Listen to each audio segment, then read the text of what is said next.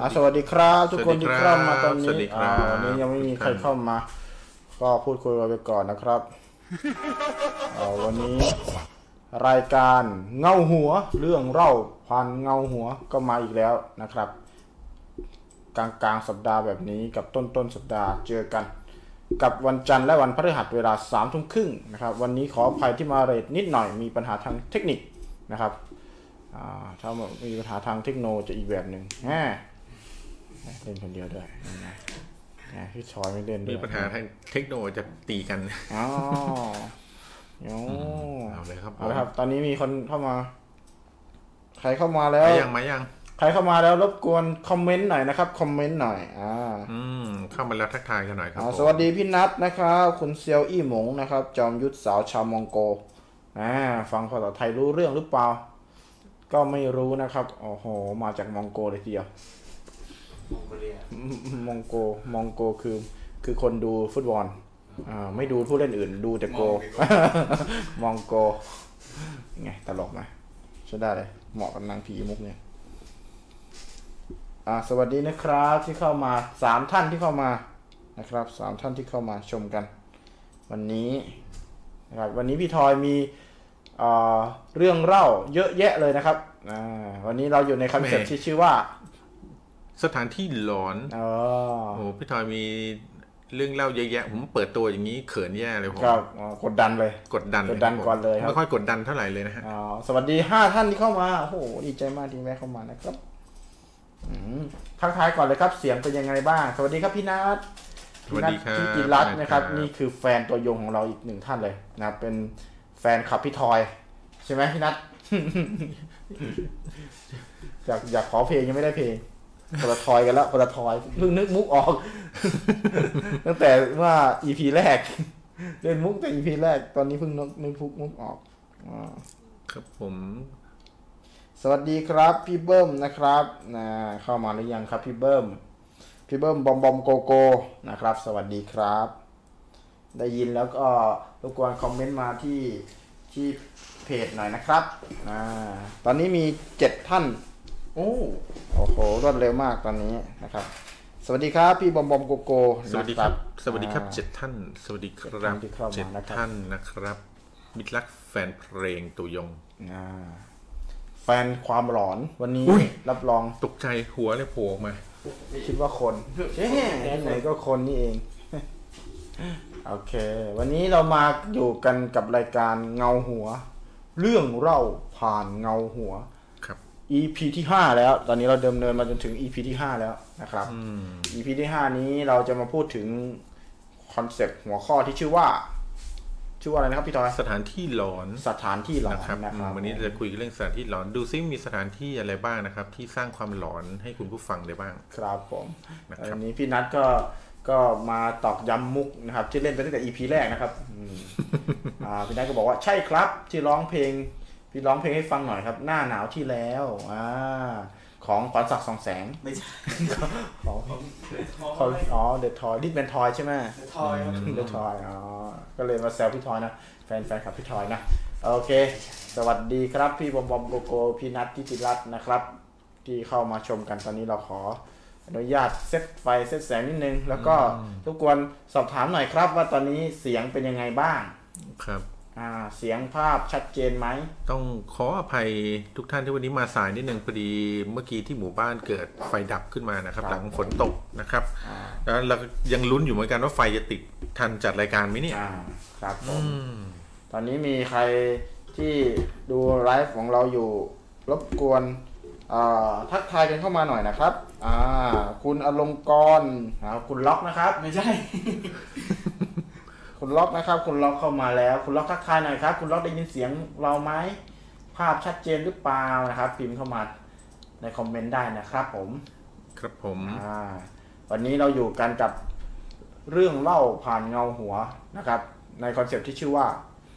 สถานที่หลอนนะครับนะครับสถานที่หลอนหมายความว่าอะไรพี่ทอยสถานที่หลอนหมายถึง คำว่าสถานที่หลอนเนี่ยจริง ๆ อาจจะไม่ได้หมายถึงสถานที่ที่มีผีเสมอไปนะครับหรือว่าสถานที่ที่มีวิญญาณเสมอไปเป็นสนะถานที่ที่มีไฟอืมนะครับโอ้ยทำไมสถานที่นี่ร้อนจังร้อนจังโอ้ยร้อนจังน้ำมันร้อนเลยน้ำมันร้อนนั่นร้อนนะครับโอเคอาจจะหมายถึงสถานที่ที่แบบเออเป็นสถานที่ที่ถูกทิ้งร้างไป หรือว่าอยู่ดีๆ ก็ ก็ผู้คนที่อยู่บริเวณนั้นก็หายสาบสูญไปโดยที่แบบไม่มีสาเหตุอะไรแบบเนี้ยอ่า ก็อาจจะจัดเป็นสถานที่หลอนได้อ่านะครับ หรือว่าสถานที่ในตำนานที่มีที่เคย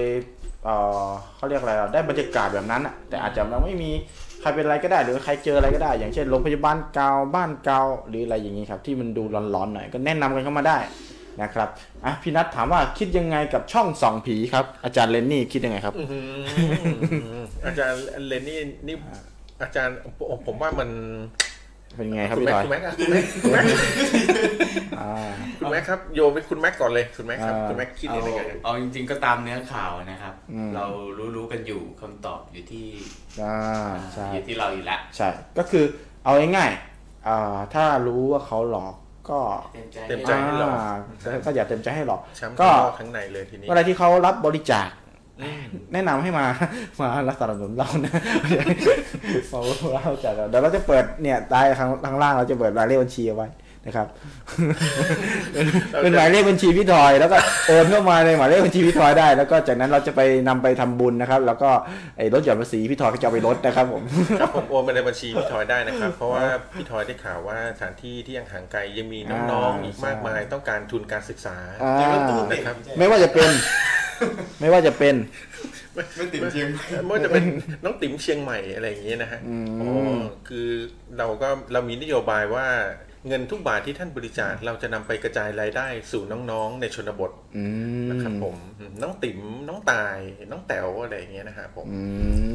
มอ่าฉะนั้นโอนมาเยอะๆนะครับตอนนี้โมายะๆเปิดแล้วด้วยครับ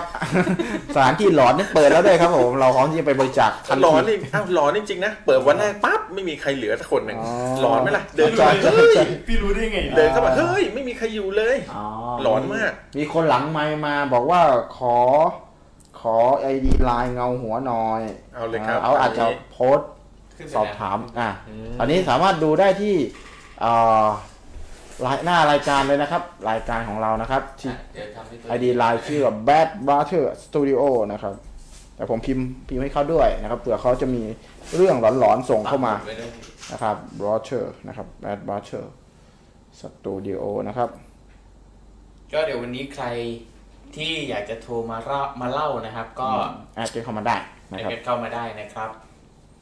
อ่าคุณคุณอ่าเซียวอี้หนงนะครับเซียวอี้หนงอ่าเขาสนใจที่จะเล่าเรื่องเดี๋ยวให้เขาแอดแอดกันเข้ามาที่ที่ไลน์นะครับโอ้โหนะครับโอเคจัดมาเลยครับใครมีสถานที่หลอนวันนี้เรามีกิจกรรมด้วย วันนี้มี อยู่กันกิจกรรมอะไรอยู่กันครบเลย ตอนนี้เราสำหรับผู้สนับสนุนเราก็ยังอยู่เหมือนเดิมนะครับ มีเพิ่มเติมคือสปอตเลยสปอตสำหรับโกกากนะครับนะใครดูสปอตครั้งแรกแล้วนะเราถามเกี่ยวกับสปอตดีไหมสปอร์ตว่าว่าไงพี่เออถามว่าอะไรวะมันพูดว่าอะไรดีกว่าเออสปอตพูดว่าอะไรอย่างเงี้ยพิมพ์เข้ามาได้ไหมนะ พิมพ์เข้ามาว่า spot ที่เราทำเนี่ยนะครับ ไม่ว่าจะเป็นเอ่อเอกเคป นะครับเอกเคปหรือโกกรากนะครับ พิมพ์เข้ามาว่า spot พูดว่าอะไร ใครอยากได้โกกรากก็พิมพ์ spot ของโกกรากใครอยากได้ spot ของเอกเคปก็พิมพ์ spot ของเอกเคปเข้ามานะครับว่าก็ย้อนกลับไปดูเลยนะครับเนี่ยพี่พี่รู้ใช่ไหมว่าพูดว่าอะไรไม่รู้นะไม่เดี๋ยวเช็คได้เช็คได้แล้วเราจะเลือกมาหนึ่งท่านนะครับ เลือกมาหนึ่งท่านนะอาจจะเป็นท่านแรกดีกว่าเฮ้ยไม่ได้ไม่ทันไม่เอาท่านแรกสุ่มดีกว่าสุ่มสุ่มเดี๋ยวให้พี่ทอยหลับตาแล้วจิ้มอืม จะไปจิ้มตรงไหนล่ะครับผมหลับตาแล้วจิ้ม อ่านะครับ เออโอเค โอเคตอนนี้เดี๋ยวเราอ่าสวัสดีคุณมินนพัฒน์นะครับอ่าสวัสดีโอ้ครับคุณมีผู้ล่ารางวัลตอนนี้ครับผมของรางวัลก็ยังอยู่กับเราอยู่นะครับ คุณมินนพัฒน์บอกจะมาเอานะโอเค เรารออยู่นะครับรางวัลเรามีเดี๋ยวอเราเก็บสะสมของรางวัลให้คุณมินครบหนึ่งร้อยชิ้นก่อนค่อยส่งนะครับผมอะ ตอนนี้เราจะมีกิจกรรมจากทางรายการนะครับหนึ่งคือพูดถึงพิมพ์มาว่าสปอตเรดิโอของเรานะครับ ที่ขึ้นมา เดี๋ยวเราจะเปิดให้เปิดให้ดูเรื่อยๆนะเปิดให้ดูเรื่อยๆเลยไหมครับแม็ผกมใช่อ่าผมเงาหัวแม็กนะครับเงาหัวแม็กจะเปิด spot radio ของครับผู้สนับสนุนเราสองท่านนะครับขึ้นมาเรื่อยๆ แล้วใครอยากได้ของรางวัลจากจากผู้สมัครเอ่อผู้สนับสนุนท่านไหน ก็พิมพ์ว่าในส ใน spot radio radio นั้นน่ะพูดว่าอะไรพูดว่าอะไรบ้าง เออพูดว่าอะไรบ้างเออคือถ้าถูกเกินสักประมาณ 80%อ่าก็ได้นะผมว่าเออพูดเออเปิดเกินเกิน 80%ก็ได้นะครับโอ้งั้นจะง่ายไปเอาถูกเกิน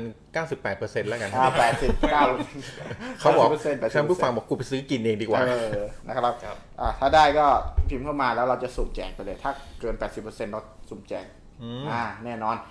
อะอีกกิจกรรมหนึ่งก็คือจะส่งปะ เอ่อช่วยแชร์ดีกว่าช่วยแชร์สถานที่หลอน อ่าแชที่ร์คุณรู้จักสถานที่ไหนที่คุณคิดว่าแบบเจอมาแล้วก็หลอนสถานที่นะครับสถานที่เขาเป็นสถานที่อย่างเช่นวัดโรงเรียนที่ไหนอืม ยังไงไม่ อ่าเออให้บอกชื่อสถานที่ได้ไหม บอกสถานที่ได้ไหมก็บอกคร่าวๆแล้วกันนะครับบอกคร่าวๆอย่างเช่น ผมยุ้งห้างไม่ใช่ อ่ ห้างหนึ่งที่อยู่ห้าแยกลาดพร้าว อืม เออยกตัวอย่างนะ อย่างเช่น ห้าอ่าห้างที่อยู่ห้าแยกลาดพร้าวห้างใหญ่ครับๆนะครับ ห้างใหญ่อืมๆอ่าเอครับอถ้างั้นงั้นผมยกตัวอย่างก่อนเลยนะครับสคถารันบที่หนึ่งเป็นสถานที่ที่หลอนมากสำหรับผมนะครับครับ เป็นอาคารเก่าๆอยู่ติดกับทางด่วน สถานที่นี้มีชื่อว่าโนอาครับผมโนอาเนี่ยหลอนเอมากอทำไมครับๆพอเข้าไปข้างในนี่ทุกก็คต้อนงอาบน้ำทุกคนทุกคน ทุกคนพากันตั้งชื่อว่าสุสานคนเป็นนะครับผสุมสานคนอ๋อเหรอครับทำไมอะ เพราะข้างในนี่อืมแต่ละนางอืม อะไรโอ้ยังไง อะไรเนี่ยยังกับยังกับขุดออกมาจากสุสานฟาโรห์อ๋ออะไรเนี่ยเอาอย่างนี้นับว่าหลอนไหมครับ คุณจัอักนรีนี้อันนี้อันนี้นับนับว่าร้อนนับว่าร้อน ร้อนนับว่าร้อนน่าจะร้อนไม่ใช่เงินร้อนนะไม่นั่งอยู่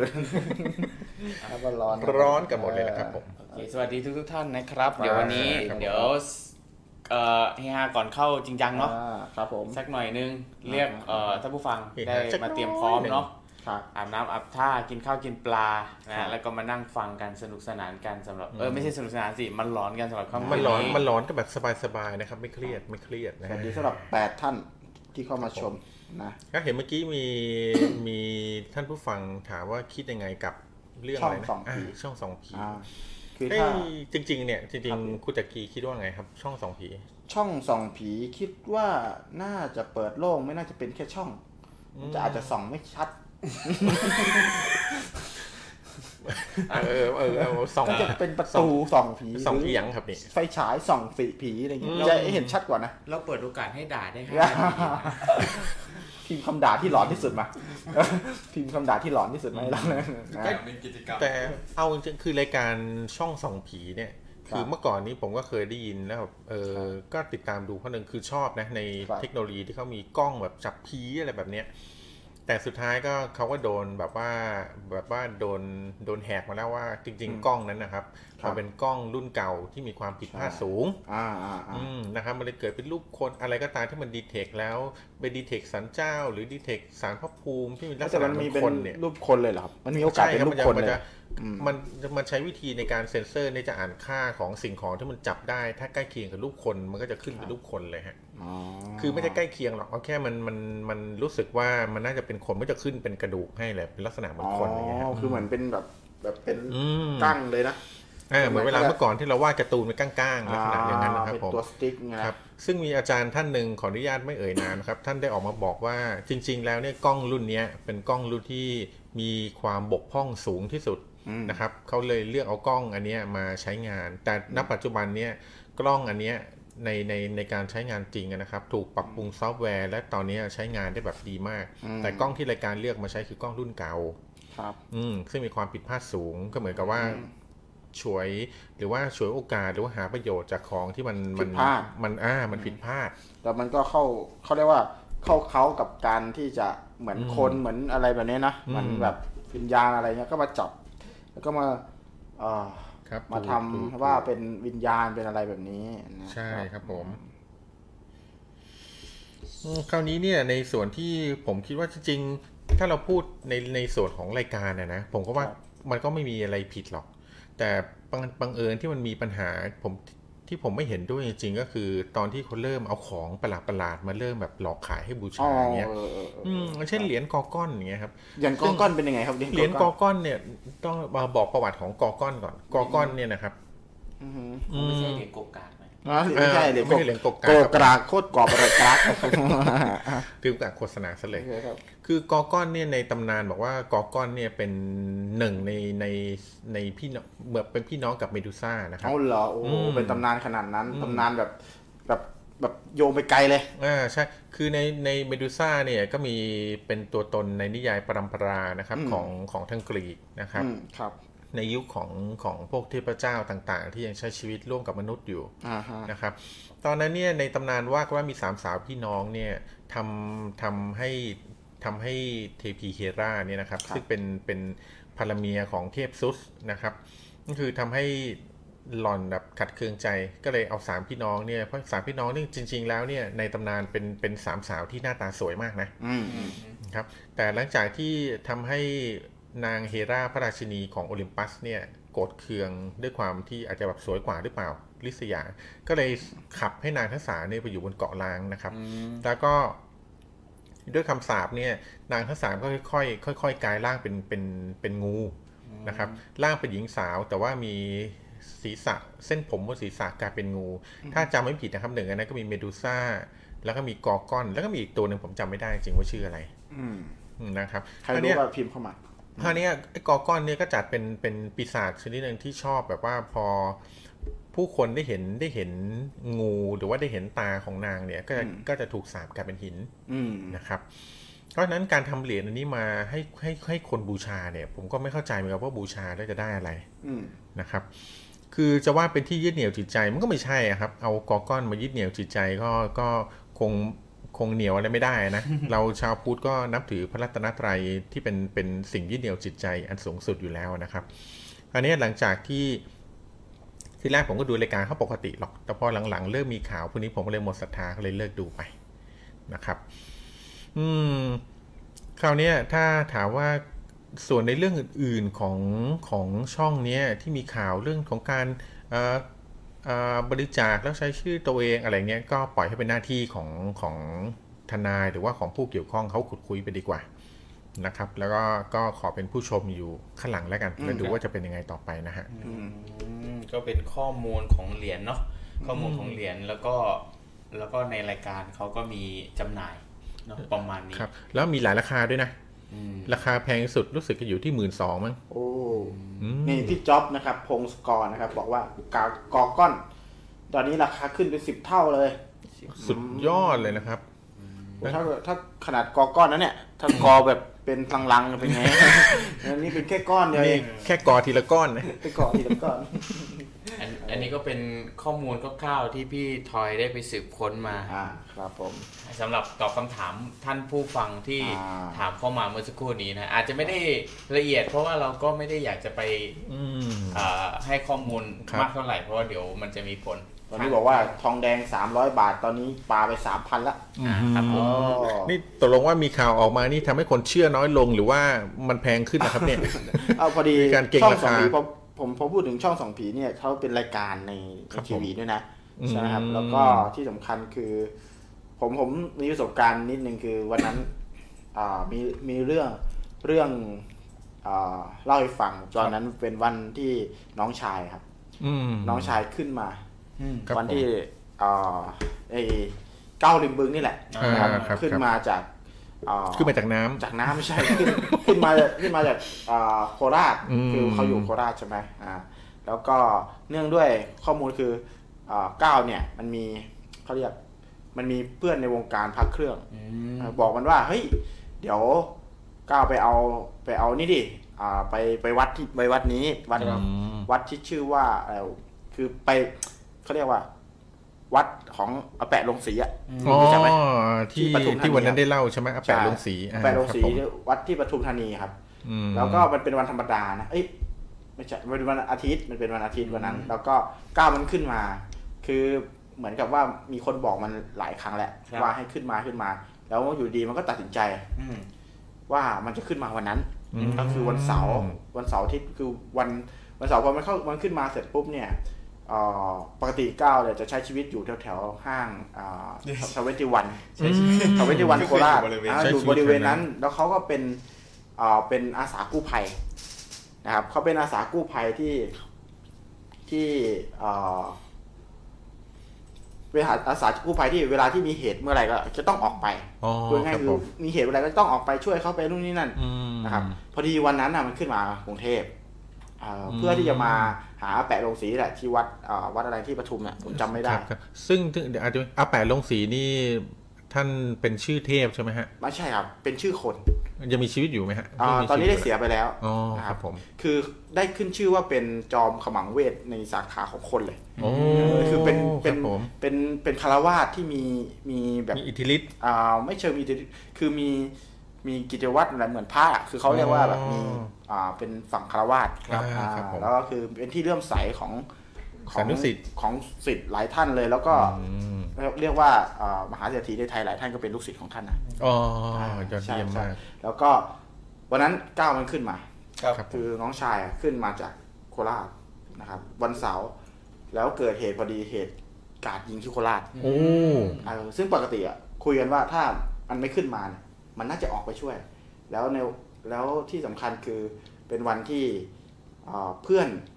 ในเขาเรียกในในหน่วยกู้ภัยอะในหน่วยกู้ภัยของเขาก็เสียชีวิตไปสองท่านมั้งโม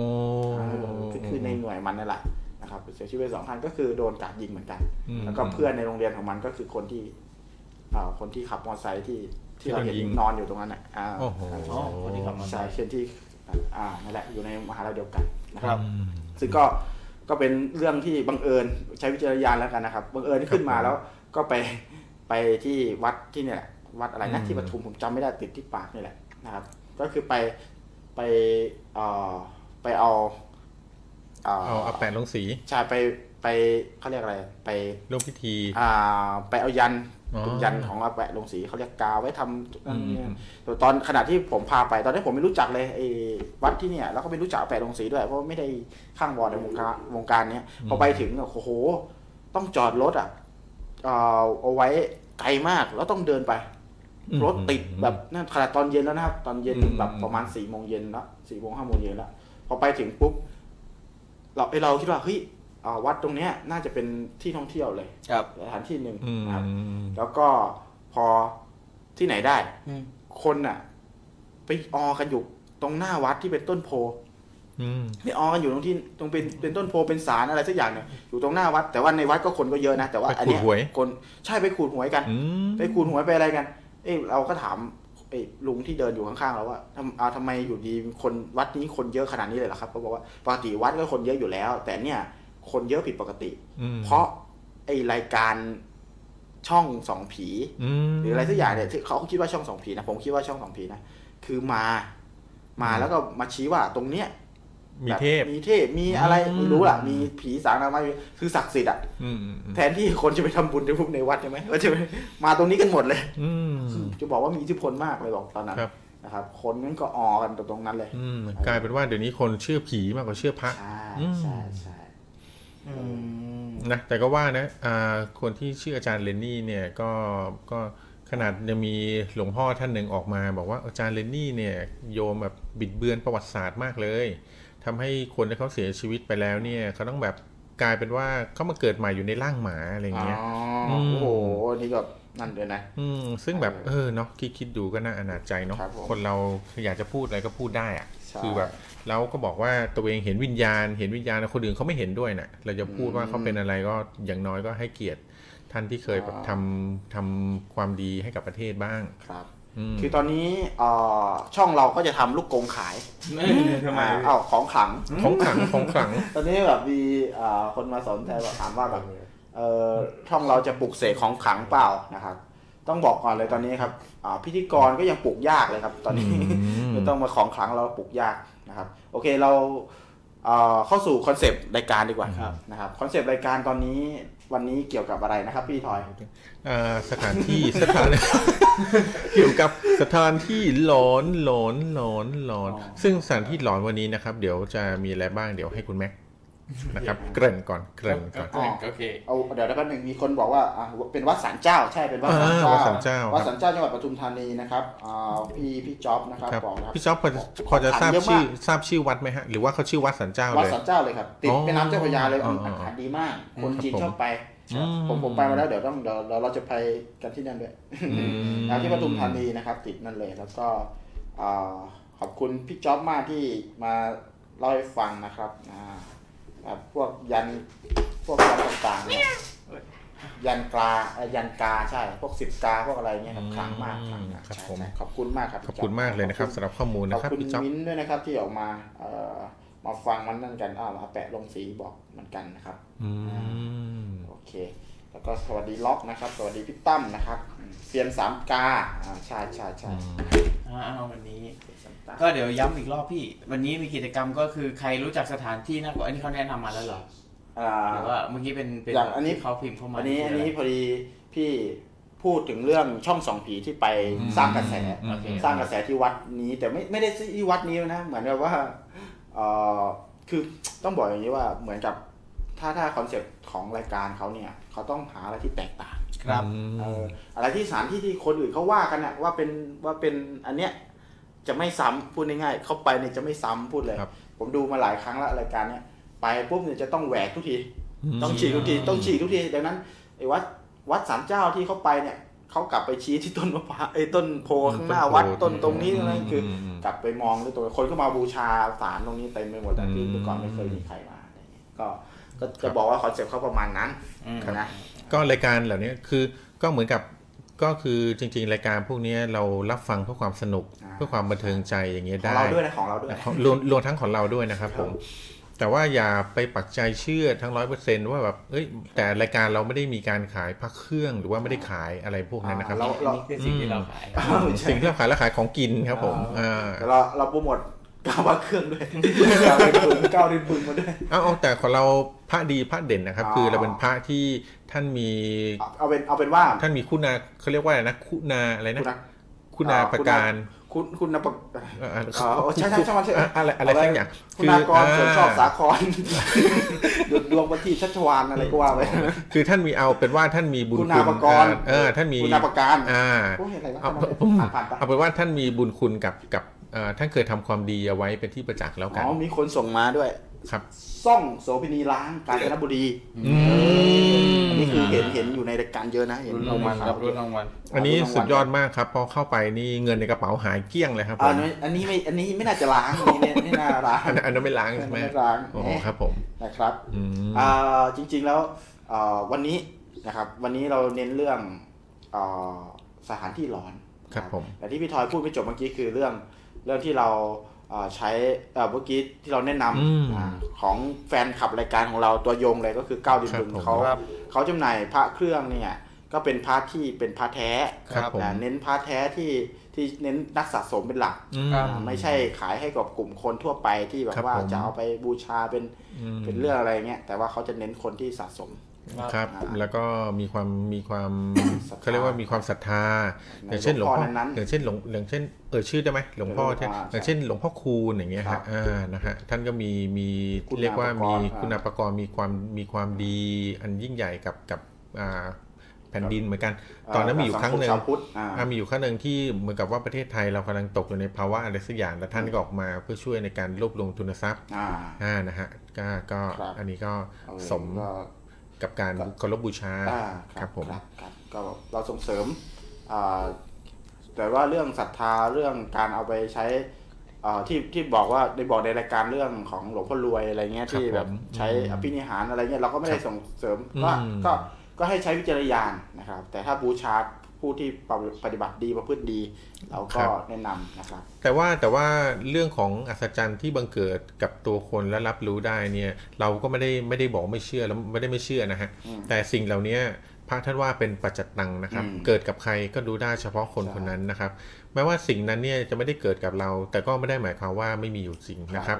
อาจจะก็คือเอออาจจะครับผมไปเกิดกับคนอื่น แต่ไม่ใช่เกิดกับเรา เพราะยังไม่ถึงวาระของเราที่ต้องครับรับรู้อะไรแบบนี้ก็เป็นไปได้ก็เหมือนว่ากันไปเนาะครับก็คือมันก็เหมือนกับดังคำพระท่านว่านะครับว่าเฮ้ยอย่ามาเล่นในวัดอะไรเงี้ยนะครับก็ก็ดังคำพระท่านว่านะเออคือครับเราก็ต้องมาดูว่า เออ วัดมันไหนเป็นสถานที่ที่สงบ อืมอืมเราก็อย่าไปนั่นแล้วกันนะอืมพระท่านว่าว่าเฮ้ยอย่าไปเล่นในวัดอืมก็ก็ก็ตามท่านละกันนะคครัรับบผมโอเคอะมาสู่เกติกากิจกรรมของรายการของเราในครั้งนี้นะครับ ก็คือให้ทุกท่านนะครับ ส่งเข้าประกวดสถานที่ที่หลอนที่สุดที่ท่านคิดว่าหลอนที่สุดนะครับ ที่ท่านเคยพบเคยเจอมาครับ ส่งเข้ามานะครับ ตอนนี้คุณแซมพอตเตอร์ส่ง ซ่องโสเภณีร้างที่กาญจนบุรีเข้ามาอืมนะครับอ่าคุณแซมพอจะรู้ความเป็นไปของซ่องซ่องโสมณีล้างแห่งนี้ไหมล่ะฮะอ่าเอามาแบ่งปันกันไหมเอามาแชร์ในรายการไหมหรือว่าไปรู้มาจากไหนอืมหรือไปอ่านมาจากไหนหรือไปดูในหรือช่องมีที่มายังไงคือพี่ไหนก็อ่าเราครับก็ผมส่งเข้ามากันได้นะครับ ส่งเข้ามากันได้ ตอนนี้อืมอะช่วงแรกของรายการคือช่วง เอ่อเล่าเขย่าตำนานหลอนเขย่าตำนานหลอนนะครับคือเขย่าตำนานหลอนเนี่ยเอ่อผมเกริ่นนิดเดียวเพราะว่าเรามีเรื่องอยู่นิดหน่อยเดี๋ยวเราก็จะเข้าสู่ concept คือเรื่องอืมสถานที่แล้วกัน เมื่ออาทิตย์ที่แล้วเอ้ยเมื่อ EP ที่แล้วครับติดค้างเอาไว้นิดนึงคือเรื่องของเอ่อเขาเรียกเอ่ออะไรอะแม่นางอะไรนะที่อยู่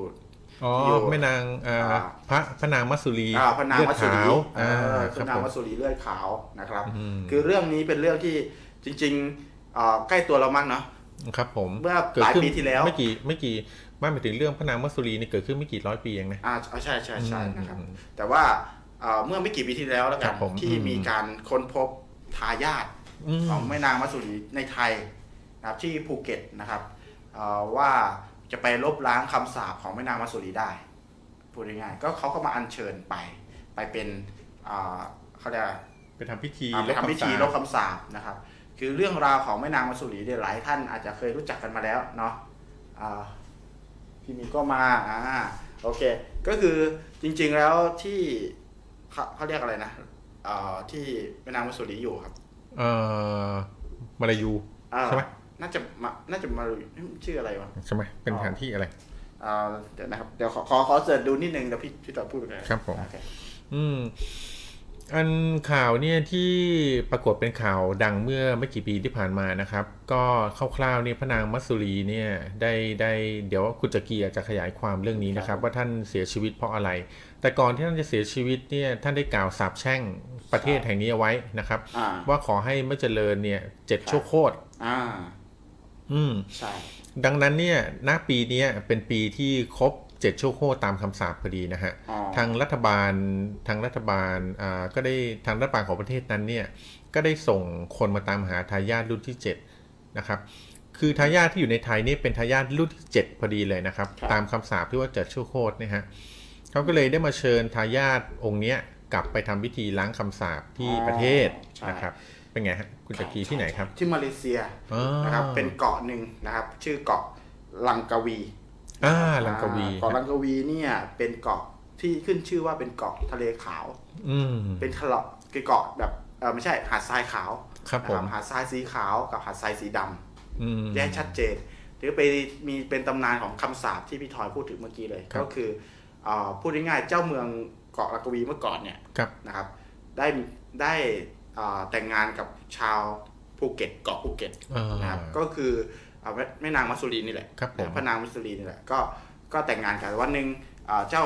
เจ้าเมืองของเกาะเนี่ยก็ไปลบอืมแต่ทีนี้แม่ของเจ้าเมืองเนี่ยเหนแม่กัของเจ้าไม่ค่อยชายชอบอืมอ่าไม่ค่อยชอบนางมัสสุรีก็พยายามใส่ร้ายว่าแบบคบชู้สู่ชายอืมนะแล้วก็ทำให้เกิดการเอ่อลงโทษด้วยการประหารชีวิตครับนะประหารชีวิตโดยที่เอามีดแทงเนี่ยแหละเอากริดใช่ไหมเอากรีดแทงอ่าใช่ครับผม แล้วก็พระนางมัสสุรีก็เลยสาปแช่ง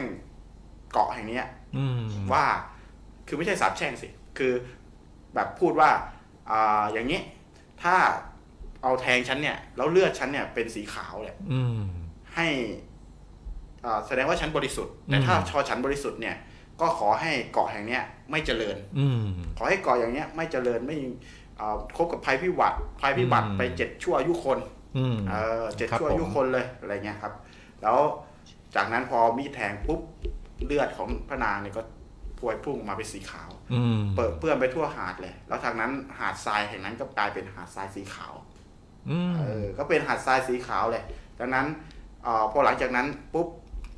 เออเหมือนกับว่ามีมีเหตุที่ทำให้เอ่อท่านคนที่ใส่ร้ายเนี่ยอืมนะครับ ก็คือแม่อะไรเงี้ยนะคครัรับ ก็พอพ่อหมายถึงหมายถึงเอ่อผัวนะ เจ้าชายเจ้าชายเจ้าชายให้เกียรติหน่อยให้เกียรติหน่อยสามีเออสามีครับขผมองของพระนางมัสรีเนี่ยครับท่านผมก็กลับมานะครับเจ้าเมืองเนี่ยกลับมาพอรู้เรื่องนี้ปุ๊บก็เสียใจมากนะครับอืมเสียใจมากก็เอ่อได้อุ้มลูกเนี่ยกลับไปที่เกาะภูเก็ตอืมหนีกลับไปอยู่หภูนีกลับเก็ตไปภูเก็ตแล้วก็เหมือนกับเอ่อแม่ก็เหมือนอกแตกตอมใจตายตอมใจตายเลือด คือเอ่อหมายถึงว่าเขาก็เอาไปฝังอืม เอาไปฝังที่ไหน หาดทรายอะก็ดันศพขึ้นมาหมดเลย อืมฝังไม่ได้ ฝังไม่ได้ อือืฝังไม่ได้นะครับพอฝังไม่ได้แล้วก็เขาก็เอาไปไปเหมือนเหมือนเอาไปเก็บเอาไว้นะครับอืม แล้วก็ไปขอพรขออะไรสักอย่างหนึ่งแหละอืมเออเหมือนขอครั้งคำสาปอะไรสักอย่างหนึ่งให้ฝังได้อืมนะครับ ก็ฝังได้พอฝังได้สถานที่ตรงนั้นก็กลายเป็นสีดำ อืมหาดทรายสีดำดังนั้นเกาะลังกาวีก็เลยขึ้นชื่อเรื่องหาดทรายสีขาวดำอืมเออ หาดทรายสีครับขาวดำนะครับจากนั้นคำสาปเจ็ดชั่วอายุคนเนี่ยก็ยังอยู่กับเกาะลังกาวีจนตั้งแต่นั้นไปจนถึงเอ่อช่วงนี้อืมในช่วงของเอ่อศตวรรษนี้แหละครับนะครับ จนวันหนึ่งนะครับ พอครบอย่างที่พี่ทอยบอกพอครบเจ็ดช่วงอายุช่วคงนอายุคนอืมเนี่ยเขาก็ออกตามหา ต่อตามหาซึ่งข้อมูลก็คือเออที่เกาะภูเก็ตอืมนะว่าแบบยังไงแล้วต้นกำเนิดเขาอยู่เกาะภูเก็ตเขาก็เลยกลับมา เช็คดูเกาะภูเก็ครัตบกลับมาเช็คดูว่าใครบ้างที่อยู่ในสายอืมของเชื้อสายนี้ครับก็ไปเจอคนหนึ่งครับอืมอ่าก็ก็อัญเชิญท่านกลับไปล้างคำสาปอืมก็รัฐบาลมาเลเซียก็ต้อนรับกันใหญ่เลยนะครับ นายกสมัยนั้นก็มาต้อนรับดรมหาธีเออมูใช่ฮัมหมัดประธานาเอธิอบดีครับผมดรมหาธีมูฮัมหมัดก็มาต้อนรับ เพื่อที่ทุกวันนี้เกาะลังกาวีก็เปิดกลายเป็นสถานที่ท่องเที่ยวโด่งดังอืมเอ่อโด่งดัง ตอนหลังจากล้างคำสาปเสร็จเรียบร้อยแล้วนะครับอ่าอืมอันนี้ก็เป็นข้อมูลคร่าวๆ แล้วก็น่าอัศจรรย์มากเลยนะครับหลังจากที่ล้างคำสาปเสร็จแล้วเนี่ยหาดทรายที่เป็นสีดำมาแต่ก่อนเนี่ยฮะครับตอนนี้สีดำเริ่มจางลงเกือบเป็นสีปกติแล้วนะครับเอาเหรอครับอืมอ๋อครับผมอันนี้ผมไม่ได้อัปเดตนะ โอเคนี่คือเขย่าตำนานหลอนอืมในช่วงแรกคขบองผมรายการของเราจึงจะมีกันทุก EP เลยครับเราผจะมมีนิดๆหน่อยๆนะครับเป็นครับเกร็ดนะครับอันนี้เป็นของเรื่องของเกาะลังกาวีครับก็ประเทศเพื่อนบ้านใกล้ตัวเรานี่เองครับผมครับอ่า ตอนนี้ใครอยู่ในไลฟ์ของเรานะครับ ส่งสถานที่หลอนของคุณนะครับ เข้ามาร่วมกิจกรรมกับเราได้นะครับนะครับ สถานที่ใครหลอนที่สุดนะครับ อืมรับรางวัลไปเลยนะคครัรับบอย่างละหนึ่งเลย อย่างละหนึ่งทั้งเอเคฟและกรกกราก ครับนะอืม หลอนที่สุดของค่ำคืนนี้ แต่ว่าที่อย่างเมื่อกี้ผมสงสัยเรื่องที่คุณจักรีเล่าไปเรื่องพระนางมัสสุรีเลือดขาวนะครัครับผมผมก็มานั่งนึกดูดีๆ เพราะว่าตอนที่ตอนที่ท่านจะโดนกริดแทงเนี่ยครับในตำนานว่าไว้ว่าเอ่อราชมันคือเพชฌฆาตเนี่ยนะครับครับ เอากริดเนี่ยมาแทงมาเชือดพระนางเนี่ยกี่เล่มต่อกี่เล่มเนี่ยเชือดไม่เข้าอ๋ออืมพระนางก็เลยบอกว่าถ้าจะฆ่าฉันให้ตายเนี่ยก็ต้องใช้กริดประจำตระกูลเท่านั้นถึงจะฆ่าตายได้ อ๋ออ๋อคราวนี้ก็แสดงว่าพระนางก็อืมมีฤทธิ์อยู่ ใช่ครับแต่พระนางมีฤทธิ์อยู่นะอืมแล้วแล้วอ่าทางทางทางพระมารดาของของเจ้าชายอะครับครับ ก็เลยส่งคนไปที่บ้านของพระนางแล้วบอกว่ามาขอยืมกริดอืมนะครับอ๋อคราวเนี้ยพ่อท่านพ่อของพระนางก็รู้สึกว่ามีอะไรที่แบบมันไม่น่าจะปกติแล้วทำไมต้องมายืมกริดอ่าฮะแล้วพอไปรู้ทีหลังก็คือเอากริดอันเนี้ยเพื่อไปฆ่าไปฆ่าลูกสาวตัวเองอ๋อโอ้อันนี้คือลึกซึ้งอันนี้เป็นเกร็ดอีกครัขึ้บนมาค ราวเนี้ยผมก็มานั่งนึกเอ๊ะการที่เอาหรือว่าจริง ๆ แล้วพระนางนี่คือเลือดคนปกติไม่น่าจะเป็นสีขาวได้เนอะครับ ก็พระนางอาจจะเป็นคนที่มีบารมีบารมีหรือว่ามีบุญหรือว่าอาจจะเป็นคนที่เล่นของหรืออะไรแบบนี้หรือเปล่าอ่าอ๋อครับเข้าผมสู่มาก่อน concept เล่มานก่อนของหรือเปล่าอ่าครับผมได้ได้ได้ใกล้เคียงอืมก็คือน่าสนใจน่าสนใจน่าสนใจ อันนี้ผมคิดเองนะนี่ความอ่าคิดผมนะครับเพราะคนธรรมดาไม่น่าจะมีเลือดเป็นสีขาวได้ครับถูกไหมฮะใช่ใช่อืมใช่อาจจะเป็นไปได้นะครับ ครับคือในยุคสมัยนั้นอะ เราไม่รู้หรอกอืมคือมันเป็นความเชื่อเยอะมากในช่วงนั้นเนาะอืมแล้วก็มีการเล่นคุณไสยไสยศาสตร์ไสยเวท แต่แต่ผมขอความเห็นส่วนตัวได้ไหมครับผมถ้าไม่ใช่อย่าว่าผมนะครับครับ ท่านผู้ฟังถ้าไม่ใช่อย่าว่าผมอันนี้ผมคิดเอาเองนะคด่ารับได้แต่อย่าว่าครับครับเออไม่อันนี้เป็นความคิดผม คือว่าพอมาได้ยินเรื่องพระนางมัสสุรีเลือดขาวเนี่ยครับบังเอิญบังเอิญมันไปพ้องกับตำนานของของทางฝั่งยุโรปอะฮะครับตำนานพวกตำนาน mermaid นางเงือกอ๋ออืม เพราะในตำนาน mermaid หรือตำนานนางเงือกเนี่ยเคยมีตำนานอยู่อันหนึ่งที่บอกว่านางเงือกเนี่ยมีเลือดสีขาวนะฮะ อืมเอาเหรอ อืมอ๋อจริงจริงๆต้องต้องต้องเข้าใจนะตำนานสมัยก่อนในฝั่งยุโรปเนี่ยครับนางเงือกกับอีกอันหนึงอะที่เหมือนเงือกเหมือนกันอะชื่ออะไรนะครับเอ่อมันจะมีสองอันเป็นอสุรกายกับเป็นครับนางเงือกจริงๆใช่ไหมอ่าใช่ครับ อันหนึงเป็นนางเงือกคลาอันหนึงเคนอันหนึงเป็นคลาเคนไหมคลาเคนจะเป็นสัตคลาเคนว์ประหลาดตัวโตๆที่มีหนวดคาเคเป็นเหมือนปลาหมึก ไซเลนไซเลนเออไซเลนอ่านางนางไซเลไซเลนนนางไซเลนอืมอ่านางไซเลนก็เป็นเงือกเหมือนกันใช่ไหมเป็นเหมือนเงือกเหมือนกันใช่ครับ แต่นางไซเลนเนี่ยไม่ใช่เป็นเงือกดีนะฮะนางไซเลนเป็นเงือกที่คอยคอยร้องเพลงเนี่ยแล้วทำให้แล้วหลอกคนที่ใช้ขับเข้าไปเรือ คนที่ขับเรือเนี่ยคืองงหรือว่าลุ่มหลงในเสียงเพลงเนี่ยแล้วก็ขับเรือไปชนหินโสโครกอ๋อหลังจากที่เรือจมเนี่ยนางไซเลนก็จะมีพักพวกก็จะลากผู้ชายเหล่านี้ไปกินเป็นอาหารใต้ทะเลฮะโอเคเหมือนนั่นเลยนะเหมือน ตำนานไทยเพื่อเมืองเอ้ยเมืองรับแลเพื่ออะไรอย่างเงี้ยนะอืมครับพวกผีพลายอะไรอย่างงี้ใช่ไหมโอเคอันนี้ที่พี่พี่ทอยตั้งข้อสังเกตเนี่ยเป็นไปได้ว่าแม่นางมัสุรีอาจจะมีเชื้ออาจจะสายเป็นของครับอืมเงือกหรือเปล่าท่านอาจจะเป็นใช่ไหมเป็นเงือก เพราะว่าเงือกนี่ตามตำนานคือของของก็จัดเป็นเทพนะอ้าวเหรอเพราะว่าเงือกนี่จริงๆแล้วก็รีเลทกับตำนานของพญานาคนะฮะอ้าวเหรอครับจริง ๆ แล้วครับอืมโอ้นี่เดี๋ยวเราต้องมาคุยกันเรื่องนี้อีกเนาะอืมหาข้อมูลมาคุยกันมาถกกันน่าสนุกครับเหมือนกัน เพราะว่ามันเชื่อมโยงหลายเชื่อมโยงภูมิหภาลาคยเลยอ่าหลายหลายทฤษฎีอ่าหลายภูนะมิครับภาคหลายทฤษฎีเลยแต่ยังไงก็ต้องเรียนท่านผู้ชมว่านี่เป็นความคิดเห็นฝ่ายเดียวของของพวกเราผมอ่าคือความคิดเล่นส่วนตัวคิดต่อยอดเล่นไปคิดเล่นไปสนุก็กๆเป็นความคิดเห็นส่วนตัวของครับผมรายการเราแล้วกันควมนะคิดคเห็นส่วนตัวครัรับบผมอ่าก็จริงๆเอ่อในสมัยที่ที่พวกเราเอ่อเขาเรียกว่าในสมัยอดีตนะครับ เราก็จะเห็นความลึกลับเยอะแยะอืมมากมายแหละอืมอ่าใช่ มีตำนานต่างถูๆเยกอะมากต้องครับนะครับ แล้วก็ถ้าเป็นไปโอ้โหถ้าเป็นไปอย่างที่พี่ทอย แบบคาดการณ์นะหรือว่าความคิดเห็นที่พี่ทอยอืมพูดถึงนะเป็นไปได้ว่าจะมีเชื้อสายเงือกเลยนะ คนปัจจุบันไอ้ที่อยู่ภูเก็ตเนี่ยน่าคือจริง ๆ แล้วลองเราลองคิดดูดีๆนะฮะว่าว่าจากเอ่อสมมติย้อนไปสมัยสุนทรภู่ท่านแต่งเรื่องฮะครับท่านก็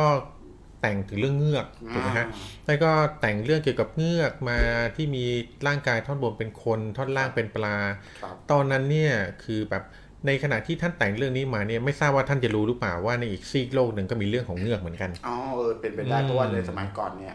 ก็ค่อนข้างที่จะครับผมว่าเป็นติดต่อสื่อสารยากใช่ครับผมเพราะว่าผมก็เลยคิดว่าหลาย ๆ เรื่องที่มันเกิดขึ้นในโลกนี้ในแต่ละทวีปเนี่ยบังเอิญบังเอิญมันเหมือนกันเหมือนกันโดยบังเอิญเกินไปครับอะฮะผมก็เลยไม่แน่ใจว่าในเมื่ออดีตหลายร้อยปีก่อนเนี่ยสิ่งมีชีวิตเหล่านี้อาจจะมีตัวตนอยู่จริงหรือเปล่าเราก็ไม่รู้เป็นไปได้อืมเป็นไปได้ว่าเขาอาจจะเห็นเหมือนเหมือนๆกัน อ่าครับผมในแต่ละมุมโลกอืมอ่าแล้วก็พอมาถึงตอนนี้การเรื่องเล่าในตอนนั้นกับตอนนี้พอมันแมทกันพอดีครับเราก็ทำให้เราตั้งข้อสังเกตว่าครับเฮ้ยมีจริงหรือเปเอล่าอจริง ๆ แล้วเราตั้งข้อสงสัยว่ามีจริงหรือเปล่าเป็นอันเดียวกันเลยหรือเปล่าครับผมเพราะใช่หลายอย่างคล้ายคลึงกัน คล้ายคลึงกันมากครับแค่หลายหลายหลายตำนานคล้ายกันคล้ายมากคลึงว่า อย่างเช่น ปอบในไทยอืมกับกับเดคูล่าอืมอะไรเงี้ยใช่ไหมครับกัผมอะไรแบบเนี้ยนั่นนึกออกไหม คือกินเลือด อืมอ่าปอบปีฟ้ากินเลือดใช่ไหมอืมเออคือทำไมคือตำนานที่มันตรงกันคือทำไมทำไมปีศาจเหล่านี้ถึงต้องดำรงชีพด้วยการกินเลือดมนุษย์ด้วยเออนะในตำนานของแต่ละประเทศเนี่ยคนละซีกโลกเลย แต่ก็คล้าย ๆ กันว่าปีศาจเหล่านี้ดำเนินชีวิตได้ด้วยการกินเลือดมนุษย์อ่าทำไมทำไมต้องกินเลือดมนุษย์ด้วยอ่าใช่อืมเออพวกผีดิบพวกอะไรอะอืมเกิดอะอันนี้น่าสนใจเดี๋ยวเราจะมาพูดถึงกัน ทุกๆ EP สำหรับช่วงครับเขย่าตำนานหลอนอืมนะครับครับผม ส่วน concept ของ EP นี้นะครับ เรายังอยู่กันที่สถานสถานที่หลอนอ่านะครับสถานที่หลอนส่งสถานที่หลอนของคุณเข้ามาตอนนี้มีพี่แซมพอตเตอร์นะครับ สถานที่หลอนมีพี่แซมพอตเตอร์กับพี่บอมบอมโกโก้ส่งเข้ามาแล้วนะครับ สถานที่หลอนของพี่แซมพอตเตอร์คืออ่าอะไรนะ โสเภณีล้างซ่องโสเภณีซ่องกาญโสจเภนณีบุล้างรีที่กาญจนบุรีาอันนี้รับผมคือได้ยินมาขึ้นชื่อเหมือนกัน แล้วพี่บอมบอมโกโก้ครับพี่เบิ้มของเรานะครับ บอกว่าสถานที่ที่รามอินทราช่วงโควิดครับหลอนมากมอะไรครับพี่เอ่ออะอะอะไรครับพี่บ้านร้านเหตุเหตุการณ์อะไรพิมพ์เข้ามาได้เลยพี่ เดี๋ยวเราจะได้อย่ากว้างไปอย่ากว้างไปกว้างไปมันมันหรือว่าร้นทั้งอาจจะเป็นร้อนร้านทั้งอำเภอเลยเนี่ยหรือว่าอาจจะเป็นร้านนวดแผนโบราณล้างอะไรอย่างนี้หรือเปล่าครับอ่ร้อนแบบนั้นร้อนมครับผม ครับครับเอ่อถ้าบอกว่าสถานที่รามอินทราช่วงโควิดร้อนมากเนี่ยเราจะตีไปเป็นทั้งรามอินทราเลยนะอืมอ่าสถานที่ก้าผับยังอยู่นะครับเป็นสถานที่ร้อนมากเลยทีเดียวนะโอเคอ๋อสติก้าอะซานติก้าโอเคอืมคุณตาบอกซานติก้านะ พี่บอมพี่บอมบอมโกโก บอกว่าบ้านบ้านอ๋อบ้านแถวรามอินทราอืนะครับมเอ่อถ้าระบุได้ระบุแต่ถ้าระบุไม่ได้ไม่เป็นไรนะครับอืมอ่าครับผมก็ เอาเอเป็นว่าออ่าอ่าคือคุณจักรีก่อนผมบอกเหตุการณ์มาก็ได้พูถ้าเป็นสถานที่ที่เราไม่ได้รู้จักหรือว่าทุกคนไม่รู้จักบอกอืมเหตุการณ์มาก็ได้ครับว่าทำไมถึงหลอนอืมตอนนี้มีสามแล้วเนาะสามร้าอะนสามร้านอันนี้ผมขอขอแบ่งปันเรื่องหนึ่งนะครับครับอ่าคือก่อนหน้าก่อนหน้านี้หลายปีประมาณสัก4ี่หปีเนี่ย ผมครับได้ทำงานอยู่ในวงการผลิตบันเทิงผลิตเออวงการบันเทิเองอมันถือว่าเป็นพระเอกมาก่อนอ่าเปล่าแล้วครับผม เป็นเด็กยกไฟอะไรเงี้ยเออไม่ใช่แล้วก็ทำงานอยู่ในสายโฆษณาดีกว่า นะครับ แล้วก็บังเอิญบังเอิญวันนั้นวันนั้นเนี่ยมีเหตุการณ์ประหลาดเกิดขึ้นครับ มีสถานที่หลอนมีหมู่บ้านหมู่บ้านหนึ่งนะครับ ขออนุญาตเมื่อเอ่ยชื่อหมู่บ้านว่าอยู่แถวๆวัชรพลนะครับนะเนี่ยอะอะอะไรล่ะฮะคือวันนั้นเนี่ยวันนั้นเนี่ยคือวันรุ่งขึ้นเนี่ยเราจะต้องมีการถ่ายโฆษณาที่นี่ครับนะครับ แล้วก็ ตอนกลางคืนเนี่ยเราจะต้องมีการจัดฉากเตรียม prop อุปกรณ์ประดับอะไรพวกเนี้ยนะฮะครับก็ส่งทีมงานทีม art ทีม prop เนี่ยไปเพื่อเซตฉากเซตอะไรพวกนี้นะครับครับเซตห้องเซตมันเป็นบ้านหลังหนึ่งที่เจ้าของเนี่ยไม่ได้อยู่ละปล่อยให้เช่าถ่ายโฆษณานะครับคือเราเขาไม่ได้ปล่อยให้เช่าหรอกเราไปดูบ้านหลังนี้แล้วก็เช่าเพราะเห็นว่ามันเปรี้ยวดีครับตรงตาม concept ใช่ไหมฮะแล้วก็ไปเซตบ้านเซตอะไรไว้เรียบร้อยปุ๊บ แล้วในขณะที่ตอนนั้นเนื่องจากแถวนั้นเป็นเป็นที่ที่มันแบบมันมันค่อนข้างค่อนข้างจะรกร้างกันดารไม่ใช่กันดารหรอกค่อนข้างเปล่าเปลี่ยวเปลี่ยวอะไรเงี้ยครับเราก็เลยจำเป็นที่ต้องให้พนักงานที่ไปเซตเนี่ยค้างอยู่ที่นั่นด้วยครับนะครับ แล้วก็หลังจากเซตเสร็จเรียบร้อยปั๊บทีมเซตก็กลับ แล้วก็ปล่อยพนักงานทิ้งไว้สองคนเพื่อนอนเฝ้าเซตของเรานะครับ ครับ ปรากฏว่า ตอนสักประมาณตีสี่นะฮะตอนตีสี่ทีมงานก็ ก็เริ่มเดินทางไปทีมทีมอาร์ตเนี่ยก็ไปที่ถึงที่สถานที่ถ่ายทำก่อนนะครับ เพื่อไปเตรียมการก่อนถ่ายทำปรากฏเชื่อไหมครับว่าห้องที่เราเซตเอาไว้เนี่ยสำหรับการถ่ายทำทั้งห้องเนี่ย พอไปดูอีกทีเนี่ยครับ เละไม่มีชิ้นดีเลยอืมไม่มีใครเฝ้าเหรอพี่มีคนเฝ้าอยู่ครับ มีคนเฝ้าอยู่สองคนนะ แล้วก็ที่น่าแปลกคือห้องห้องที่เราเซตเอาไว้เนี่ยเป็นห้องไม่มีหน้าต่างนะครับอ๋อเป็นห้องที่ไม่มีหน้าต่างคือนะไม่มีใครสามารถเข้ามาได้อะถูกถ้าจะเข้าต้องเข้าทางประตูฮะแล้วประตูเนี่ยที่ connect กับกับอีกห้องหนึ่งเนี่ยเป็นห้องที่น้องๆที่ set prop เนี่ยสองคนนอนเฝ้าอยู่ นะครับ อืมแล้วน้องเขายืนยันได้เลยว่าเขานอนเฝ้าอยู่ทั้งคืนนะ อ๋อ ไม่มีใครเข้าไปแน่นอน ถึงจะเข้าก็ต้องผ่านตัวเข้าไป แล้วที่สำคัญของเละเทะขนาดนั้นเนี่ย ไม่มีเสียงดังออกมาสักแอะหนึ่ง อืมน่ากลัวไหมล่ะก็ก็คือพอตอนตีสี่ปั๊บพอเข้าไปถึงเนี่ย พอทีมอาร์ตเปิดห้องเข้าไปโอ้โหแทบเป็นลม คือห้องที่เซตไว้ดีๆ นี่แบบเละไม่เหลือชิ้นดี ไม่มีชิ้นดีเลยอื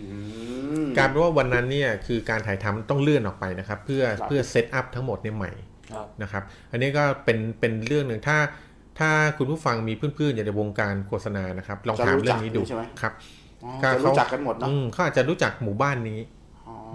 เขาเป็นหมู่บ้านที่ขึ้นชื่อเรื่องความหลอนมากครับนะครับอันนี้ก็เป็นอีกเรื่องหนึ่งที่ขออนุญาตนำมาแบ่งปันครับอันนี้ก็คือประสบคุณกาผู้ฟัรงณ์นะครับเนาะประสบการอืณ์มการผ่านชีวิตกว่าร้อยปีของพี่ทอยเหมือนเอกันอนะเอาโอเคก็เอาละเข้าเข้ารายการเนาะพี่ครับผมสี่ทุ่มครึ่งอืมก็ ก่อนที่จะไปฟังเรื่องราวจากพี่ทอยในหัวข้อสถานที่หลอนนะครับ ผมก็เตรียม สั้นๆ รวดเร็ว รวดเร็วนะฮะสิบสถานที่ที่มีคนฆ่าตัวตายอืมนะครับ ก็สั้นๆ เร็วๆ ก็ลองฟังกันดูฮะว่ามีสถานที่ไหน สถานสิบเอ่ออันดับสิบนะฮะ อันดับสิบเขาก็เป็นที่น้ำตกแองการ่าอ๋ออ่ารู้รู้จัจักกสถานที่นานฆ่าเลตัวยตายที่ดังที่เอสุดในโลกอนะในกาล่าฟลอร์นะฮะแองการ่านะฮะครับก็ผมคือสถานที่นี้ครับเป็นสถานที่ที่เขาก็สวยงามเนาะอย่างที่แล้วอืมผมเชื่อว่าใครก็รู้จัก นะครับ แล้วก็เขาบอกว่าสถานที่นี้เนี่ยเอ่อต่อปีเฉลี่ยต่อปีเนี่ยเฉลี่ยปีละ 23 คนนะฮะแล้วตอนนี้ปัจจุบันนี้ก็อยู่ประมาณ 2,700 กว่าคนละ ที่ตายไปแล้วที่ที่ที่นี่ที่ไปโอ้ไปครับไปไปจบชีวิตที่นั่นผมนะครับอืมอืมอืมแล้วก็อันดับ 9 นะฮะ ก็จะเป็น Coast Spring Canyon Bridge เหมือนสะพานอืมอืมสะพานแคนยอนนะครับอ๋อครับผมเป็นสะพานหิน เป็นสะพานหินอืมใช่ครับ เป็นสะพานหิน สถานที่นี้ก็ เอ่อก็มีคนตายเฉลี่ยอยู่ประมาณ10 คนต่อปีเช่นเดียวกันนะครับอ่าอันดับ 8 ครับผมเอ่อหอไอเฟลมอ๋อที่นี่หอไอครับเฟผลมอ่าสถานที่นี้ก็มีคนเอ่อไปไปไปจบชีวิตที่นี่ก็อยู่ที่ประมาณเอ่อสถานที่นี้เอ่ออยู่ที่ประมาณ 300 กว่าคนนะครับ300คนเขาไม่ได้บอกไปนะครัฮะบว่าต่อปีหรืออะไร แต่ก็ก็ หลายคนก็คงงงเนาะว่าสถานที่นี้คนจะไปจบชีวิตได้ยังไงอืม มีเซฟน่าจะเป็นยุคเก่าๆที่ครับยังไม่ผมมีการการ เอ่อดูแลป้องกันอืมนะฮะ ครับเอองั้นขอขยายความเรื่องของไอเฟลนิดหนึ่งนะครับ ครับผม ในตำนานเกี่ยวกับการฆ่าตัวตายนี่เขาว่ากันไว้ว่านักท่องเที่ยวที่ไปฆ่าตัวตายที่หอไอเฟลเนี่ยนะครับเขาใช้เวลาในการเดินขึ้นไปเนี่ยและการฆ่าตัวตายของคนที่กระโดดลงมาจากหอไอเฟลเนี่ย มักจะฆ่าตัวตายที่ชั้นที่ไม่เกินชั้นที่ 57 ของหอไอเฟลถูกต้ครับผม57 ชั้นอืมอ่าครับซื้อหวยได้นี่ออกแล้ว เพราะคิดคาดว่านะครับ คาดว่าพอขึ้นไปชั้น 58 อาจจะเมื่อยขาก่อนกระโดดลงมาไม่ไหวฮะก็เลยโดดชั้น 57 ดีกว่า เออ ก็เลยโดดชั้น 57 แล้วกันวะหมดแรงแล้วอะไรอย่างนี้นะฮะอืมเขาว่าเป็นเป็นชั้นที่ที่ คือเป็นความสูงดีตายแน่นอนอืมอันนี้ อันนี้ไม่ได้ไม่ได้คือไม่ต้องไม่ต้องไม่ต้อง57แล้วครับผม10ชั้นก็ตายแล้วครับผม อันนี้อันนี้ไม่ได้เชิญชวนนะ เป็นอืมเป็นสถิติที่เขามาบอกกล่าวนะครับ อันดับแปดครับ เอ่อ เป็นเมืองเล็กๆนะฮะ เป็นเมืองเล็กๆเมืองอะไรนะพี่ลืม อืม นะฮะ ขอเบิ่งดิ อ๋อ เมือง เดี๋ยวนะฮะ คือตอนนี้ เอ่อ ได้เรา ในขณะนี้มีมองไม่คุเห็ณน พัฒนะครับ คุณพัฒเป็ดกระดาษนะครับ ส่งเรื่องเรื่องจากประสบการณ์เข้ามาสถานที่นะครับ เป็นเกาะแห่งหนึ่งทางภาคตะวันออกนะครับอืม อ่าเราอ่านให้ฟังครับ เขาไปเที่ยวกับครอบครัวอืมนะไปเที่ยวกับครอบครัว แล้วก็ตกค่ำอะเขาจะเช่ามอเตอร์ไซค์เนี่ยเวลาเกาะเอ่อเวลาดึกๆอะนักท่องเที่ยวจะชอบเช่ามอเตอร์ไซค์แบบขับไปเรื่อยๆนะขับไปรอบๆนะครับ ไปดูชายหาดไปเที่ยวที่ชายหาดนะครับเขาบอกว่าประมาณสี่ทุ่มบนเกาะถนนเปี่ยวมาก อืม ครับนะ จนมาถึงถนนเส้นหนึ่งกับของหาด เป็นทางลงหาดครับ แสงไฟรถสาดส่องไปเจอฝรั่งชายหญิงคู่หนึ่งกำลังเดินสวนมานะครับเขาโบกมือเหมือนแบบโบกมือเรียกเรียกแบบสามทางอะไรประมาณนี้ละมั้งครับอ่าเขาก็จอดแล้วพอเขาพอจอดปุ๊บหันไปเดินก็ไม่เจอแล้วครับเออ นี่เขาส่งเข้ามาเป็นเรื่องส่งเข้ามาขอบคุณคุณอ่าพีเป็ดกระดาษด้วยนะครับอ่าก็ถือว่าใช้ได้นะครับนี่คือสถานที่หลอนของคุณพีเป็ดกระดาษนะครับอืมถ้าใครก็ตามที่เห็นสถานที่นี้แล้วหลอน ช่วยกันกดไลค์เลยนะครับอืมต่อเลยครับโอเคครับสถานที่ที่ 8 นะฮะ ก็บริเจนนะครับบริเจนเป็นเมืองเล็กๆ มีประชากรประมาณ30,000กว่าคนนะฮะอืมสถานที่นี้ก็เฉลี่ยต่อปีเนี่ยตายเอ่อปีละ 23 คนนะครับอืมเออก็อายุของคนที่ไปฆ่าตัวตายเนี่ยก็อยู่ที่ประมาณเอ่อ15ถึง30ปีนะครับอืมก็ก็เป็นเมืองเล็กๆนะฮะ ก็เป็นข้อมูล อันดับ8ครับ ไม่น่าเชื่อว่าเมืองเล็กๆก็จะมีคนฆ่าตัวตายเยอะขนาดนี้เนาะอืมก็เพราะเล็กแหละมั้งผมว่าก็อันดับ7ครับผมลาสเวกัสอ๋ออ่าลาสเมืองลาสเวกัสเนี่ยครับก็มีหลายที่ผมก็พูดรวมๆเลยเนาะเป็นเมือง มีหลายที่ที่คนเอ่อไปเลือกที่จะไปจบชีวิตที่ที่เมืองนั้นอืมนะครับ เพราะว่าก็อย่างว่าแหละครับพอพูดถึงลาสเวกัสก็จะคิดถึงไม่ว่าจะเป็นการพนันอืมเอ่อ สถานเอ่อที่สถานบันเทิงหรือเอ่อโคโรงจแรมรเออความคืออ่าคือใช่คนหมดตัวครับใช่ใช่ครับมีใช่คนหมใช่ดตัวที่นั่นมีคนผิดหวังที่นั่นใช่ครับอันดับ6นะฮะก็จะเป็นซันดาเบกิอ่าซันดันเบกินี่เป็นหน้าผาสูง 50 เมตรนะครับอืมของเมืองเอ่อวากายามะอืมที่ญี่ปุ่นใช่ไหมใช่ครับผมที่เป็นหน้าผาสูงก็คนก็เลือกไปจบชีวิตที่นั่นครับครับแล้วก็ซูฟอลซูฟอลเป็นอีกเมืองหนึ่งนะฮะ ในประเทศเอ่อในอเมริกานะครับ ก็ที่คนเลือกจะไปจบชีวิต ก็จะมีทั้งทะเลสาบแล้วก็แบบเอ่อสถานที่สำคัญนะฮะที่คนเลือกไปจบชีวิตอืมนะฮะก็อยู่เฉลี่ยอยู่ที่ 15 ถึง20เอ่อ15 ถึง 25 คนต่อปีนะครับอ๋อก็จะเป็นซะกลุ่มวัยรุ่นซะส่วนใหญ่ครับอืมคือขนองคึกขนองด้วยแล้วก็เหมือนกับแบบน่าจะมีอะไรประดลบันดาลจิตบันดาลใจแล้วเนาะเออมันเป็นสถานที่หลอนว่างั้นดีกว่าครับเป็นสถานที่ที่อาจจะบิวอารมณ์ได้ ครับอืมอันดับ 4 ครับผม Beach Beachy Head นะครับผมอ่าอืมเป็นเอ่อเขาเรียกว่าเป็นแหลมหินช็อกอืมเคยได้ยินไหมพี่ครับแหลมหินชอล์กของอืมประเทศอังกฤษนะครับ เป็นสัญลักษณ์ของประเทศอังกฤษเลยนะฮะหน้าผาแห่งนี้นะครับก่อเอ่อก่อรูปด้วยหินเนาะอืมอืมแล้วก็มีคนไปจบชีวิตเฉลี่ย 20 คนต่อปีนะครับอืมก็ก็เป็นอีกสถานที่หนึ่งเดี๋ยวที่ถ้าจำไม่ผิดนะส ถานที่แห่งเนี้ยเป็นสถานที่ที่สวยมาก แล้วก็เคยใช้เป็น location ในการถ่ายภาพยนตร์ฮอลลีวูดหลายเรื่องด้วยนะครับอือืมมโอเคครับ อันดับที่ 3 นะครับ The Gap นะฮะที่ออสเตรเลียนะครับอืมก็เป็นเนินหน้าผาอ่าเนินหน้าผาอีกเช่นเดียวกัน ที่คนเลือกที่จะไปจบชีวิตนะครับ ในปี 2000 2007 นะฮะส่วนใหญ่จะเป็นลักษณะของเอ่อสภาวะซึมเศร้า อาการเบื่ออาหารเบื่ออาหารนี่ถึงกับฆ่าตัวตายได้เลย นี่เบื่อแล้วกูเบื่ออาหารก็ในโลที่กนั่นอาจจะคิดว่าในโลกนี้ไม่มีอาหารที่อร่อยอีกแล้วก็เลยเบื่อเออเราแนะนำครับเราแนะนำเอเคฟนะครับอันนี้เอเคฟรสช็อกโกแลตอร่อย รับรองคุณจะไม่เบื่ออาหาร ถ้าเบื่ออาหารกินแล้วไม่อร่อย เติมหน่อยก็คือโกรกรากนะครับน้ำพริกโกรกรากถ้าคุณคิดจะจบชีวิตเพราะเบื่ออาหารแล้วคุณจะเปลี่ยนไปนะครับครับผมนี่ไม่ได้ใส่ในสคริปต์มานะ อ่านะครับก็ไปไปทางนั้นได้นะฮะแต่ว่าไม่ไม่จบชีวิตแน่นอนนะคครัรับบรับรองถ้ายายอยากไม่อยากจบชีวิตอ่าเดอะแคปออสเตรเลียนะฮะก็เป็นอันดับ3นะฮะอันดับ2นะครับก็คือ Golden Gate นะครับสะพาน Golden Gate นะฮะอืมเขาเรียกว่าเป็นสะพานที่เอ่อประตูทองที่ต้อนรับเอ่อมุ่งเข้าสู่ซานฟรานซิสโกนะครับอ่าที่นี่ก็เฉลี่ยก็ค่าตัวตาย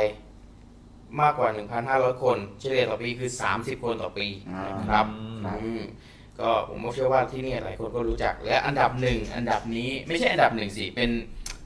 เป็นหนึ่งในคือคือไม่ได้ไม่ได้ไม่ได้เรียงว่าแบบสูงสุดอะไรนะคืออันนี้คือหนึ่งในสิบอ่าอืมใช่ครับ สุดท้ายก็คืออาโอกิกะฮาระอากุกิฮาระมันจะก็พูดไปเรื่อยหน่อยอากุกิจะได้ฮาระเป็นเสียงเหมือนญี่ปุ่นหน่อยอากุกิฮาระอ๋อประมาณนู้นโอเควันะนฮะนี้ประเทศญี่ปุ่นเป็นประเทศหนึ่งที่มีคนอายุเอ่อ วัยรุ่น ใช่วัยรุ่นแล้วก็คนคนที่อายุยืนนะครับอ๋ออายุอืมเยแล้อะวก็ที่นี่ที่นี่เป็นอ่าที่นี่คือที่ที่พี่ทอยจะเล่าใช่ไหมอ่าใช่ครัใช่บไหมใช่ไหมนั่นแหละครับ เดี๋ยวเดี๋ยวพี่ทอยจะส่งต่อให้พี่ทอยต่อไปใช่เดี๋ยวส่งต่อคือคือว่าที่นี่ร้อนมีคยังไง เฉลี่ยมีคนเสียชีวิตเสียชีวิต สถิติคือ 73 รายต่อปี ต่อปีอ๋ออ๋ออัอ่าอันนี้อันนี้อันนี้73รายนี่คือสูงสุดในปีอ๋อ1998ปีสูงสุดอืมใช่ครับผม ก็เป็นที่ที่ผมว่าน่าสนใจผม ผมคิดว่าเดี๋ยวเราไปฟังพี่ทอยเอาข้อมูลมาฝากเลยแล้วกันนะฮะผมอืมผมก็ได้เห็นพี่ทอยเกรินๆมาบ้างเบาๆแล้วอืมนะน่าสนใจมากนะครับ ก็ประมาณนี้ฮะสำหรับ 10 สถานที่ที่มีคนฆ่าตัวตายอืมนะครับเป็นจริงๆแล้วมันเป็นเรื่องน่าสะทุกสะท้อนใจมากเลยเนาะครับ ที่เวลาคนเราตัดสินใจที่จะฆ่าตัวตายได้เนี่ย คือยังไงก็ก็ขอให้คิดเยอะ นะคครัรับบเพราะการตายเนี่ยจริงๆมันอาจจะดูเหมือนเออตายแล้วก็หมดไปแต่จริงๆไม่ใช่นะครับ มันจะมีคนที่อยู่ข้างหลังเราอีกหลายคนที่เขาต้องเสียใจกับการจากไปของเรานะครับถูกต้องครับนายก็ให้ระลึกถึงคนที่อยู่ข้างหลังเราด้วยอยู่เพื่อตัวเองก็อยู่เพื่อคนอื่นบ้างอืมใช่ในเมื่อคนเรากล้าที่จะฆ่าตัวตายครับทำไมคุณไม่มีความกล้าที่จะเผชิญหน้าความจริงนะครับ ทุกอย่างที่มันเกิดขึ้นเนี่ยมันเกิดขึ้นมาแล้วมันก็ต้องผ่านไปอย่างคำพระท่านว่านะครับ มันไม่มีอะไรอยู่ยืนยงหรอกฆ่าตัวตายนะครับแย่กว่าอยู่เยอะ อืมถูกต้องครับผมโอเคมีคนมีทางบ้านถามมาครับ คุณพีคุณพีมเป็ดกระดาษนะครับ ถามมาเผื่อครัว่าบพี่ทอยจะมีความรู้เรื่องนี้ครับนะครับเขาถามว่าเคยได้ยินไหมถนนมหาสจรรย์ถนนมหัศจรรถย์นนมหาสจรรย์ ที่เป็นถนนทางลาดขึ้นเนินอ๋อนะครับครับ ผมถ้าจอดรถแล้วกดเกียร์มือไว้เนี่ยครับรถก็จะจะไหลลาดขึ้นเนินจะไหลขึ้นนะครับเออเป็นอยู่ในเมืองไทยด้วยใช่ไหมพี่ทอยมีหลายที่ครับมีอยู่อ๋อหลายที่ที่ทางที่จะไปขอนแก่นก็มีอยู่อ๋อจุดหนึ่งนะครับ ในในในในคือเอาว่าในในชีวิตผมอะก็คือเจอสถานที่แบบเนี้ยประมาณ4ี่ห้าที่อ๋อเหรนะอครับเป็นเนินขึ้นเนินเลยนะที่เขาบอกว่ามีข่าวเลยนะอืมเพราะว่ามีข่าวคุยคนเคยบอกว่าเนี่ย มีข่าวออกมา แล้วก็มีคนเคยไปลองไปท้าลองครับคือผม ปรากฏว่ารถไหลขึ้นเนินจริงไหลขึ้นเนินจริง ๆ คๆ รับ แต่มีรอยมือเด็ก อืม มีรอยมือเด็กแบบเข็นรถครับอืม เออแล้วเขาบอกว่าถนนตรงนั้นเนี่ย เคยมีรถรับส่งเด็กอืมตกเขา ครับ เอางี้อ่าแล้วตายรถคันด้วย ผมขอพูดในมุมนี้ดีกว่าครับ ครับ อ่าทางที่เป็นทางสโลป ที่มันเหมือนกับจะเป็นเนินแล้วพอจอดรถปุ๊บแล้วมันจะวิ่งขึ้นเนินเองเนี่ยครับจริง ๆ แล้วโดนพิสูจน์ในทางวิทยาศาสตร์เรียบร้อยแล้วนะครับอ่าว่าจริงๆแล้วเนี่ยมันเป็นมิลาดนะมิคลารับดเป็นคือภาพลวงตาเป็นภาพลวงตาเอว่ามันอเนินชนิดหนึ่ง มันด้วยความด้วยจุดหักเหของแสงอะนะครับ กับความร้อนที่อากาศร้อนเนี่ยมันจะทำให้เกิดไอ้น้ำใช่ไหมฮะแล้วมันจะไปหักเหกับแสงนะครับครับทำให้เราที่อยู่ณจุดนั้นเนี่ยมองเห็นว่าถนนเส้นนั้นเนี่ยเป็นถนนที่ที่ที่เป็นเนินที่เป็นเนินเหมือนเราขับรถเอาง่ายๆเหมือนเราขับรถต่างจังหวัดตอนเนี้ยเรามองไกลๆเนี่ยมันเป็นเป็นภาพอ่าครับผมเนินสูงขึ้นเลยนะ แต่จริงๆอ่าไม่ใช่เป็นมิจลาริดงๆจริงๆไม่ใช่จริง ๆ ในความเป็นจริงแล้วเนี่ยทางวิทยาศาสตร์ได้ไปทำการทดลองนะครับโดยการวัดองศาวัดอะไรเรียบร้อยแล้วเนี่ยปรากฏว่าเนินที่เราเห็นนั้นเป็นเนินจริง ๆ เป็นทางลาดลงนะครับเป็นภาพลาดลงครับด้วย แต่เป็นทางลาดลงที่ไม่ค่อยไม่ค่อยชันมากนะครับรถมันเลยค่อยๆไหลค่อยๆไหลลงมาช้าอ๋อนะครับอืมอันนี้เราเป็นรายการผีหรือรายการแบบทำให้หาไม่ไม่กลัวผีก็ไม่รู้นะไม่ใช่เราเราเราให้ความกระจ่างทั้งสองมุมไงสองมุมเออแต่สำหรับมันก็ไม่ใช่ว่าทุกที่ที่เป็นแบบนั้น อืมมันอาจจะมีที่ที่เป็นเนินจริง ๆ แล้วขึ้นจริง ๆ ก็ได้ แล้วก็ครัใช้บไสยศาสตร์เอ้ยใช้เขาเรียกใช้ความเชื่อในการก็คือจะเชื่ออะไรก็ก็ต้องแบบชั่งน้ำหนักเนอะอ่าคือใช้ใช้วิทยาศาสตร์ลองมาดูซิว่า เอ๊ะมันเกิดขึ้นอย่างนั้นได้อย่างไรนะฮะอืมไม่ใช่แบบว่าบางคนเลือกที่จะเชื่อแบบหูหลับหูหลับตาเชื่อไปเลยเนี่ยครับเราก็อาจจะแบบว่านะมันมันก็เลยเกิดปัญหาหลาย ๆ อย่างที่เราเห็นในปัจจุบันนี้ไม่ว่าจะเป็นการโกงหรือว่าการ สร้างอะไรมาการเพื่อหลให้อกบูชาอ่าการหลอกซื้อหลอกขายกันทุกวันใช่นี้ครับนะครับต้องก็คือต้องใช้วิจารณญาณในการชมเยอะๆนะครับที่พี่ทอยอธิบายไปก็เป็นหลักวิทยาศาสตร์เนาะใช่ที่เขาค้นมาก็โอเคเอาเป็นว่าอย่างนี้คือเราชมเพื่อความบันเทิงครับนะครับอย่าใช้ความบันเทิงในการหลอกตัวเองนะครับอืมหรือว่าใช้ความบันเทิงนี้ในการยึดเหนี่ยวจิตใจอืมจนจนแบบเอ่อใครมาขายอะไรหรือใครมาหลอกให้ทำอะไร ก็ทำนะครับให้คิดว่าเป็นความบันเทิงเอาไว้ แล้วก็ให้มันรู้ให้เรารู้ว่านะครับให้เรารู้ว่าโลกนี้มันอาจจะมีสิ่งที่เราไม่รู้อีกเยอะนะครับให้เราเป็นคนที่น้ำไม่เต็มแก้วไว้อ่าอ่าครับก็คือผมให้เราได้เรียนรู้อ่าไม่รู้ใช่ไหมก็ไปเรียนรู้กันนะคครัรับบไปเรียนรู้เรียนรู้ยังยังไม่รู้ว่ามันเป็นเพราะอะไร คนเขาคิดกันมางี้พูดกันมางี้ก็ก็บันเทิงไว้ก่อนครับเชื่อว่าบันเทิงไว้ก่อน ตอนนี้รายการเราเน้นบันเทิง เรื่องผีก็เป็นเรื่องบันเทิงนะครับ แต่ว่าถ้าจะพูดไปถนนแบบนี้ที่เป็นทางลาดเนินมหัศจรรย์แบบนี้ ถือว่าเป็นเรื่องมหัศจรรย์จริงๆนะครับผมนะครับแต่มันเป็นเรื่องมหัศจรรย์ของธรรมชาติที่อ่าที่สร้างขึ้นโดยธรรมชาตินะครับครับอันนี้ใช่จัดเป็นเรื่องอัศจรรย์จริงๆแหละใช่ถึงแม้วิทยาศาสตร์จะพิสูจน์ได้แต่จริงๆแล้วเนี่ยสิ่งที่สายตาเราเห็นเราก็ยังคิดว่าเป็นความอัศจรรย์อยู่ดีแหละครับอ่านะครับใช่ใช่อันนี้อันนี้มีมีมีเอ่อส่งอาลิงก์จารย์ไว้ด้วยอาจารย์กี้นะครับชัยวัฒน์คาฮิรันนะครับครับส่งเป็นลิงก์มาเลย อ่าอืมเป็นลิงก์เนินมหัศจรรย์บวกค่ายอาสาอะไรก็ไม่รู้ขอบอย่างคุณนั้นมากๆครับขอบคุณครับผมเดี๋ยวเราจะไปชมกันนะครับอืมอืมอ่ามาเดี๋ยวส่งต่อเรื่องที่พี่ทอยจะมาเล่าให้ฟังขอครังบผมป่าอาโอกิกะฮาราอาโกกิกะฮะเลาะครับผมอ่าก็เดี๋ยวครับผมเดี๋ยวก่อนที่พี่ทอยจะพูดก็เอ่อขอบคุณคุณพีเป็ดกระดาษด้วย นี่คืออ่าครับแฟนคลับแฟนใหม่ของเราอืม นี่ขอเป็บนแฟคุณนใหนะม่ครับของขอเราบในคุณรายคุณการพีเลยด้วยนะนะครับผมขอบคุณคุณพีเป็ดกระดาษ แล้วก็ขอให้อยู่กับเราเรื่อยๆเลยนะครับผมอ่าขอให้อยู่เราเรื่อยๆเลยขอนะให้อยู่กับเราไปขสักคุณมร้อยๆปีเลยนะครับผมเขาอยู่กับเราสักร้อยปีเลยนะครับอยู่เป็นแฟนตัวยงกับเราเราจะครับไลฟ์กันทุกวันจันทร์และวันพฤหัสเวลาครับสามผมทุ่มครึ่งนะครับคุณอืมคุณพีเป็ดกระดาษนะครับ อยู่กับเรานะครับ เดี๋ยวเราเอ่อขอบคุณมากแล้วเขาก็ชมพี่ถอยมาว่าโอ้โห ได้ความรู้ม ชอบรายการพี่มากเลยอ่าอืมเขาเขาพูดจริงนะครับเนี่ยอ่าจริงจริงจริงนะครับบอกขอบคุณมากครับได้หลอนแล้วได้รู้ด้วยอ่าอืมความรู้ครับบอกความหลอนความรู้บอกความหลอนขอบคุณนะครับคุณเป็ดกระดาษครับอยู่ผกัมบเราไปเรื่อยๆนะอืมต่อครับอะก็ต่อเลยคครัรับบขอบคุณทุกท่านนะครับที่ให้ความสนใจรายการเราอะครับเราจะเดี๋ยวผมจะขออนุญาตขยายความที่คุณแม็กนะครับได้พูดถึงเรื่องสถานที่ฆ่าตัวตาย 10 อันดับ อันดับหนึ่งนั่นคือป่านะครับที่ชื่อว่าอ่า ในภาษาไทยเนี่ยเราเรียกกันว่าป่าฆ่าตัวตายนะครับ แต่ในภาษาญี่ปุ่นเนี่ยจะเรียกว่าปากกาตุตะอะไม่ใช่ ในภาษาญี่ปุ่นจะเรียกว่าอาโอกิกะฮาระอาโอกิฮาระอาโกกิกะอาโกกิฮาอาระโกกิกะฮาระอาโกกิฮาระนะครับ ซึ่งคาว่าฮาระคำนี้เป็นคำเดียวกับคำว่าฮาราคิรีอ๋อนะครับ ก็คือการฆ่าตัวตาย ถูกต้องครับ ด้วยกระจ่างด้วย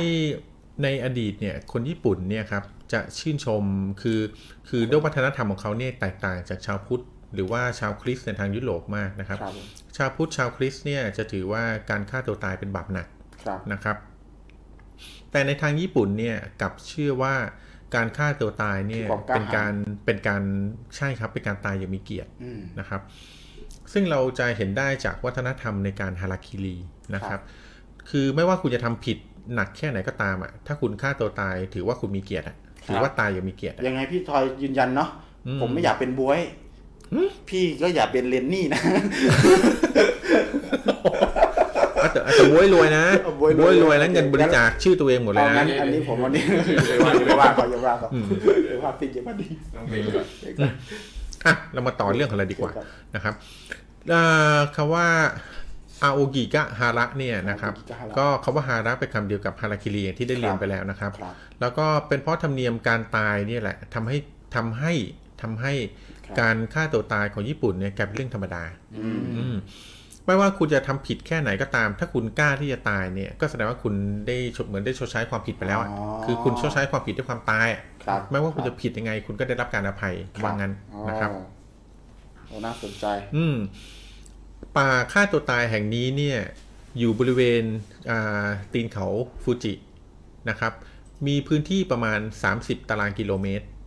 นะครับแล้วลักษณะป่าเนี่ยจะเป็นจะเป็นคล้ายๆป่าโปร่งนะครับอืมเป็นป่าโปร่ง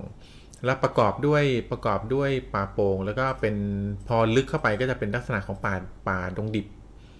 นะครับ อืม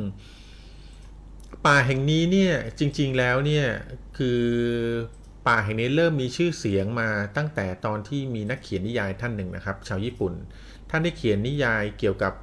ชายหนุ่มหญิงสาวที่มีความรักกันสองคนแต่ถูกกีดกันนะครับอืมแล้วก็ชายหนุ่มหญิงสาวคู่นี้เนี่ยก็เลยพากันไปฆ่าตัวตายในป่าแห่งนี้อืมนะครับ หลังจากนั้นเนี่ยก็ปรากฏว่ามีการฆ่าตัวตายกันนี่เกิดขึ้นในป่าที่นี่เยอะมากนะครับครับเอ่อ ถึงขั้นมีการทำทำสถิติเอาไว้ว่าในแต่ละปีเนี่ยมีคนเข้าไปฆ่าตัวตายในป่านี้มากถึง100คนต่อปีทีเดียว โอ้อืมโอ้โอ้โอ้โอ้นะครับ คืลัอกษณะคือเยอะขนาดเนี้ยอืมเรานี่สุ่มไปเนี่ยแทบจะเจอเลยนะ ก็ก็ก็เมื่อก่อนเนี่ยในในในอดีต แต่ในปัจจุบันเนี้เขาทางทางการท่องเที่ยวญี่ปุ่นนะฮะก็พยายามพยายามที่จะเปลี่ยนแปลงเอ่อ ภูมิทัศน์ของป่าไม่ใช่เปลี่ยนแปลงคือความรู้สึกของคนว่าที่นี่ไม่ใช่ป่าฆ่าตัวตายนะพยายามเปลี่ยนให้เป็นที่ท่องเที่ยวอืมเพื่อเพื่อคนจะได้ลืมลืมภาพเก่าๆไปซะอืมแต่นะครับแล้วก็ยังมีหลาย ๆ คนที่เข้าไปฆ่าตัวตายอยู่ที่นี่อยู่ดีแหละเซนเซอร์อืมก็มีหลายคนที่เข้าตัวตายอยู่ที่นี่อยู่ดีแหละ คือญี่ปุ่นเนี่ยจะมีปัญหาอยู่อย่างหนึ่งเรื่องของของเศรษฐกิจนะครับครับเรื่องของเออการทำงานหรือว่าเรื่องอะไรก็ตามนี่ที่แบบ เป็นเพราะเมืองเขามีความกดดันสูงมากอืมนะครับเขามีคนเขาเป็นคนมีวินัยครับถ้าอะไรที่ผิดพลาดหน่อยเขาจะเครียดมาก ถูกต้องครับแล้วก็มีอัตราการตกงานค่อนข้างสูงครับมีอยู่ครั้งหนึ่งผมเคยไปเที่ยวญี่ปุ่นเมื่อประมาณ 3-4 ปีที่แล้วครับไปที่สวนสาธารณะของเขาเชื่อไหมครับว่า มีแต่คนพวกคนจรจัดอะฮะครับเอากล่องกระดาษเนี่ยมานอนมาเลยอยู่ในสวนสาธารณะเป็นพันคนนะฮะครับ อืมคือ เป็นความมีวินัยในใจลึกไม่ไม่ใช่วินัยหรอกครับผมเป็นเขาเรียกว่าความน่าจะเป็นความอดอยากเลยมากกว่าที่ทำให้เขาอ๋อทนสู้ต่อไปไม่ไหวเขาก็เลยก็เลยคิดว่าเอ้าถ้าอย่างนั้นเนี่ย ฉันก็เข้าป่าไปตายในป่าดีกว่าๆอ๋อออะไรประมาณอย่างนั้นนะฮะเป็นก็หลากหลายเหตุผลว่างั้นดีกว่า ใช่ถ้าจะถ้าจะดูดีๆก็บางทีเราก็คือเขาเรียกว่าอะไรผู้ดูแลป่าแถวนั้นนะครับ ก็บอกก็ได้เล่าให้ฟังว่าบางครั้งเนี่ยก็ไปสำรวจดูป่าก็เห็นเต็นท์ของคนนะฮะครับ ไปตั้งอยู่ในบริเวณในป่าลึกนะครับ คือไปตั้งอ่าไปตั้งเพื่อแบบว่าแล้วก็มีอาหารอยู่นิดหน่อย คือ ไปตั้งเพื่อว่าอาหารหมดเมื่อไหร่ฉันก็ตายเมื่อนั้นอะอ๋อก็คือแบบไปแบบตายเลย อืมตั้งใจเอาอาหารไปเพื่อกินมื้อสุดท้ายอย่างเงี้ยแล้วก็ตายไปเลยนะครับอ๋อเพราะฉะนั้นหลาย ๆ ครั้งก็จะพบว่ามีชาวญี่ปุ่นเนี่ยเอา ผู้ที่จะไปฆ่าตัวตายนะครับ ก็จะเหมือนกับเอารถเนี่ยอืมไปจอดทิ้งเอาไว้ที่บริเวณริมป่าครับแล้วก็ไม่กลับออกมาเอารถอีกเลย ก็คือครับฆ่าตัวตายในป่าขึ้นได้ไหมครับเดี๋ยวเรามีเดี๋ยวเรามีเปิดสไลด์ให้ดูเป็นแบบลักษณะภาพของป่าอ่านะฮะครับผมอันนี้เป็นขึ้นป่ามาแล้วของป่าที่ชื่อว่าขึ้นแล้วอืมอันเนี้ยเนี่ยฮะลักษณะของคนที่ไปตายในป่าก็จะอย่างเงี้ยแขวนคอตายแบบนี้เลยครับนะครับ อันนี้ภาพมันจะดูน่ากลัวหน่อยแต่ก็ได้รับการเซ็นเซอร์มาแล้วนะครับผม เนี่ยก็ลักษณะของป่าจริงก็จะเป็นแบบนี้เลย และอันที่เห็นหุ่นตรึงมืออยู่อย่างเงี้ยคือบางทีเนื่องจากป่านี้นะครับ ได้ได้รับการขนานนามว่าเป็นป่าอาถรรพ์นะครับครับเพราะมีวิญญาณคนตายอยู่ที่นี่เยอะมากอืมเพราะฉะนั้นบางครั้งเนี่ยก็จะมีบางคนไปทำพวกพิธีกรรมที่แบบว่าสาบแช่งอืมนะครับ เหมือนกับเพราะว่าในอย่างที่บอกว่าในญี่ปุ่นเนี่ยการการการบูลลี่เนี่ยเยอะมาก ครับคนที่แค้นที่แบบว่าที่แบบสู้เขาไม่ได้ก็เข้าไปในป่าเนี่ยแล้วก็ทำการสาปแช่งบุคคลที่บุคคลที่ตัวเองแบบเกลียดนะครับ บุคคลที่ทำร้ายตัวเองเนี่ยก็จะเป็นครับลักษณะแบบนี้นะครับ ก็จะครับเอาหุ่นไปตอกลักษณะของการการแช่งให้ตายอะไรแบบเนี้ยนะฮะอืมอืมคราวนี้เนี่ยถ้าถามว่าอ่าแล้วทำไมคนถึงทำไมคนญี่ปุ่นถึงมีถึงมีธรรมเนียมที่ว่ายังไงคือต้องไปฆ่าตัวตาย หรือหรือว่าต้องไปฆ่าตัวตายในป่าหรืออะไรก็ตามเนี่ยครับมันมีที่มาตำนานอยู่บทหนึ่งฮะของญี่ปุ่นครับเป็นตำนานอะไรอ่าในสมัยโบราณเนี่ย ในสมัยโบราณของญี่ปุ่นเนี่ยนะครับเขาจะมี อืม สิ่งที่เขาเอ่อเรียกว่าเขาจะมีคนแก่เยอะอืมนะครับเขาจะมีคนเขาจะมีคนแก่คนสูงอายุเนี่ย เยอะครับมากนะครับ แล้วคนสูงอายุเมื่อก่อนในญี่ปุ่นเนี่ยมีเยอะมากอืมเยอะถึงขนาดที่ว่า เยอะถึงขนาดที่ว่าแบบ คือเยอะอะเยอะกว่าปัจจุบันมากหลาย ๆ เท่านะครับครับ ก็เลยมีธรรมเนียมที่ว่าคนสูงอายุเนี่ยเขาจะรู้สึกว่าเขาแก่แล้วไม่มีค่าอยู่ไปไม่มีค่าไม่มีประโยชน์หรอกนะครับมีค่าน้ำค่าไฟไม่ใช่ไม่ใช่เราจะไม่มีค่าน้ำค่าไฟเขารู้สึกว่าเขาทำงานก็ไม่ได้ อยู่ครับแล้วก็เป็นภาระใช่ต้องให้ลูกหลานเลี้ยง ลูกหลานลูกก็มีเมียมีลูกอยู่แล้วใช่ต้องมาดูแลตัวเองด้วยแหละพวกเนี้ยนะคคืรับอจริง ๆ แล้วอันนี้เป็นสภาวะของคนแก่ทั่วไป ใช่สภาวะของคนแก่ทั่วโลกแหละอืมแต่ว่าเอ่อ คนแก่เนี่ยอ่าคนอ่าแต่ญี่ปุ่นคุณรุนแรงกว่าอ่ใช่ใช่เพราะเริ่มครับมีแนวคิดอืมอืมเขาก็เลยมีธรรมเนียมอันน่ากลัวอันหนึ่งครับนะครับเป็นธรรมเนียมเป็นธรรมเนียมการแบกแม่ขึ้นไปทิ้งไว้บนภูเขาอ๋ออ่าใช่ธรรมเนียมปัจจุบันเป็นธรรมเนียมเอ่อเรื่องนี้ผมเคยได้ยินมาเหมือนกันอืมแล้วก็เป็นเรื่องที่น่าน่าหดหู่เขาจะทำไงรู้ไหมฮะครับในอดีตเนี่ยเขาลูกชายเนี่ยพอเห็นพ่อแม่ที่แก่ตัวลงแล้วเนี่ยครับแล้วเลี้ยงดูไม่ไหว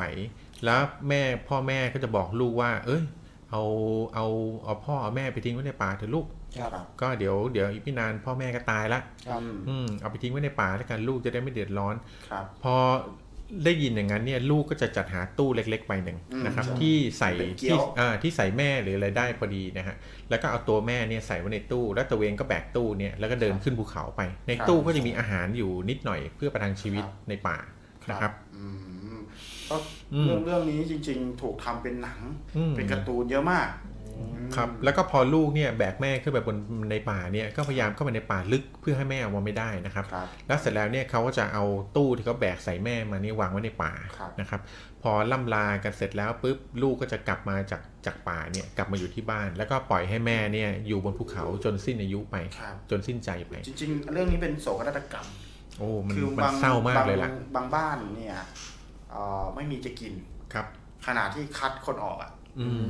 คือคัดคนออกคือคนที่มีอายุเนี่ยก็รู้ตัวเลยอืมนะครับเขาก็รู้สึกว่าเขาอะไร้ค่าอืมเออคือเตรียมทิ้งเลยนะครับ อันนี้แต่ว่านี่เป็นเป็นธรรมเนียมเก่ามั้งครับเป็นธรรมเนียมเก่าเก่ามากซึ่งซึ่งเป็นธรรมเนียมที่ได้ยินว่าเป็นธรรมเนียมที่เลิกไปแล้วนะครับ แต่ก็ได้ยินว่าบางในบางพื้นที่ของญี่ปุ่นเนี่ยยังคงมีธรรมเนียมอันนี้อยู่อ๋อครับมีอืมเดี๋ยวเราจะไปสอดแสวงหามาให้เลยอืมครับว่าที่ไหน เราจะไปเก็บคุณป้าคุณยายมาเลี้ยงครับเราไม่ต้องไปเก็บมาก็ได้นะครับเราผมของนี่เก่าได้มันขึ้นชื่อเรื่องแบบว่าเออคุณคือเขาเรียกว่าอะไร อายุยืน อืมอายุยืนมากอืมใช่ใช่คุณแม็กพูดถูก ด้วยความที่เขาอายุยืนนี่แหละอาจจะอาจจะเป็นสาเหตุที่ทำให้เป็นปัญหาหนึ่งที่เป็นภาระอืมนะครับอ๋อโอเคคือจริง ๆ แล้วเขาก็เป็นเรื่องธรรมเนียมสมัยก่อนเนาะซึ่งก็อืมมีแนวคิดของคนสมัยใหม่เข้าไปเติมเต็มแล้วล่ะอืมนะครับไปเติมเต็มแล้วแล้วก็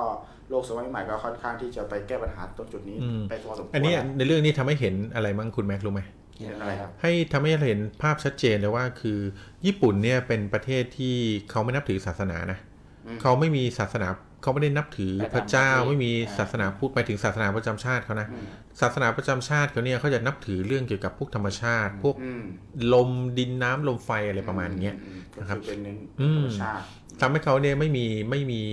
ผม คาดเดาว่าคือไม่มีสิ่งยึดเหนี่ยวจิตใจอะอืมอืมแต่ที่ที่เด่นที่สุดในประเทศนะเนาะอืมคือก็ใช่ครับผสมปนเปหลังๆเนี่ยแม้ว่าจะมีศาสนาพุทธเนี่ย แต่ศาสนาพุทธเขาก็ไม่ได้เคร่งเท่าศาสนาบ้านเรา พระของบ้านเขายังแต่งงานได้นะอ่าพระบ้านเขาเนี่ยแต่งงานได้คือแต่งชุดพระมาเรียรายเงินในเมืองเงี้ยแล้วก็เอากลับเป็นขึ้นอาไปชีพอ่าเลี้ยงดูลูกเมีย จริง ๆ พระเนี่ยเป็นอาชีพอืมแบบเหมือนบัตรหลวงเลยนะเป็นอาชีพหนึ่งใช่ครับเป็นอาชีพหนึ่งอาชีพหนึ่งเลยอ่า คือใครจะทำพิธีกรรมเนี่ยอะมาใส่ชุดทำอืมอ่าประมาณนั้น แต่ก็ไม่แน่เราเราอาจจะมีความอ่ามุมมองหนึ่งอืมมุมมองหนึ่งสำหรับการที่มองญี่ปุ่นในแบบหนึ่งแล้วกันอืมครับครับก็ยังในผมก็ก็เลยคิดว่าเราเกิดในประเทศไทยที่มีพุทธศาสนาเป็นศาสนาประจำชาติเนี่ยถือว่าประเสริฐละ นะครับเราแต่ได้พี่ทอยนี่ไม่ใช่นับถือศาสนาพุทธนะครับผมนับถือผมต้องเรียนกับผมนับถือศาสนาคริสต์นะครับอ๋อแต่ความนับถือศาสนาคริสต์ของผมเนี่ย ผมก็ก็ศึกษาเรื่องของศาสนาพุทธด้วยอ่าในบางเรื่องที่พระพุทธเจ้าท่านได้สอนเอาไว้เนี่ย เราสามารถนำมาใช้ในชีวิตประจำวันได้ โดยที่ไม่กระเทือนกับความเชื่อในศาสนาคริสต์ของผมโอเคอืมครับผมแล้วแล้วป่าที่พี่พูดถึงเนี่ยตอครันบเนี้ยตอนเนี้ยครับ มันมีการดูแลหรือว่าแบบยังมีคนมีครับ ก็ยังมีคนเข้าไปตายกันทุกปีนะ อืมถึงแม้ว่าเขาจะพยายามพยายามปรับเปลี่ยนให้มันเป็นคือ สถานที่สำหรับการท่องเที่ยวเนี่ยคือพูดอย่างนี้แล้วกันว่าจริงๆแล้วตอนนี้สถานที่ที่เขาปรับปรุงเป็นสถานที่ท่องเที่ยวนี่ครับผม เอ่อความขึ้นชื่อในการฆ่าตัวตายเนี่ยก็คือพิมมิกอืมเป็นกิมมิกที่คนอยากไปดูแล้วนะถูกครับผม แล้แล้ววก็ก็ไปดูเลยนะ มีเอ่อมีอยู่ อะมีอยู่อันนี้ผมเป็นเรื่องที่ผมได้ทราบมาจากเพื่อนชาวญี่ปุ่นนะฮะครับมีอยู่ครั้งหนึ่งเพื่อนชาวญี่ปุ่นได้เข้ามาทำงาน แล้วเราก็ได้พูดคุยกับเรื่องป่าแห่งนี้กันครับเขาบอกว่าเขาเคยมีเพื่อนคนหนึ่งนะครับ ที่มีประสบการณ์ในการเข้าไปในป่าแห่งเนี้ยแล้วก็กลับออกมายังมีชีวิตอยู่นะครับเขาได้บอกว่าเพื่อนได้เล่าให้ฟังว่า ตอนนั้นเพื่อนเขาคือเกิดความกดดันและคิดว่าเดี๋ยวจะฆ่าตัวตายฮะแต่ยังไม่ได้ตัดสินใจฆ่าตัวตายนะ เขาก็ขับรถไปแล้วก็ป่าแห่งนี้เหมือนเป็นอุทยานนะฮะครับเขาก็เอารถไปจอดเอาไว้นะครับครับ แล้วเขาก็ไปใช้ชีวิตอยู่บริเวณนั้นคือ ยังไม่ได้ตัดสินใจว่าตัวเองจะตายนะครับ ก็เขาเล่าให้ฟังว่า ในเวลาที่เขานั่งอยู่ที่ริมป่าเขารู้สึกเหมือนกับว่ามีเสียงเรียกกันในป่าฮะอืม คืคืออแม็กเปิดเปิดภาพป่าไปเลยจะได้บรรยากาศเขาอ่าเขารู้สึกว่ามีเสียงเรียกอยู่ในป่านะครับ คือมีเสียงมีเสียงเรียกเพราะบริเวณนั้นคือมันมันเป็นบริเวณที่เปลี่ยวแล้วก็เป็นมันล้างมากครับมันเหงามาก ถึงแม้จะไปที่ท่องเที่ยวเนี่ยบรรยากาศมันได้เออมีอุทยานเนี่ยแต่ก็ไม่ค่อยมีคนเพราะว่าช่วงนั้นที่เพื่อนเข้าไปที่เพื่อนเข้าไปก็มีผู้คนแบบแบบน้อยอะฮะเขาก็ไปนั่งคิดถึงชีวิตเขาที่ริมป่าเนี่ยครับปรากฏว่าเชื่อไหมครับว่าเขารู้สึกเหมือนมีคนเรียกเขา เรียกชื่อเขาจากในเรียกป่าเข้าเรียกเข้าไปเป็นป่าอืเลยมอืมเรียกชื่อเขาจากในป่าเขาก็รู้สึกว่าพอมีคนเรียกเขาเขาก็ลุกขึ้นมา แล้วก็ตามเสียงเรียกนั้นไป คืออเชื่อไหมครับว่าเขาตามเข้าไปลึกมากโดยที่เขาไม่รู้ตัวเลยนะว่าเขาเดินเข้าไป เขาเดินเข้าไปในป่าอย่างนั้นเรื่อย ๆ แล้วรู้ไหมครับว่าเขามารู้ตัวอีกทีเนี่ยคือเขามารู้ตัวอีกทีคือมาได้สติอีกทีเนี่ยคือเขาเดินเข้าไปในช่วงที่แบบฟ้ายังไม่มืดนะเขาไปรู้ตัวคือไปได้สติอีกทีเนี่ยตอนที่แบบท้องฟ้ามืดหมดแล้วอะอ๋ออืมก็คือพอพอเขาเป็นอย่างนั้นเนี่ยเขาแทนที่จะรู้สึกว่าอยากฆ่าตัวตายเขาเลยกลัวแทน ด้วยความกลัวเนี่ยทำให้เขาแบบแล้วเขาก็บอกว่า เขาใช้ชีวิตกลางคืนเนี่ยอยู่ในป่าแห่งนั้นนะฮะอืมอยู่ในป่าแห่งนั้นเขาบอกว่าเขาไม่กล้าตายเลยด้วยความที่เขากลัวมาก เขารู้สึกว่าทั้งคืนเนี่ยคือแบบบริเวณที่เขาอยู่เขาก็ไปไปเจอที่ที่แบบเออสามารถแบบซ่อนตัวอยู่ได้ เขาบอกว่าทั้งคืนเลยนะเหมือนมีคนเหมือนมีเสียงคนเดินอยู่ในป่าอืมเหมือนมีเสียงคนเดินฝีเท้าเดินในป่าปุกปักเขาก็เลยเข้าใจว่าเป็นเป็นอาจจะเป็นทีมแบบเจ้าหน้าที่มันมาตามหาเขาหรือเปล่าครับ นะครับ แล้วก็แต่ปรากฏว่าเขาไม่ได้เอาไฟฉายไม่ได้เอาอะไรเข้ามาเลยนะครับเขาก็แบบเสียงคนเดินแต่ก็ไม่มีเสียงคนเรียกกันเลยอะไรแบบเนี้ยเขาก็เลยไม่กล้าที่แบบแบบขานเสียงตอบอะฮะเขาบอกว่าเขาใช้ชีวิตอยู่ในนั้นเนี่ยจนเช้าโอ้อืมพอตอนเช้าเนี่ยพอเห็นแบบเริ่มเห็นลำไรเริ่มเห็นทางเห็นอะไรพวกเนี้ยเขาก็เลยหาทางออกมาจากป่านะครับ แล้วก็โชคดีเหลือเกินว่าตอนที่เขากำลังหาทางมาจากป่า มีเจ้าหน้าที่จากในป่าครับ เข้ามีเจ้าหน้าที่ของอุทยานเนี่ยเข้ามาตามหาเขาจริงๆ เพราะว่าเห็นรถเขาทิ้งอยู่ที่ริมป่า ก็เลยกลัวว่าเขาจะเข้ามาฆ่าตัวตายนะครับ หลังจากที่เจ้าหน้าที่มาช่วยเขาออกไปเนี่ยเขาก็ถามว่าเมื่อคืนนี้มาตามหาเขาหรือเปล่าอืมเจ้าหน้าที่บอกว่าเมื่อคืนเนี่ยไม่ไม่ไม่มีใครเข้ามาตามนะอืมเพราะว่าเจ้าหน้าที่เนี่ยคือตอนเช้าเพิ่งมาที่ออฟฟิศแล้วเห็นรถจอดอยู่ ก็เลยเพิ่งเข้ามาตอนเช้า ถ้างั้นเสียงเมื่อคืนที่เขาเห็นที่เป็นเสียงฝีเท้ารอบๆตัวเขาเนี่ยจริงๆเป็นฝีเท้าของใครกันแน่อืมอืมนะครับ อันนี้ก็เลยเป็นเรื่องเรื่องหนึ่งที่เพื่อนชาวญี่ปุ่นได้ได้ได้เคยคุยกันแล้วก็เล่าให้ฟังนะครับครับก็แสดงว่าป่าแห่งนั้นเนี่ยก็มีอาถรรพ์ใช้เล่นอยู่เหมือนกันแหละครับอืมอันนี้คือเรื่องเล่าจากเพื่อนครับผมเอ้ยเรื่องบอกจากเล่ามาครับจากเพื่อนชาวญี่ปุ่นอืมนะครับ จริงๆแล้วพูดถึงอาถรรพ์ป่าเนี่ยคือสถานที่ที่เป็นป่าเนี่ย มีความ ลึกลับอยู่แล้วเนอะอืมคือเรียกได้ว่าถ้าใครไปอยู่ตอนดึก ๆ ไปนั่งดูป่าแล้วอยู่ดึกๆเงี้ยยังไงมันก็มีความหลอนมีโอกาสหลอนอืมมีโอกาสหลอนแล้วก็มีโอกาสทำอะไรที่มันแบบ เออเรา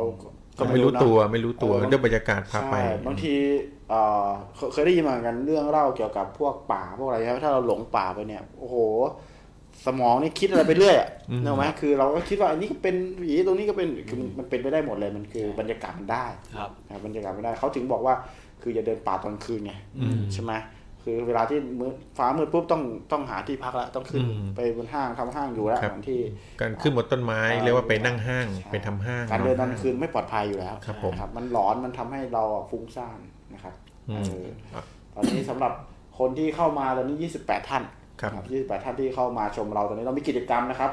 เรามีกิจกรรมจากสปอนเซอร์ของเราทั้งโกรกกรากแล้วก็เอเคฟนะครับ ตอนนี้เราอยู่ในในหัวข้ออ่าสถานที่หลอนนะครับ ใครก็ตามที่เข้ามาตอนนี้แล้วอยากได้ของรางวัลเป็นเอเคฟนะครับเอเคฟเนี่ยเป็นอาหารอ่าเป็นขนมครับไข่ขนมโรตีไข่กรอบนะครับอ่าอร่อยอร่อยอร่อยครับปาตีขายอยู่ที่ King Power ตอนนี้มีเปิดมาให้ซื้อกันที่เพจแล้วนะครับ เข้าไปได้ที่ My Melo Band นะครับ My Melo Brand อ่า My Melo Band เอางี้แบ่งปันอีกสักหน่อยครับนะครับเผื่อเป็นเรื่องที่ที่ท่านผู้ฟังท่านผู้ชมอยากจะอยากจะรู้อ่านะแต่ครับแต่ก่อนจะพี่ทอยจะแบ่งปันตอนนี้กิจกรรมของเราก็คือ ให้ส่งสถานที่หลอนอืม ชื่อชื่อสถานที่หลอนๆที่คุณคิดว่าหลอน ถ้ายังไม่มีใครรู้จักมากก็อธิบายมาหน่อยว่าทำไมถึงหลอนครับผมส่งกันเข้ามาตอนนี้มีคนส่งมาอยู่เยอะเหมือนกันอ่านะครับเดี๋ยวเราจะอ่านตอนท้ายรายการ แล้วก็ครัมาบโหวตกันว่าสถานที่ไหนหลอนสุดใครใครเป็นคู่นำเสนอสถานที่นั้นครับรับรางวัลไปเลย น้ำพริกโกรกกรากและเอเคฟครับ ให้สองอย่างเลยเหรอ ให้สองอย่างโอ้โหอย่างละกล่องเลยครับอ่าวันนี้โอเควันนี้ใจปั้มจใจริงๆแปครรับมผมใจแปรมอืมนะครับเอ่อทั้ง26คนเลยนะอ่า26ยี่สิบหกท่านที่เข้ามาวันนะนี้ครับยี่สิบหกท่านรีบแย่งชิงเลยนะครับ มีแค่สี่ชุดเท่านั้นนะครับผมตอนนี้ครับผมโอเคนะครับอะ พี่ทอยมีเรื่องอะไรอะสถานที่หลเมื่ออนกี้นี้ที่แชร์คุณจักรีได้พูดถึงเรื่องเข้าไปในป่าเข้าแล้วไปในก็ป่าการแบบเขาเลยไม่ให้ล่าไม่ให้แบบเดินป่ากลางคืนเพราะอันตรายใช่ไหมครับผมจริง ๆ แล้วเนี่ยการที่เขาไม่ให้เดินป่ากลางคืนเนี่ยสาเหตุเป็นเพราะว่าช่วงกลางคืนเป็นช่วงที่สัตว์ใหญ่จะออกหากินนะครับ อย่างเช่นเสือในอดีตเนี่ยอย่างเช่นในอดีตเป็นป่าใช่ไหมฮะเอ่ออย่างเช่นเสือช้าง หมูป่าอะไรแบบเนี้ยมักจะเป็นสัตว์ที่นอนกลางวันและหากินช่วงกลางคืนใช่อืมเพราะฉะนั้น การที่เรานอนใต้ต้นไม้หรืออะไรพวกเนี้ยฮะมีโอกาสมากที่เราจะโดนเสือย่องเข้ามาครับลากไปแดกอะไรเงี้ยฮะช้างเดินเข้ามาเหยียบหรืออะไรแบบเนี้ยครับมีโอกาสเป็นไปได้สูงนะครับครับผมแต่ในป่าเนี่ยก็เรียกว่ามีอาถรรพ์เหมือนกันครับเป็นอาถรรพ์ในป่ามีเรื่องเล่าเรื่องหนึ่งนะครับ ที่บรรดาพรานป่าเนี่ยในอดีตเคยเล่าให้ฟังว่า มีพรานป่าอยู่ คือมีหมู่บ้านหมู่บ้านหนึ่งเนี่ยเป็นหมู่บ้านกะเหรี่ยง เมื่อก่อนเนี่ยหมู่บ้านกะเหรี่ยงก็บริเวณรอบๆ คือ พอเข้าไปในหมู่บ้านนี้ก้าวเท้าเข้าไปในหมู่บ้านปั๊บหมู่บ้านนี้ตั้งคือกลางป่าดงดิบพอดีครับนะครับ ก็เป็นบริเวณที่แบบว่าคือเป็นคือเป็นป่าดงดิบอะก็จะมีช้างมีเสือมาป้วนเปี้ยนประจำนะครับครับ แล้วก็มีอยู่วันหนึ่งคือก็มีชาวบ้านเนี่ยถูกเอ่อถูกเสือลากไปกินอืมนะครับ ตามธรรมเนียมปฏิบัติของชาวกะเหรี่ยง พวกนี้เวลามีคนถูกเสือลากไปกินเนี่ยเขาต้องไปตาม เขาต้องไปตามล่าเสือคืออย่างน้อยเอาศพกลับมานะครับ คราวนี้เนี่ยเอ่อพอพอชาวบ้านนี่โดนลากเสือโดนเสือลากไปกินปั๊บในพรานที่อยู่ประจำหมู่บ้านเนี่ยก็มีลูกหาบคนหนึ่งครับนะครับ คือคือเป็นพรานฝึกหัดอะครับก็เลยเข้าไปในป่าด้วยกันสองคนเพื่อเพื่อไปตามเอาศพคืนนะครับปรากฏว่าลูกหาบที่ไปเนี่ยคนที่โดนฆ่าไปกินเป็นเพื่อนกับลูกหาบนี่ด้วย เป็นเพื่อนที่สนิทกันด้วย นะครับเขาเลยหมายมั่นปั้นมือตั้งใจว่าจะฆ่าเสือตัวนี้ล้างแค้นให้เพื่อนให้ได้เลยอืมครับแต่ในสมัยนั้นเนี่ยในหมู่บ้านกะเหรี่ยงเนี่ยยังไม่มีปืนทันสมัยเหมือนเหมือนปัจจุบันนะฮะยังไม่มีพวกไรเฟิลอะไรจะเป็นปืนแก๊ปครับเป็นปืนแก๊ปที่ต้องใส่แก๊ปแล้วก็ใช้ลูกเหล็กอ่าตอกตอกตอกเข้าไปแล้วก็ยิงกันนะฮะก็พรานป่าหนึ่งพรานหนึ่งพรานป่าหนึ่งพรานหนุ่มเนี่ยก็เข้าไปในป่าด้วยกันนะครับ ใช้เวลาตามล่าเสืออยู่สามวันเต็มครับๆนะครับ ก็เออไม่ก็คือแบบ ก็ไปเจอรอยเท้าเสือไปเจออะไรแบบเนี้ยนะ แล้วก็สุดท้ายเนี่ยก็ไปเจอศพอ๋อนะครับ ไปเจอศพของกะเหลี่ยงที่โดนลากมากิน ปรากฏว่าก็โดนกินเนื้อหลุดลุ่ยกับศพกำลังอืดพอดีเลยนะครับ ก็เขาก็เอาศพเนี่ยด้วยความที่มันมืดแล้วเนี่ยเขาไม่สามารถเอาศพออกไปจากป่าในวันนั้นได้อืมนะครับครับเขาก็เลยขึ้นไปนอนบนต้นไม้ในการสร้างห้างบนต้นไม้อะนะสร้างห้างบนต้นไม้ แล้วก็เฝ้าศพเอาไว้ ครับ รอกะว่ารอจนถึงเช้าค่อยทยอยเอาศพออกไปจากป่านะครับ คราวนี้เนี่ยในคืนนั้นเนี่ยระหว่างที่ที่กำลังนั่งห้างอยู่เนี่ยพรานหนุ่มเนี่ยก็นั่งห้างอยู่อีกต้นไม้หนึ่งครับพรานป่าเนี่ยที่เป็นพรานช่ำชองก็นั่งห้างอยู่อีกต้นไม้หนึ่งนะครับอืมคนเป็นพรานเนี่ยจะมีนิสัยที่ว่าหูไวมาก พอเวลามีอะไรนิดหนึ่งเนี่ยเขาก็จะรู้สึกตัวทันทีอืมปรากฏว่าตอนกลางคืนที่นอนอยู่นะฮะ คือพรานแก่เนี่ยก็ได้รู้สึกมีสิ่งผิดปกตินะครับอืมก็ได้แบบตื่นขึ้นมา ปรากฏว่าเห็นพรานหนุ่มเนี่ยที่อยู่นั่งห้างอีกห้างหนึ่งเนี่ยนะครับ ใต้ห้างของพรานหนุ่มเนี่ยปรากฏว่ามีเสือตัวหนึ่งอืมอืมมีเสือตัวหนึ่งเนี่ยเสือตัวใหญ่มากเลยนะฮะเดินเข้ามาในห้างของพรานหนุ่มเนี่ยแล้วก็เงยหน้าขึ้นไปมองบนต้นไม้ที่พรานหนุ่มอยู่ ปรากฏว่าพรานหนุ่มเนี่ยปีนลงมาจากต้นไม้ลงมาหาเสือ อืมอืมพรานแก่ก็ตกใจมากนะครับ แล้วก็ยกปืนขึ้นประทับบ่าทันที ในระยะใกล้อย่างเงี้ยคือพรานป่าก็ได้ยิงปืนไปปุ๊บปรากฏว่าก็ไปโดนจุดตายของเสือพอดีนะครับ แล้วเสือก็ตายอยู่ตรงนั้นครับทำให้พรานหนุ่มเนี่ยได้สติแล้วก็ตกใจมากที่มีเสือตายอยู่ตรงหน้านะครับพรานแก่ก็ได้ถามพรานหนุ่มว่า มึงเป็นอะไรเนี่ย มึงลงมาทำไม มึงไม่เห็นเสือเหรอเสือตัวเสือตัวเบ้อเริ่มเลยอืมพรานหนุ่มคำตอบที่ได้ยินจากพรานหนุ่มก็คือ เสือที่ไหนกันลุงอันเนี้ย ไอ้ที่ผมเห็นเมื่อกี้อะผมเห็นไอ้มุ ไอ้มุคือคนที่โดนเสือกัดตายฮะอ๋อเขาบอกเนี่ยผมเห็นไอ้มุ มันเดินมาหาผมใต้ที่ผมนอนแล้วมันก็โบกมือเรียกผม มันบอกว่ามันยังไม่ตายมันยังไม่ตายให้ผมลงไปหามันทีอ่าเนี่ย ผมก็เลยลงไปเนี่ยกะว่าจะลงไปรับไอ้มุขึ้นมาบนห้างเนี่ยครับก็ปรากฏว่าเนี่ยคืออาถรรพ์ที่อยู่ในป่า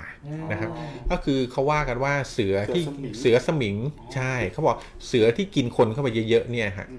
มมันจะมันจะแปลงร่างเป็นคนนั้นได้พอมันลิ้มรสรสชาติของคนเข้าไปแล้วเนี่ย มันจะไม่อยากกินอย่างอื่นอีกเลยนอกจากคนครับอืมและวิญญาณของคนที่ตายแล้วเนี่ยครับ ก็จะจะจะเข้าไปสิงในตัวเสือเนี่ยอืมเสือก็จะสามารถแบบว่ากลายร่างเป็นคนเพื่อมาหลอกล่อเหยื่อเพื่อไปกินต่อได้ครับนะครับ อันนี้ก็เป็นเรื่องที่เล่ามาในเรื่องป่าราวเป็นอาถรรพ์ในป่าอืมครับอาถรรพ์ในป่าจริงนะครับๆเรื่องเล่า ผีเสือ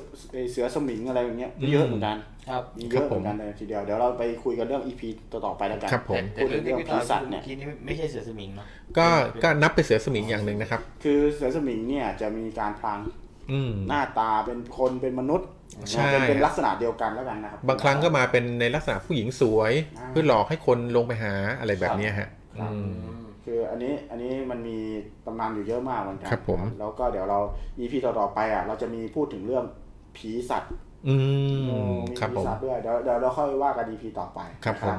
ตอนนี้คือสถานที่หลอนที่ส่งเข้ามาเนี่ยก็ค่อนข้างเอ่อสนุกสนานเลยตอนนี้นะครับอ่าขอล่าบคุสุณดล่าสุดครับล่าสุดเป็นโรงพยาบาลล้างเส้นมิตรภาพนะครับอืมมีเรื่องเล่าแบบไหนลองพิมพ์เข้ามาเลยนะครับ ครับนะครับ แล้วก็สวัสดีสมาชิกใหม่ด้วย อ่าฮะ คุณออนกนกพันธ์นะครับอืม แล้วก็คุณสวัสดีครับ ทุกท่านที่เข้ามานะครับ อ่พิมพ์ประวงนะครับครับอืมอ่านผิดก็ขออภัยนะครับผม ครับ ไปบอกว่าเป็น FC เราด้วย FC นะครับขอบคุณมากเลยนะครับ ติดตามพวกเราไปอ่าทุกชาติทุกชาติไป เดี๋ยวเดี๋ยวเดี๋ยวเดี๋ยวเดี๋ยว ขอบคุณนะครับ แล้วก็อยู่กับเราไปนานๆนะครับครับผมแล้วตอนนี้อืมเรามีกิจกรรมตลอดเลย มีกิจกรรม 2 กิจกรรมอืม ครับกิจกรรมแรกส่งสถานที่หลอนเข้ามา นะครับแล้วก็มอบอันนี้เลยครับโกกกลากและเอเคฟให้เลยนะครับอืมอย่างอย่างละกระปุกเลยนะครับกับอีกกิจกรรมหนึ่งคือเราจะมีสปอตนะครับสปอตโฆษณาของเราประมาณอ่าไม่กี่นาทีไม่เกินไม่กี่นาทีไม่เกินหนึ่งนาทีอะไม่เกินหนึ่งนาทีเนี่ยเราเปิดระหว่างรายการเนี่ยให้จำให้จำว่าเราพูดว่าสปอตเนี่ยพูดว่าอะไรครับนะครับพิมพ์เข้ามาถูกประมาณสักแปดสิบเปอร์เซ็นต์เราก็ให้แล้วนะอืมโอเคครับลิง รายการเราเป็นรายการที่คัดแต่ของมีคุณภาพให้ท่านผู้ฟังนะครับ ของรางวัลที่ท่านได้เนี่ยเราจะลองเปิดและชิมก่อนว่าอร่อยไหม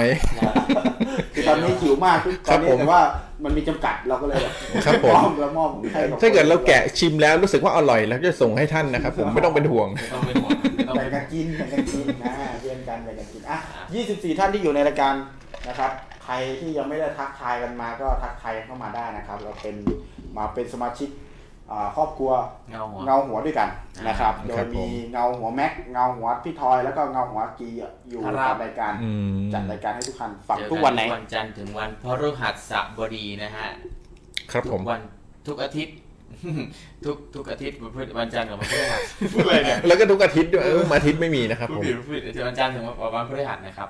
ก็จะมีจะมีในช่วงแรกก็จะมีเรื่องเล่าจากพี่ทอยมีเรื่องตำนานมา แล้วก็พูดคุยกันในช่วงแรกเนาะแล้วก็ก็มาทักโฟนอินทาได้ยใช่แล้วก็เดี๋ยวช่วงต่อไปจะมีการรับโฟนอินถ้าเกิดมีท่านผู้ฟังอยากจะโทรมาเล่า หรือเราได้ดิวกับเอ่อคนดังนะมาเล่าสู่กันฟังในเรื่องของตามหัวข้อาใช่ประสบการณ์ตามหัวข้อของวันวันๆนั้นของ EP นั้นๆนะครับใช่ครับ ก็ติดตามกันเรื่อยๆนะฮะกับ ทางเพจเราครับนี่พี่พี่หมีพี่หมีคือใครเนี่ยที่แชร์ไป นี่ผมผมไม่แน่ใจ ไม่แน่ใจเนาะคือก็ขอบคุณพี่หมีด้วยนะครับ นะครับพี่หมีมีมีคนมาบอกว่าพี่หมีแชร์ไปมีคนเข้ามาดูเยอะเลยนะครับ ขอบคุณพี่หมีมากขอบคุณมากเลยครับพี่หมีผมแสดงตัวด้วยนะครับครับ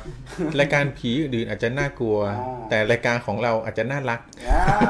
อาจจะนะครับนะน่ารักปนน่ากลัวนะครับ ฟังได้ไม่ไม่จำกัดเพศจำกัดวัยนะครับผมเราไม่ได้เน้นน่ากลัวอย่างเดียวนะครับหน้าอาจจะน่ากลัวแต่อ่าตัวอาจจะน่ารักครับอ่าผมครับผมนะครับผมครับอ่เราเน้นความบันเทิงดีกว่า เน้นความสนุกสนานดีกว่านะครับผมก็มีเรื่องเล่าอีกไหม ก็อย่างสถานที่แรกที่ก็คือป่าเนาะครับ ที่พี่ทอยหยิบมาเล่า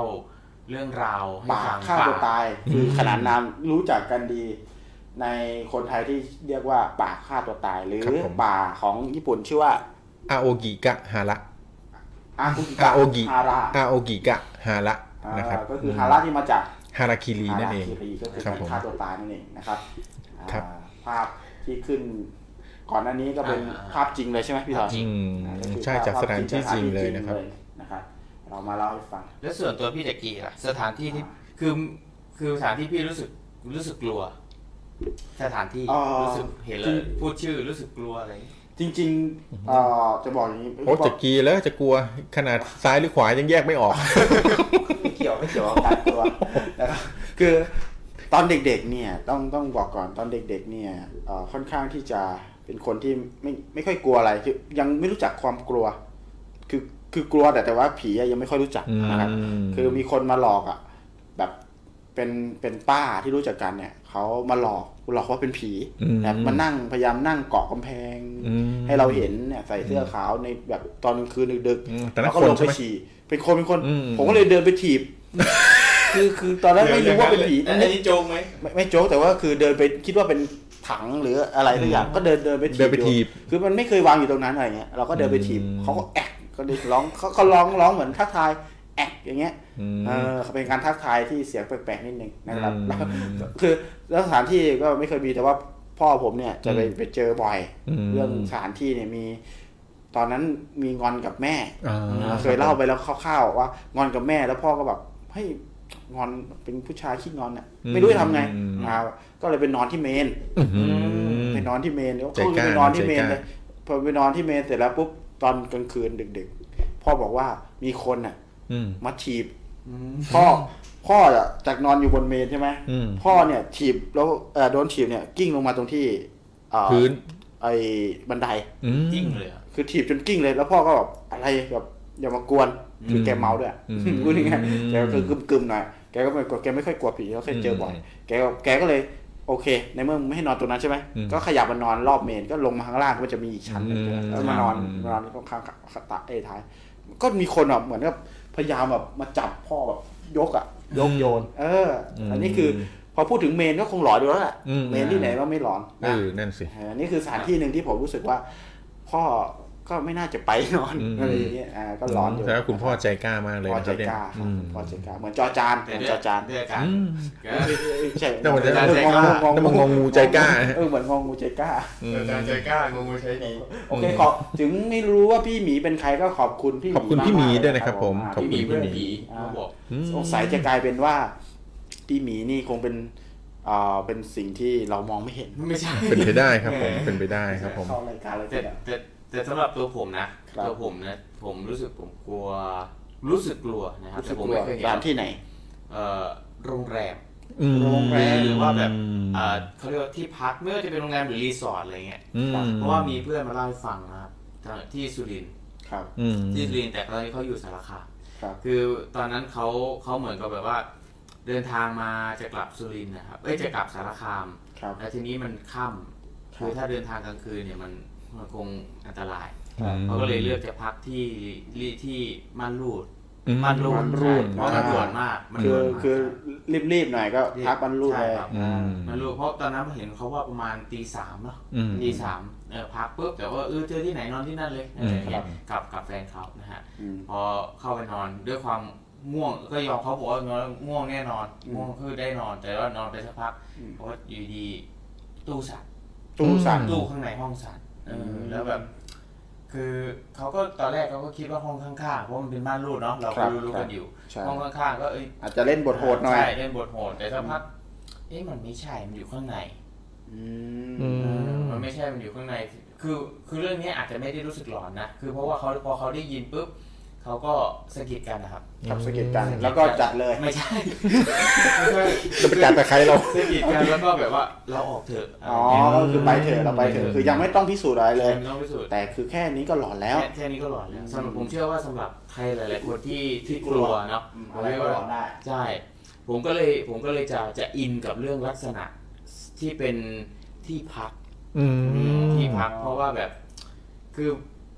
เนอกเวลาเรานอนอะ ถ้าเกิดเราเผลอไปตื่นกลางดึกเนี่ยเอออ่าเหมือนมันจะคล้ายๆป่า พออบรรยากาศมันเงียบ มันอันนี้มันจะเริ่มแบบคิดแหละอืม อ่ามันจะเริ่มคิดสิ่งที่เรามองไม่เห็นเราก็จะเริ่มจินตนาเอการอ เออคือถ้าพูดถึงโรงแรมเนี่ย เคยมีไปเที่ยวไปพักกับเพื่อนที่ประจวบ ประจวบ อืม มันเป็นโรงแรมที่เขาใช้โรงเรียนเก่า อืม มันจะมีเหมือนเป็นสองชั้นเป็นอาคารโรงเรียนเก่าครับ เคยอืมเคยเห็นอาคารโรงโรงโรงเรียนครับแบบเก่าๆไหมอ่ามันจะมีที่สองเป็นชั้นเรือนไม้เป็นเรือนไม้อืมครับคือถ้าเดินเนี่ยได้ยินเสียงอืมอืมคือแล้วแต่ละห้องเนี่ยจัดก็คือเหมือนกับไม่ได้รีโนเวทอะไรเลยนะอืมเหมือนเอาของที่โรงเรียนเก่ามามามามาตั้งจัดเอาไว้มาตั้งอืมแล้วก็ปูใหม่ อย่างเช่น มันเหมือนเป็นโรงเรียนประจำที่มีเขาเรียกว่า เอ่อเตียงสองชั้นอืมเตียงสองชั้นเหมือนเหมือนนักเรียนนอนเลยครับแต่ว่าปูที่ใหม่เหมือนเหมือนผ้าปูใหม่เหมือนอะไรใหม่เลยนะอืมและแต่มันมีบางบางห้องที่เตียงสองชั้นไม่ได้ใช้ก็เก็บไว้มุมห้องอะอืมเออคือเหมือนกับยังไม่ได้รีโนเวทอะไรครับแต่เราไปขอคือซึ่งถูกมากนะรู้สึกว่าแบบไปนอนกันแบบสิบยี่สิบคนอะอืมคือผู้หญิงอีกชั้นหนึ่งผู้ชายอีกชั้นหนึ่งอะ น่าจะอยู่ที่ประมาณสักไม่เกิน สองพันนะมั้งครับผมคือถูกมากถูกมากคือตกคนละแบบร้อยหนึ่งอืมอะไรเงี้ย คือไปไปนอนไปค้างเนี่ยแล้วมีอยู่คืนหนึ่งที่แบบ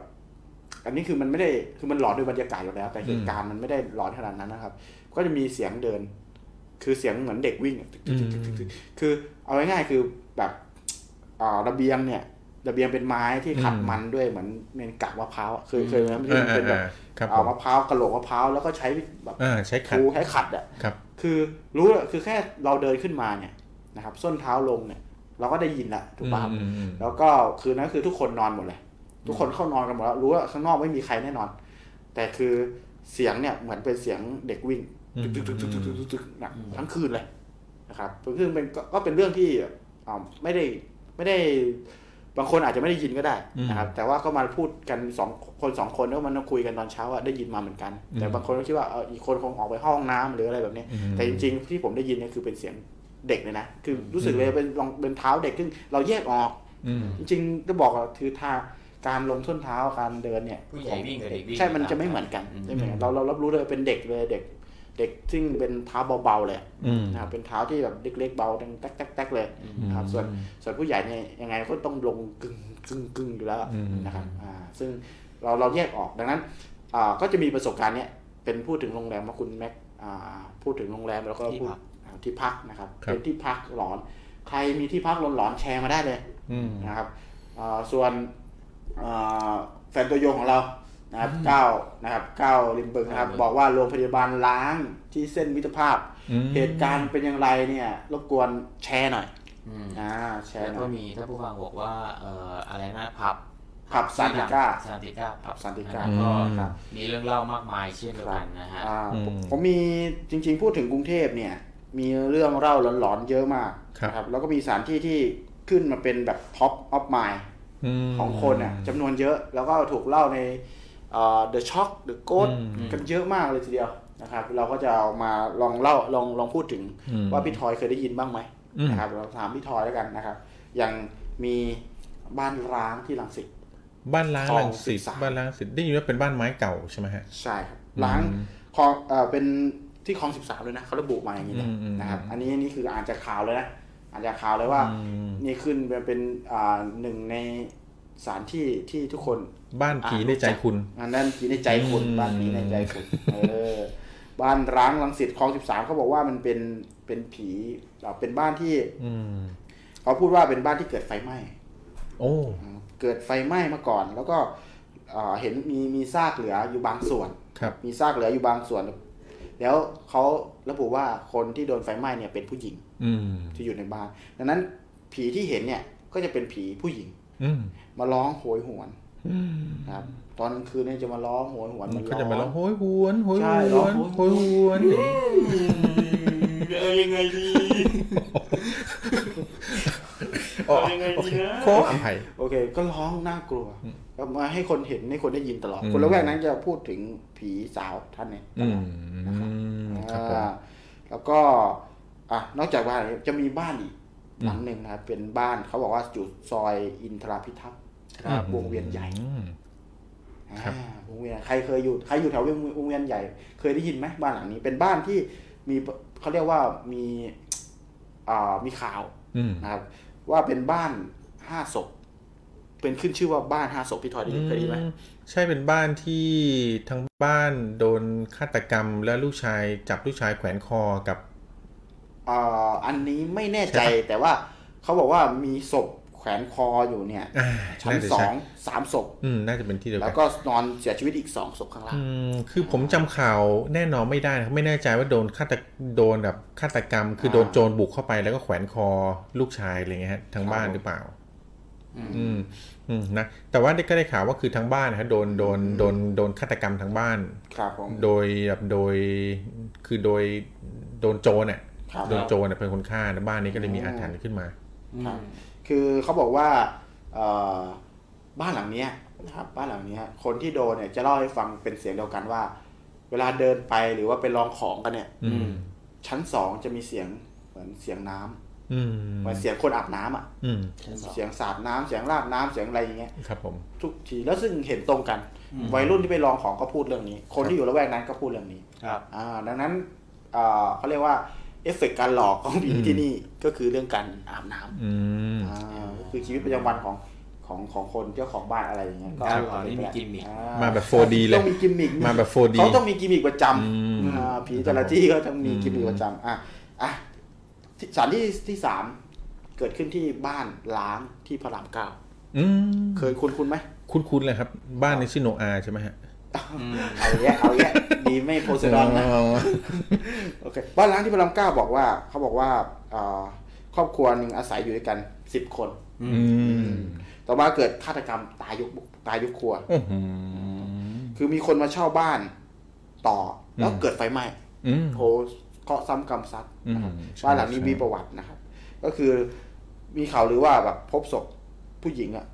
ถูกฆ่าแล้วมาทิ้งที่นี่ด้วย อืมอืมนะครับน่าซึ่งกลัวนะซึ่งคนคือความเฮี้ยนของที่นี่เขาก็บอกว่า คือคนที่มาล่าท้าผีมาอะไรเงี้ย ก็จะเจอเสียงกรีดร้องของผู้หญิง อันนี้ไม่ร้องโหยหวนแล้วเป็นกรีดกรีดร้องเลยกรีดร้องกรีดร้องใช่ร้องครับผมอ๋อโอเค ซึ่งเอ่อที่เนี่ยก็จะเขาบอกว่าถ้าใครไปเนี่ยจะเอฟเฟกต์ของของของผีที่นี่ก็คือเอฟเฟกต์ของผีที่นี่ก็คือ กิมมิคของผีที่นี่คืออมเดินวนเวียนเดินละแวกนี้ เดินได้ยินเสียง อืมแล้วก็ได้แล้วกรีดร้องอืมกรีดร้องครับกรีดผม ร้องนะครับอ๋อเอามีดกรีดตัวเวลาอ๋ออ๋อเอ้าใช่กรีดร้อง ไม่ใช่แล้วอันนั้นไม่ใช่แล้วไม่ใช่ไม่เสีใช่ยงร้องไม่น่าจะเป็นกรีดร้อง อ๋อโอเค เสียงร้องน่าจะมีความสุขนะครับอืมอ่าเว้ยสวัสดีสำหรับ20 ท่านที่เข้ามานะครับครับผมโอเคอะต่อเลยครับ นี่อันนี้คือพูดถึงอ่าเฉพาะในกรุงเทพเลยนะเนี่ยอืม อ่าแล้วก็เรื่องที่สี่ครับเขาบอกว่า พี่ทอยเคยได้ยิน เรื่องอู่อู่ซากรถเก่าไหมอ่า ที่หซนังอยสายหยุดอ่า หนังไปถ่ายที่นี่หลายเรื่องอ่ารวมถึงหนังเรื่องสีแพร่งด้วยนะสี่แพร่งถ้าจำที่ไม่ที่ผิดนิโคอ่านิโคครับที่นิโคแสดง ที่นิโคแสดงอืมเรื่องนี้นิโคโรบินไม่ใช่ นิโคนิโคเทริลาโอล่าลาล่าอ่า ใช่ใช่ใช่โอ้ยุคไหนวะเนี่ย คือที่ตั้งเนี่ยเขาบอกว่าจะอยู่ถนน ต้องบอกว่าประโยชน์ยุทินสิบแปดไม่ต้องบอกนะเราไม่ต้องบอกครับอ่าไม่ต้องอย่าบอกเขานะว่าผลโยธินสิบแปดเดี๋ยวเขารู้สี่สิบแปดไม่ต้องอืมครับผมอ่าคือเป็นที่ที่เก็บซากศพที่เกิดอุบัติเหตุเอ้ยซากรถซากรถที่ซากรถเกิดอุบัติเหตุอืมไว้เยอะมาก ซึ่งทุกคนก็รู้อยู่แล้วนะว่าครับว่ามันเป็นแบบนั้นเพราะค่อนข้างดัง ซึ่งที่จะไว้เก็บแบบเวลารถประสบอุบัติเหตุอย่างเงี้ยแล้วโรงพักลากมาเก็บไว้อะไรแบบเนี้ยครับใช่เออซึ่งจริง ๆ แล้วเอ่อเขาบอกว่ามีคนเจอคือเอฟเฟกต์ของที่นี่ก็ก็ก็คงเหมือนกันแล้วแต่ว่ามีกิมมิคที่แตกต่างอย่างหนึ่งก็คือ บางทีมีรถเสียงแตรอืมเสียงรถแบบอยู่ดีรถพังนั่นแหละอืมเปิดไฟขึ้นมาอ่าเออมีจุดขายมีจุดขายจุดขายมีกิมมิคอืมในการหลอกหลอนซึ่งอืมแตกต่างกับที่อื่นครับผมอ่าก็คือเป็นกิมมิคที่ที่ทำให้ที่นี่ดังอืมนะครับ อันเนี้ยไม่พูดไม่ได้อืมคือพูดปุ๊บทุกคนหลายคนรู้จักอืมยิงรู้ชายรู้ชายรู้อ่าจะอับดุลนะครับอ๋อดุนเอ้ยครับ คือให้ทายให้ทายอืม ที่ไหนที่พูดปุ๊บทุกคนจะรู้จัก พูดปุ๊บทุกคนรู้จัก อนุสาวรีย์อ๋อครับมีสาวิชัยใช่ไหมไม่ใช่ อ่า เป็นบ้านเหมือนกัน อืมเป็นบ้านร้างเหมือนกัน แล้วมีกิมมิครัตแลนด์ไม่ใช่แล้วอะไรอยู่ที่เชียงใหม่ ในกรุงเทพนะ ในในละแวกโอเค เขตกรุงเทพและปริมณฑลแดนเดรมิดพ่อเสือ ไม่ใช่ในโรงเรียนอ๋อ คุณบอมโกโกบอกว่าศาลเจ้าพ่อเสือ อืมจริงๆที่ผมพูดถึงเนี่ย คือบ้าน ที่เกี่ยวกับบันได บ้านที่เกี่ยวกับบันได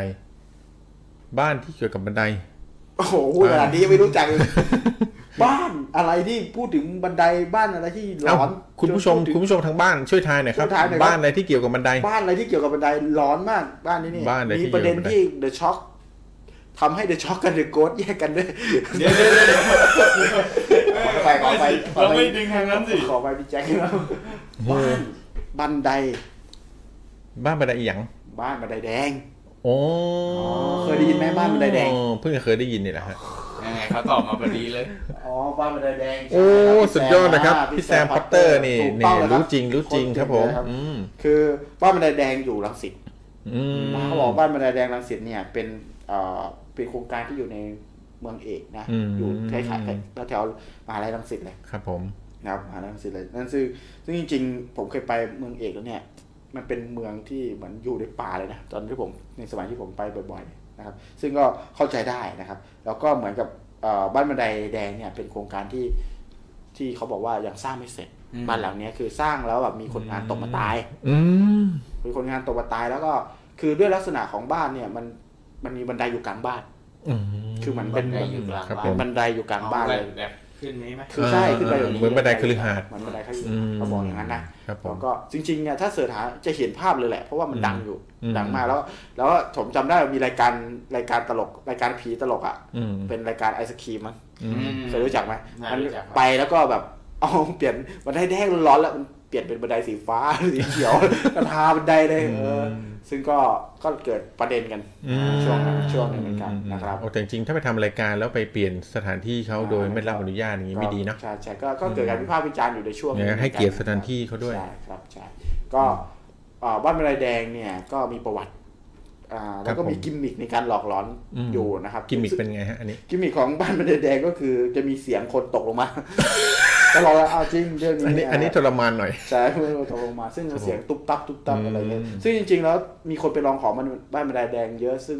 คนแต่ละคนก็เจอไม่เหมือนกันอืมครับเจอไม่เหมือนกันบางคนก็ไม่เจออะไรก็มีครับอืมอ่าอย่างล่าท้าผีเขาก็เคยไปนะครับอ่าล่าท้าผีก็เคยไปเขาบอกว่า จริง ๆ แล้วก็มีคนมาผูกคอตายที่บ้านหลังนี้ด้วยอ่านะคครัรับบผมชาวบ้านละแวกนั้นก็จะเห็นผีคนงานนะครับอืมอ่ามีเขาบอกว่าจะมีตัวตายตัวแทนเสมอเลยอืมอืมอือืมมอ่าคือคนมาเข้ามาฆ่าตัวตายหรือว่าอืมพยายามหลอกล่อคนให้เข้ามาตายได้ครับอืมนะครับ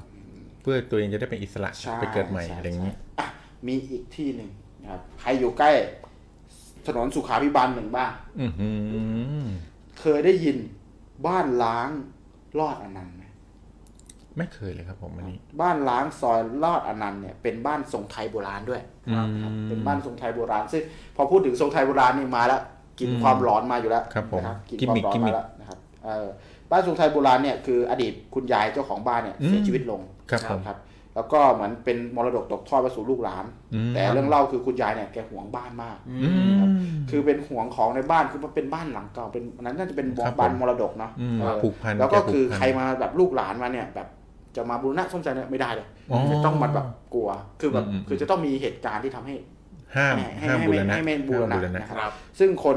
จะเอ่อหลังจากนั้นลูกหลานก็ไม่มีใครมาบูรณะซ่อมแซมเลยอืมนะคครัรับบได้ปล่อยเป็นทิ้งบ้านให้ร้างเก่ากลายเป็นทรุดโทรมไม่มีใครเข้ามาอยู่เลยต่อไปอืมก็กลายเป็นแบบบ้านทรุดโทรมอืมทีนี้เสียดายเฟกเนอะของที่นี่ครับผมเอฟเฟกต์ของที่นี่ก็คือเขาจะเห็นยายแก่เนี่ย แบบเอ่อ พวกเด็กๆที่มาลบหลู่มาอะไรเงี้ยจะเห็นยายแก่เดินอยู่ในบ้านอืมอืมอืมอืมคนที่ผ่านไปผ่านมาเขาจะเห็นยายแก่ยืนชี้หน้า อืมมาเราอย่ามายุ่งอย่ามาอะไรอย่างอืเงี้ยมจากระยะไกลอะจากระยะไกลคือจริง ๆ บ้านเขาบอกว่าอยู่ซอยที่แบบไม่มีคือแบบไม่ไม่ได้ไม่ได้ไกลจากถนนมากอืมคือใครมาเนี่ยใครมาลองของมาอะไรเนี่ยชี้อืมชี้หน้านะครับ แล้วก็ได้ยินเสียงคนแก่ ตะคอกอืมตะคอกไล่เลยคือเป็นคนห่วงอะ คนที่ล่าท้าผีส่วนใหญ่นี่ก็คือจะแบบอืมเจอเรื่องแบบนี้ครับเอฟเฟกต์นี้ตลอดอืมซึ่งก็เป็นกิมมิคของที่นี่อ่านะครับผมอะแล้วนี่อีกบ้านหนึ่งใครอยู่แถวรามคำแหงใครอยู่แถวรามรามคำแหงไหมไม่แม่มีฮะอยู่อยู่รามคำแหงไหมผมอยู่สุรินทร์ครับอ๋ออ้าวรีบย้ายไปสุรินทร์เลยนะพอบอกว่ามีเรื่องหลอนรีบย้ายไปสุรินทร์อืมนะครับบ้านที่รามคำแหง บ้านร้างที่รามคำแหงสามสิบสองอืม นี่ระบุไปเลย เขาเขียนไว้ในข่าวนะครับเขียนครับผมแล้วอ่านได้อ่านได้นะครับเขาระบุมานะครับ บ้านหลังนี้เป็นบ้านที่เขาบอกว่าโอ้มันละเอียดพอสมควรข่าวเขียนละเอียดพอสมควรว่าเข้าไปในซอยกี่เมตรกี่เมตรนะครับ เจอได้เลยนะครับ บ้านหลังนี้เอ่อเป็นบ้านที่ไม่มีบ้านหลังอื่นรายล้อมเลย อืมคือเป็นบ้านที่เขาเรียกว่าเป็นบ้าน บ้านเดียว เป็นบ้านแนวฝรั่งอืมเป็นบ้านแบบฝรั่งหลังใหญ่สองครับชั้นอืนะครับมอืมอืมคือว่ากันว่าเดิมเนี่ยเจ้าของบ้านเป็นชาวต่างชาติอืมครับนะครับเป็นเอ่อเจ้าของบ้านเนี่ยไม่อยู่ครับมีเพียงสาวใช้อยู่อืมคืออยู่บ้านหลังเนี้ยก็คือเป็นเป็นธรรมดาที่บ้านคนฝรั่งจะมาซื้อบ้านแล้วก็ครับจะผมกลับไปอยู่นานๆแล้วก็อืมมาทีแล้วมาอยู่นานๆแล้วก็กลับไปทีอะไรครับประมาณนั้นนะครับ แล้วก็เอ้ยแต่จริงๆตามกฎหมายแล้วคนฝรั่งซื้อบ้านไม่ได้นะเนี่ยอาจจะซื้อในชื่อเมียใช่หรืออะไรอย่างงี้ชื่ออืมชื่อชื่อเมียหรือชื่อคนคนไทยครับสักผมอย่างหนึ่งนะครับ แล้วก็เขาก็มาชื่อซื้อไว้เหมือนเหมือนมาเช่าบ้านตากอากาศอืมทิ้งไว้อะแล้วก็มาอยู่หกเดือนแล้วก็ไปไปหกเดือนกลับครัมาบซึ่งมันก็ประมาณนั้นเนี่ยนะครับ แล้วก็ทิ้งสาวใช้เอาไว้ อืมคือคนดูแลบ้านเนี่ยอยู่ตามลำพัง แล้วก็วันหนึ่งมีคนร้ายเข้าไปลักทรัพย์เขาเรียกว่าอืมคือมีขโมยเข้าไป แล้วก็ฆ่าสาวใช้ตายอืม โอ้โหดเทียมโหเที่ยมอย่างโหดเทียมด้วยแล้วก็ แล้วก็เอ่อต่อมามีการจัดการกับทำศพแบบพิธีเอ่อเรียบร้อยแล้ว หลังจากนั้น หลังจากนั้นเจ้าของบ้าน คือเรื่องนี้เอ่อฝรั่งกลับมา อืมนะครับเป็นเรื่องที่ฝรั่งเนี่ยกลับมา แล้วก็เขาเขาคนแถวนั้นเขาก็เห็นว่าฝรั่งเนี่ย คือไม่รู้ อืมว่าเสาใช้อะตาย อืมเสียชีวิต ก็ใช้ชีวิตปกติอืมอยู่ในบ้านของตัวเองนะนะครับ แล้วจากนั้น เหมือนกับว่าเกิดเอ่อคือเหมือนคนเห็นว่าแบบเขาอะกับเสาใช้ก็ยังอยู่กันปกติอืมเออสาวคือเขาก็ยังอยู่กันปกติ แล้วจากนั้นพอเขากลับไปอืมด้วยความที่ว่าสาวใช้เสียชีวิตไปแล้วเนี่ยอืมก็ไม่มีใครทำความสะอาดอืมบ้านมันก็เลยล้างอืมบ้านมันก็เลยล้างผมไม่แน่ใจมันไม่มีข่าวที่ว่าฝรั่งกลับมาอีกแล้ว อืมก็เลยกลายเป็นว่าบ้านหลังนั้นก็ล้างไปโดยปริยาย อืมไม่รู้เหมือนกันว่าฝรั่งเจออะไรหรือเปล่าอืม นะครับบ้านหลังนี้ก็มีกิมมิกว่าใครที่ไปไปเจอที่นี่กิมมิกของผีที่นั่นผีสาวใช้ที่นั่นก็คือ คือเขาจะเห็นว่าผีที่สาวใช้เนี่ยก็จะมาทำความสะอาดบ้านอืมมาตากผ้ามีหน้าแหละบ้านถึงล้าง เพราะปีศาจทำความสะอาดอยู่อันนั้นมันล้างอันนั้นมันล้างล้างนะครับซึ่งบ้านก็จะเจอคนที่ไปอะก็จะเจอผีแบบมันเป็นทรงฝรั่งนะมันจะมีสองชั้นแล้วก็เหมือนกับว่ามีที่ยื่นออกมาครับอืมอ่าเขา จะเจอสาวใช้เนี่ยออกมาตากผ้าอืมออกมาเก็บของออกมานู่นนี่นั่นครับเหมือนแม่น้ำขนงเลยนะที่แบบว่าแบบอืมบ้านเราเคยดูใช่ไหมไอ้พ่อพ่อพี่มากพระโขนงเนี่ยอืมเออบ้านหลังเก่า แต่พอผัวมาก็เป็นบังใหม่ก็เออสะอาดอะไรเงี้ยครับคือผมคือเข้าข่ายแบบนั้นเลยนะอืมซึ่งตอนนี้เป็นเจ็ดสถานที่ในกรุงเทพอืมที่หลอน ขึ้นอันดับที่ข่าวเขียนขึ้นถึงเลยนะครับ แล้วก็ จริงๆ แล้วไม่มีมากกว่านี้ด้วยอืมถ้าเอาจริงๆเอ่อมีหลายที่เลยที่ที่เราเคยได้ยินกัน อันนี้คือพูดถึงแค่บ้านเลยนะเนี่ยครับถ้าจะสังเกตเห็นนี่จะครับพูดถึงแค่ผมบ้านล้างเลยเนาะมันมีถนนด้วยอืมเคยมีเรื่องเล่าเกี่ยวกับถนนไหมพี่ดอยถนนเรื่องเล่ากับถนนนี่จริงๆมีเยอะนะครับ ไม่ว่าจะเป็นเรื่องของที่อันที่ทุกคนจะเคยได้ยินเรื่องถนนเรื่องของแต่ล่าสุดที่ป็นเรื่องของข่าวนี่ยที่ว่าแบบไอ้ที่เขาเจอผีวิ่งตามรถอะเรื่องของคุณยาย speed อะไรอย่างเงี้ยคุไหมณยาย speed อ่าอ่าอันนี้คือเกิดที่ถนนเนี่ยเป็นสถานที่หลอนเหมือนกันเรื่องคุณยาย speed แต่ในกรุงเทพก็มีแต่เดี๋ยวเรื่องของถนนอาถรรพ์เลยเลยเดี๋ยวเราไว้เดี๋ยวเราไว้ EP หพีน้าต่อไปก็ได้ EP เอาต่อปเพราะว่ามันอ่สถานที่หลอนเนี่ยเยอะมากนะครับสถานที่หลอนเยอะมากแล้วก็อืมจริงๆ ผมจะบอกว่าอ่าสถานที่หลอนที่ ที่ผมเคยอยู่ใกล้มากที่สุด ก็คือ โค้งตรงรัชดา อืมคงร้อยศพ โค้งร้อยศพตรงรัชดา อืมครับผม ตรงนั้นที่มีดารามาเสียชีวิต อืมอืมอืม ใช่ไหมเคยมีข่าวดาราเสียชีวิตมีอืมว่าเขามาพิสูจน์ว่าตรงนั้นเป็นที่ที่เป็นแบบถนนมันไม่ถนนที่ไม่เรียบ อะไม่เรียบครับแล้วก็มันลงมาจากทางที่แบบอืม ยกระดับพอดีมันทางมันมันทางที่เราแต่มันบังวิสัยทัศน์พอดี อ่าใช่แล้วก็ถนนมันก็จะแข็งแบบเหมือนเอียงๆหน่อยอย่างเงี้ยครับ แล้วรถก็จะมาเร็วปกติแล้วก็จะมา เยอะ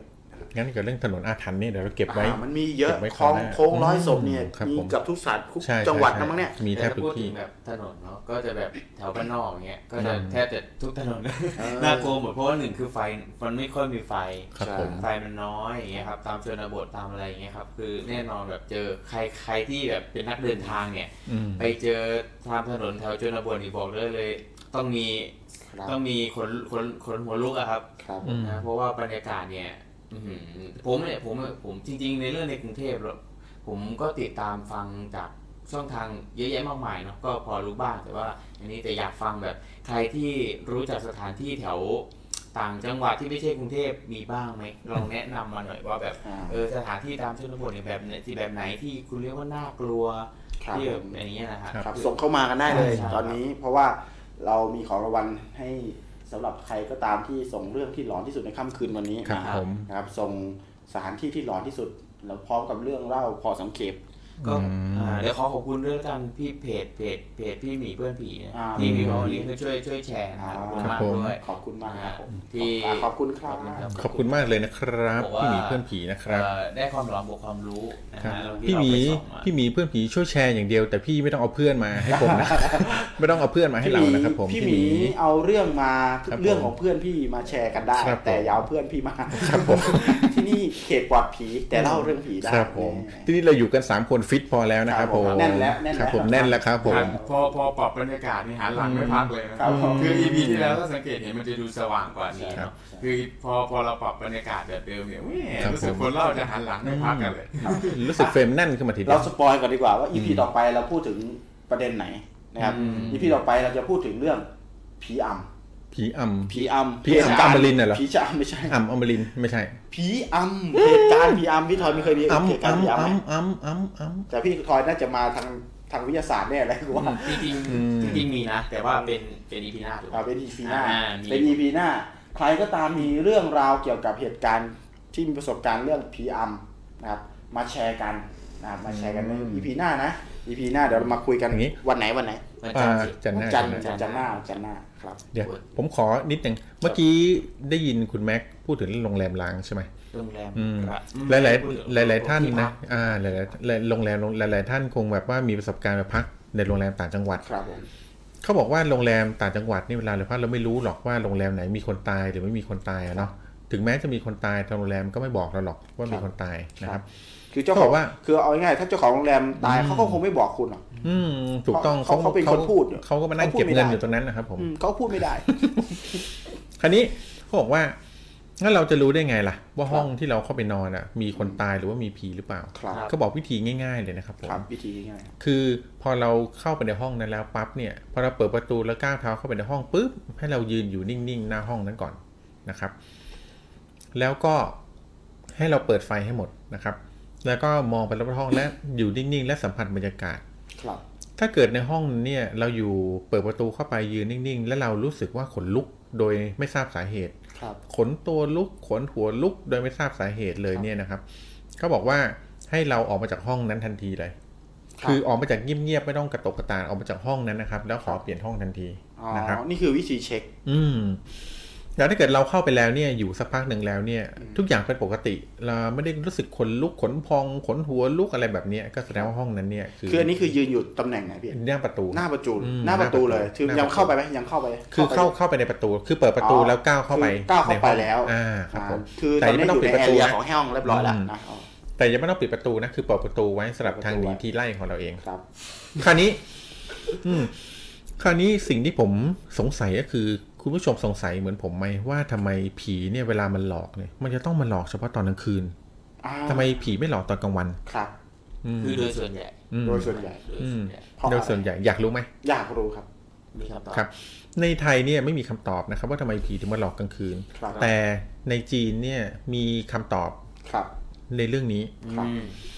ในจีนเนี่ยนะครับ ในจีนเนี่ยเขาบอกว่าทุกสิ่งทุกอย่างในโลกนี้เนี่ยผูกพันกันเป็นขาวกับดำนะครับเขาจะเรียกมันว่าหยินกับหยางนะครับ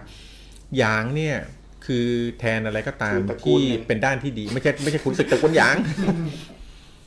หยางเนี่ยแทนในธาตุที่ดีคือในธาตุของสิ่งมีชีวิตนะครับครับหยางเนี่ยแทนในเรื่องของสิ่งมีชีวิสีตขาวนี่ใช่ไหมหยางอืมหยินเนี่ยจะแทนในเรื่องของวิญญาณสิ่งไม่มีชีวิตอ่าห ยินนี่ไม่ได้เกี่ยวอะไรกับเอเคฟเลยนะครับคราวนี้เนี่ยในในที่เราเชื่อทำมีผีออกมากลางคืน เพราะว่าคนจีนเนี่ยเชื่อว่าหยินเนี่ยเป็นสิ่งแทนความความน่ากลัว เรื่องของวิญญาณเรื่องอะไรพวกนี้นะฮะและหยินเนี่ยจะเป็นจะเป็นสิ่งที่เขาเรียกว่าชอบในสถานที่ที่เงียบๆอืม สถานที่ที่เงียบๆน่ากลัวสถานที่ที่เยือกเย็น เรื่องของน้ำเรื่องของอะไรก็ตามเนี่ยจะเป็นสิ่งที่หยินชอบครับเพราะฉะนั้นเราเลยสังเกตว่าทำไมทุกที่ที่แบบว่าเป็นที่เปลี่ยวๆนะครับบรรยากาศเงียบๆอากาศเย็นๆสลัวสลัวๆอากาศเย็นหรือว่าเป็นช่วงที่ทำไมมีประสบการณ์ทำไมผีมาต้องเย็นอาจจะเพราะสาเหตุนี้เพราะว่าอ๋อมันเป็นผีเนี่ยรังสีวิญญาณเนี่ยเป็นธาตุหยินอ๋อเป็นนะครับธาตุหยินคืออืธาตุมเป็นธาตุเย็หยินธาตุครับน้ำคือชอบอะไรที่มันเย็นๆนะครับ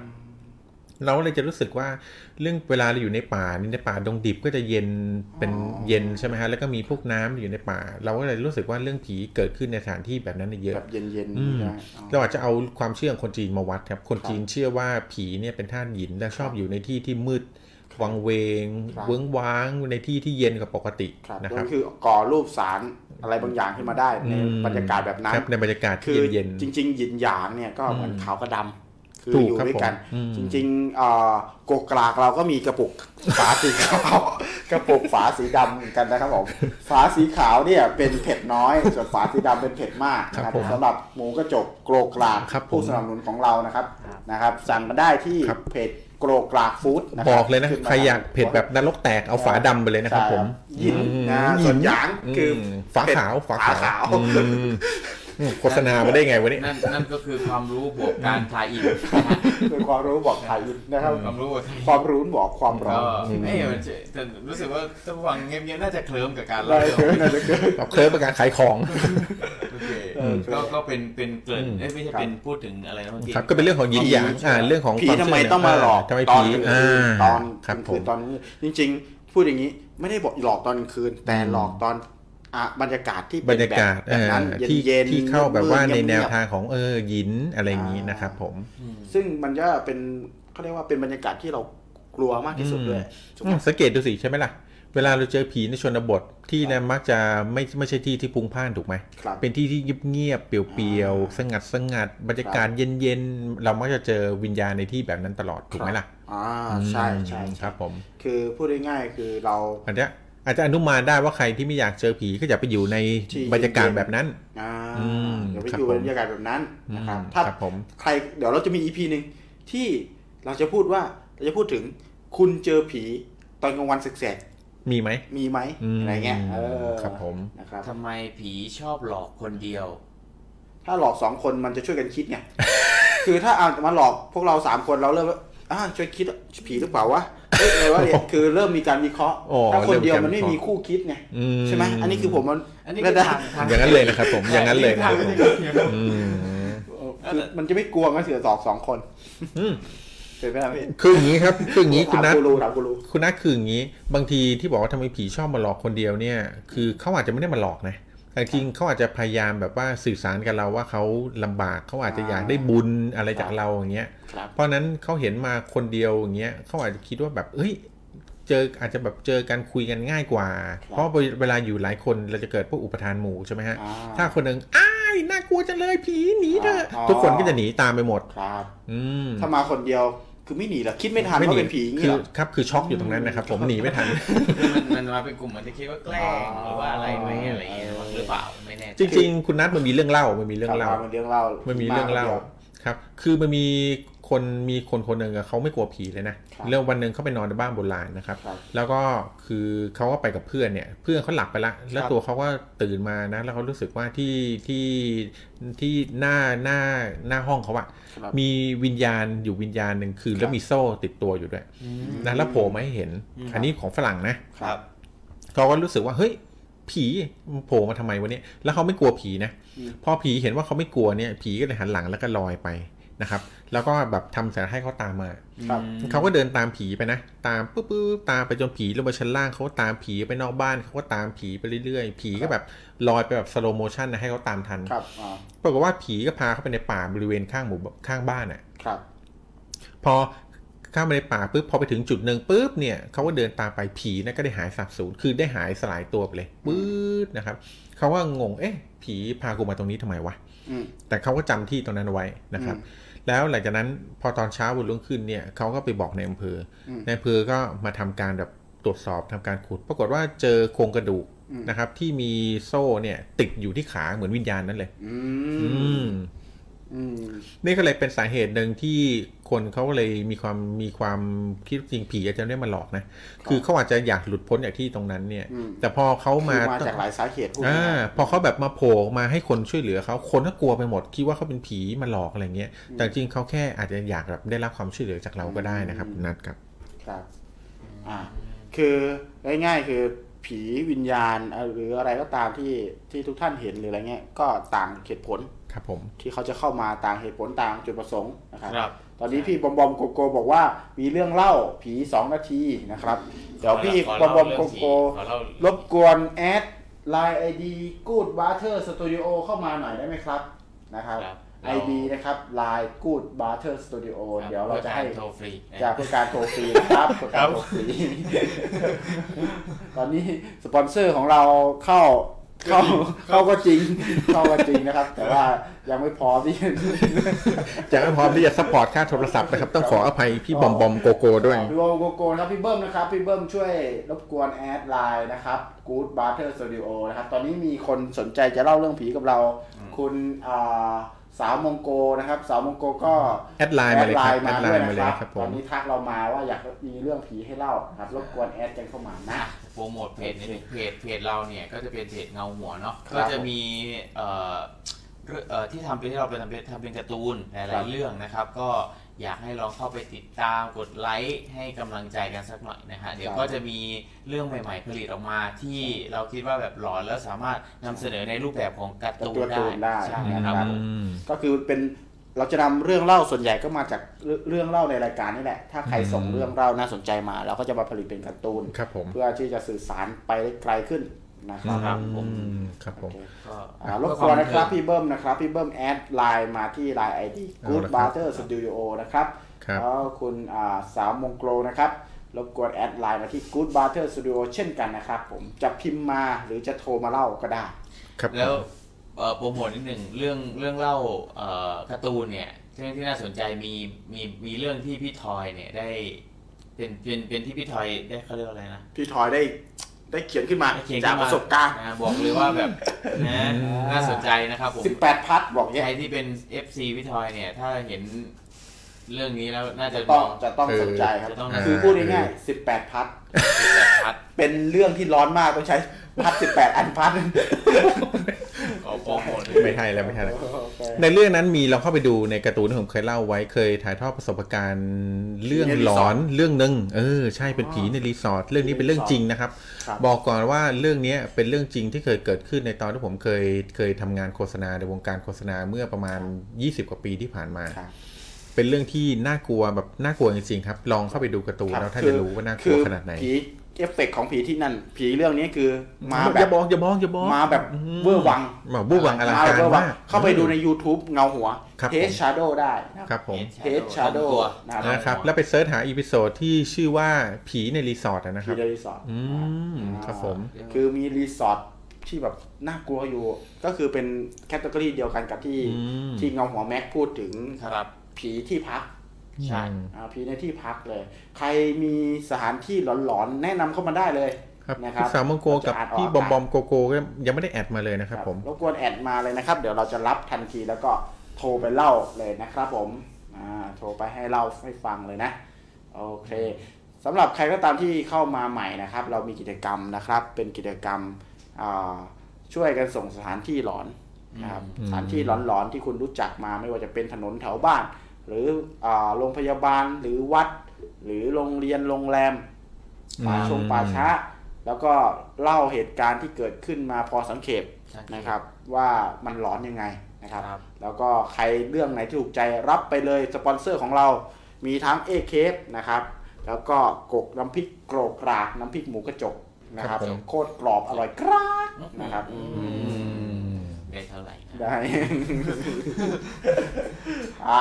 โอเค ตอนนี้ยังอยู่กับพวกมาแล้เราวครับนะครับผมงาคุณเบิ้มคุณเบิ้มแอดมาเรียบร้อยแล้อ่าวพี่เบิ้มนะเนี่ยครับผพี่มเบิ้มแอดมาเรียบร้อยแล้วนะครับ เดี๋ยวเราจะต่อสายถึงพี่เบิ้มนะครับครับเราเรื่องผมผีกัน นะครับ เดี๋ยวสักครู่นะครับผม ก็ ช่วงนี้ช่วงนี้ช่วงช่วงนี้ก่อนที่จะไปฟังพี่เบิ้มเล่า เราไปดูโฆษณา ครับผมจากผู้สนับสนุนของเราก่อนหนึ่งนาครับผทีมอย่าเพิ่งครัหบนีผมไปไหนนะครับเชิญครับผมอย่าเพิ่งหนีไปไหนนะครับ น้ำพริกหมูกระจกโกรกกรากโคตรกรอบ อร่อยกราก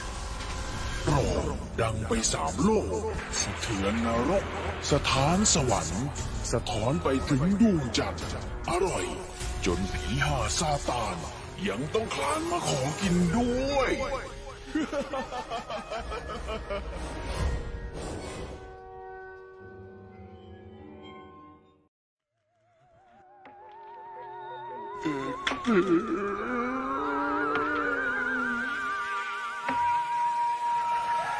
ไม่เมโล เอเครปโรตีไข่กรอบเจ้าแรกและเจ้าเดียวในสามโลก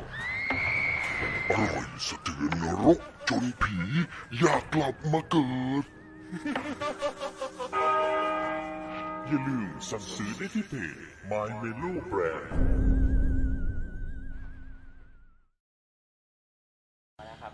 สวัสดีครับสวัสดีครับ พบกันนะครับผหวัมงว่าจะจดทันนะครับเมื่อกี้แล้วนะครับสำหรับท่านที่สนใจจะเป็นสปอนเซอร์ให้รายการเรานะครับ ท่านที่สนใจเป็นสปอนเซอร์ให้รายการเราท่านจะได้ display สยองสยองแบบนี้ไปฟรีๆจากทางรายการนะครับผมครับผมอะคุณเบิ้มพร้อมไหมครับเนี่ย พร้อมนะครับอะเราโทรหาคุณเบิ้มนะคุณครัเบิ้มพร้อมนะครับ เดี๋ยวสักครู่นะครับ คุณเบิ้มอะโอเค สวัสดีครับพี่เบิ้มยัง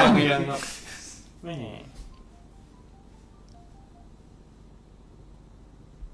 สวัสดีครับพี่เบิ้มสวัสดีครับผมคุณจักรีนะครับ ครับสวัสดีครับพี่เบิ้มครับ ตอนนี้อยู่กับพี่ทอย พี่แม็กซ์แล้วก็ผมจักรีนะครับครับสวัสดีครับพี่เบิ้มครับผมสวัสดีครับครับพี่เบิ้มมีเรื่องอะไรจะมาเล่าให้ฟังบ้างครับพี่เบิ้มจริงๆตอนเมื่อกี้กำลังบันทึกเสียงอยู่แล้วก็ตอนนี้ถ่ายทอดสดก็เอาสดไปเลยนะครับผมครับผมได้ครับจะเล่าประมาณสองนาทีครับผมในหมู่บ้านของผมนะครับ ผม จะมีผู้เสียชีวิตช่วงช่วงโควิดนะครับ ครับผมอ๋อแต่ในหมู่บ้าน เขาไม่รู้ว่าเขาเสียชีวิตประมาณเป็นเดือนผ่านมา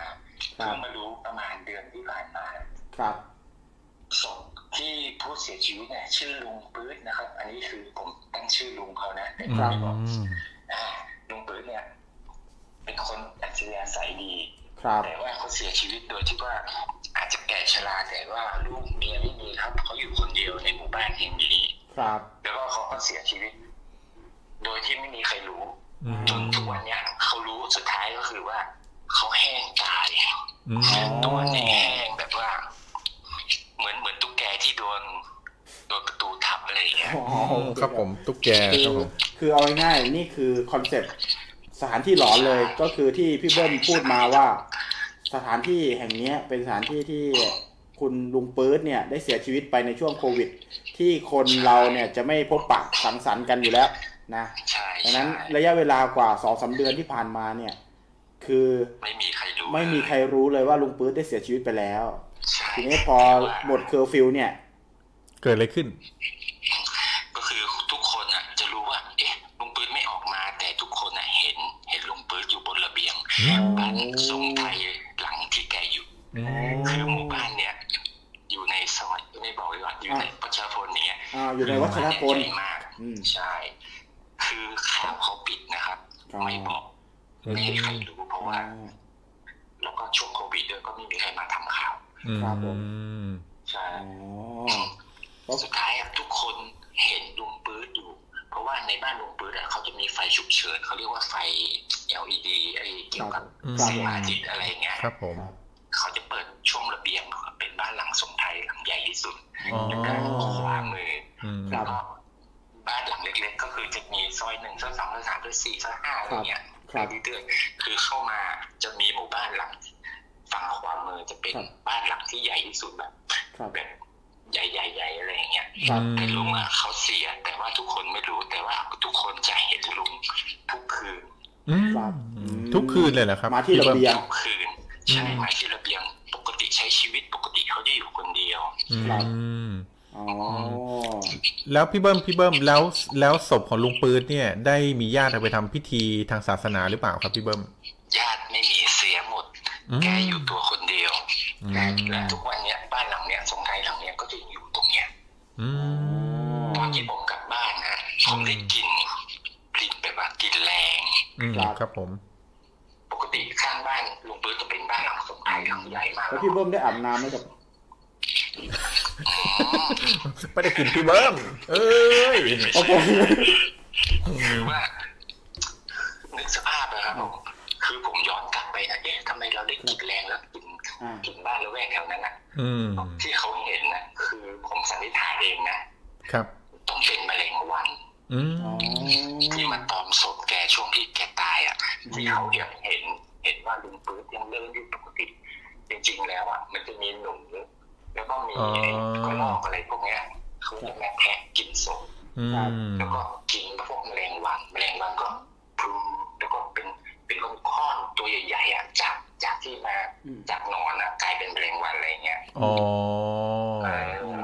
อือมเป็นกลุ่มดำๆอะจริงๆแล้วมันเป็นสาเหตุเนี่ยจริงๆมันมันมันน่าจะมีเรื่องเล่าเยอะอย่างนี้แต่ผมยังไม่ไปเจาะลึกกว่านี้นะครับผมอ๋อก็คือ มีโอกาสเป็นภาพแบบลุลวงตาเพราะว่าเห็นเห็นเป็นแมงวันกลุ่มใหญ่ ๆ อะไรอย่างนี้ถูกไหมครับเออเป็นไปได้อันนี้คือข้อสันนิษฐานของพี่เบิ้ม แต่ว่าครับผมทุกคนที่อยู่ในหมู่บ้านก็จะเห็นว่าลุงปื้นเนี่ยอ่าอาจจะเป็นเงาดำๆอาจจะเป็นอะไรมาออกมาใช้ชีวิตที่ระเบียงอืมนะครับใช่จริงๆเขาพิสูจน์มาว่า คือศพที่แห้งกรังอยู่นั่นน่ะ อย่างน้อยคือต้องมีเวลาที่ใช้ระยะเวลานานในการเสียชีวิตถูกไหมครับ คือเสียชีวิตมานานแล้วถูกไหม ครับผมอ่าเดือนนะครับเป็นเดือนเป็นเดือนอืมแต่ทุกคนเห็นแล้วก็ได้กินช่วงแรกๆแต่ทุกคนก็กินปกติเพราะว่าอะไรว่าบางทีหมาตายหรืออะไรเงี้ยอ๋อเขาก็โยนโยนครับผมทางบ้านแกจะเป็นแบบ ต้นไม้ป่าไม้แบบใหญ่กว้างอะอ๋ออมมีโอกาสว่าจะมีสุนัขเสียชีวิตอยู่ที่นั่น อืมก็เลยไม่มีใครเอะใจว่าอ๋อทำไมลุงปื๊ดเพราะว่าก็ทุกคนก็ยังเห็นลุงปื๊ดอยู่ ก็ไม่มีใครคิดว่าลุงปื๊ดจะเสียชีวิตอืม ถูกไหมครับอ่าแล้วก็ไม่มีญาติมีอะไรอยู่ด้วยถูกไหมครับผม เออเออโอเคอันนี้คือเป็นรายการแรกที่รู้เหตุการณ์นี้นะโอ้โหที่ผมจะเล่าให้ฟังสุดยอดเลยขอบคุณนับพี่ว่าบิ้มมเป็นเกียรติลกับรายการเรามากเลยครับครับผผมมเนี่ย แล้วก็บอกลุงปื๊ดว่าไม่ต้องมาวักมา มารายการเรารายการแรกหรอกนะครับไป ไปรายการอื่นๆก่อนก็ได้นะครับผมช่องสองผีอะไรเขาดังกว่าเราเยอะครับผมครับผมไปให้เขาส่องหน่อยไปให้เขาส่องหน่อยครับผมโอเคโอ้โหเดี๋ยวรายพี่การเบิ้มคุณเบิ้มพี่น่ากลัวมากเดี๋ยวพี่เบิ้มได้รับเอ่อโกกลาของเราไปเลยนะครับหนึ่งกระปุกนะครับ เดี๋ยวเราส่งให้จะส่งของสมน้ำหน้าคุณไปให้นะสมครับสมนาคุณนะครับสมนาคุณนะครับผมนะครับเดี๋ยวพี่เบิ้มทิ้งที่อยู่เอาไว้นะครับ เราจะส่งอ่าโกกรากไปให้นะครับน้ำพครัริกบโกกรากผมขอชื่อเรื่องด้วยครับพี่พี่เบิ้ม เรื่องปัจจุบันโควิดไม่มีวันตาย โอ้โห ครับผม มันแต่งไปเรื่อยเกืๆอบคิดไปเรื่เกืออยบจะลงไม่ได้ แต่งไปด้วยคิดไปด้วยอะไรเงี้ยอะอะปัจจุบันปัจจุบันโควิดไม่มีวันตายอะโอเคครับผมนจะพี่เรื่เบิ้องมนะครับโอ้ขอบคุณพี่เบิ้มมากเลยนะครับผมขอบคุณพี่เบิ้มากๆเลยนะครับที่เข้ามาครับร่วมสนุกนะครัแชบร์ประสบการณ์ด้วยกันนะครับครับเข้าคอนเซ็ปต์พอดีเลยก็คือสวัสดีครับณคราวหน้าขอเชิญนะครับพี่เบิ้มขอบคุณมากครับพี่เบิ้มเดี๋ยวผมจะตั้งสติดีกว่านี้อีกครับครับผมเอ้ยดีแล้วครับพี่โอ้โหร้อนมากเลยครับสุดยอดมากเลยพี่เบิ้มขบคุณเรื่องน่ากลัวมากขอบ คุณขอบคุณมากเลยนะครับ พี่เบิ้มครับคราวหน้าขอเชิญนะครับสวัสดีครับผมโอเคเอ่อเรื่องที่พี่เบิ้มเอ่อบอกมาผมจำไม่ได้แล้วอะอะไรปัจจุบันโควิดไม่มีวันตายปัจจุบันโควิดไม่มีวันตายครับผมอ๋อชื่อเก๋กูดมากเลยนะครับเอาหน้าเอาไปสร้างหนัง ต้องเว้นวรรคเลยนะ ปัจจุบัน โควิด ไม่มีวันตายเหมือนผีคนเป็นอะไรเงี้ยนะอืมเออใช่ครับผมได้ได้ได้แต่ถ้าใครมีชื่อเรื่องที่ดีกว่านี้ตั้งให้ชื่อ ตั้งชื่อเพลงไอ้เรื่คอรับงผมนี้อะคุณสาวมงโกไม่แอดมานะครับผมมีเรื่องอะไรจะเล่าไหมเอ่ยคุณสาวมงโกไเป็นไรครับอ่าพิมพ์ทิ้งไว้ก็ได้นะครับ ตอนนี้อ่าคนที่อยู่ร่วมกับรายการของเรา 17 ท่านตอนนี้ทักกันเข้ามาได้นะครับครับใครผมมีเรื่องเล่าเขยาวขวัญต่างๆนะครับอ่าเนื่องจากว่าเรามาสายนะวันนี้อืมเราจะจัดไปจนถึงเที่ยงคืนครึ่ง ครับนะครับจัดไปจนถึงเที่ยงคืนครึ่ง เพื่อเป็นความสมนาคุณไม่ใช่ทุกท่านที่เข้ามานะครับครับ ก็เข้ามาเป็นวันนี้เป็นวันแรกที่เราได้เจอเพื่อนใหม่ๆเยอะเลยนะ ในคอมเมนต์นะครับอ่าคุณโดเรมีใช่ไหมโดเรมีครับโดเรเมนะครับซีจูเนียนะครับอ่าคุณโดเรเมซูจูเนียนะครับ ที่ส่งบ้านบันไดแดง ที่อืมเอามาตอบถามบ้านบ้านบันไดแดง ตอนนี้ยังอยู่กับเราไหมครับ ถ้ายังอยู่กับเราคอมเมนต์กลับมาหน่อยนะครับ เดี๋ยวเรามาดูว่ามีใครแนะนำสถานที่มาได้บ้าง อ่าบ้าครันบผมเอ่อไหนนะเออเราต้องไล่รุ้นแต่ข้างบนใช่ไหมครับไล่มาครับ ตอนนี้มีคนส่งอันแรกที่ผมจำได้คือซ่องโสุเวนีที่กาญจนบุรีครับผมโอ้โหจำได้ดีเลยนะครับซ่องครับเสื่องอะไรอย่างเงี้ยนะครับผมพอดีผมด้ามจากพี่ทอยเยอะโอ้นะครับเออคือจริงๆพี่ทอยรู้ประวัติซ่องโสุเวนีที่กาญจนบุรีปะอืม ถ้าจำไม่ผิดน่าจะเป็นซ่องที่มีการรับแรงงานต่างด้าวขึ้นมาทำอาชีพขายบริการแล้วโดนฆ่าทิ้งในซ่องนั้นหรือเปล่าอ๋อเป็นน่าจะเป็นที่เดียวกันหรือเปล่าไม่แน่ใจฮะ จริง ๆ สุสานโสเภณีไหมเขาเรียกว่าสุสานโสเภณีปะอืมสุซ่องสุสุสานโสเภณีปะที่ไม่ที่แน่มีใจคนครับเข้าไปล่าท้าผีอยู่เยอะมากนะครับอืมซึ่งจริงๆเรื่องเรื่องเนี่ยก็คล้ายๆกับเรื่องที่พี่ทอยพูดมานี่แหละ นะครับเป็นเรื่องที่ว่าปัจจุบันเป็นสถานที่ล้างแล้วใช่ไหมใช่แล้วก็มีล้างแล้วพวกแก๊งจับผีอะไรเข้าไปทำรายการก็รู้สึกว่าบ่ยเหมือนจะกัเป็นสุสานเลยนะอ้าวเหรอฮะเป็นสุสานเลยนะ ที่แบบมีศพ มีศพเขาเป็นไว้เป็นที่พักศพเลยนะอย่างนั้นเลยเหรอฮะใช่ครับใช่อะที่ผมคุณคุณนะถ้าไม่ใช่ต้องขออภัยด้วยนะครับ ครับผมก็เหมือนกับมีคนไปล่าท้าผีที่นั่น แล้วก็ผมเห็น มีเป็นโรงโรงๆเหมือนเป็นสุสานเหมือนเป็นป่าช้าเลยอ๋อครับ น่าจะเป็นที่เดียวกันนะน่ากลัวนะยังไงถ้าเอ่อพี่แซมนะครับ พี่แซมพอตเตอร์นะครับอ่าครับผมแต่รายการของเรานี่แหละนะครับเอ่อทราบว่าสุสานโสเภณีร้างที่กาญจนบุรีเนี่ยมีลักษณะแบบไหน ช่วยชี้แจงแถลงไขเข้ามาในที่ในคอมเมนต์เราด้วยนะครับอืมครับผมว่าเป็นอย่างที่เราคิดครับไหมนะครับครับ ส่วนสถานที่ที่สอง ก็คือสถานที่อ่ารามอินทราช่วงโควิดหลอนมากก็คือของพี่บอมเบบอมบอมโกโกก็คือพี่เบิ้มเรานี่มาอืมก็คือคงเป็นเรื่องเดียวกันไหมน่าจะเป็นเรื่องเดียวกันจะเป็นเรื่องเดียวกัอ่านรามอินทราเหรออ๋ออ๋อใช่ใช่เป็นเส้นรามอินทรานะอืมอ่าเส้นเส้นวัชรพลเนาะครับผมเออโอเคอันนี้คืออ่าอันนี้คุณพิมพ์เป็ดกระดาษอะเราเรานับรวมด้วยดีกว่าเอาเขาบอกว่าเป็นสถานที่คือเป็นเกาะอืมเกาะแห่งหนึ่งภาคตะวันออกครับผม การถนนบนเกาะแล้วกันนะครับอืมอ่าเป็นถนนบนเกาะภาคตะวันออกที่เขาไปเจอฝรั่ง แล้วพอหยุดรถปุ๊บฝรั่งไม่มีแล้วมีแต่มะม่วงไม่ใช่นั่นสิครับผมใช่โอเคพร้อมน้ำจิ้มด้วยของเรานะครับ ก็คือเขาขับรถไปเจออ่าวิญญาณฝรั่งแล้วกันชายหญิงนะครับพูดง่ายๆพอจอดรถปุ๊บอ่าหันมาแล้วก็ไม่เจอใครแล้วอืมนะครับ ซึ่งก็เป็นสถานที่คือเกาะครับผมเกาะคุณบอมบอมโกโกมีการ ส่งข้อความมาโวยวายว่าคนละเรื่องเหอะ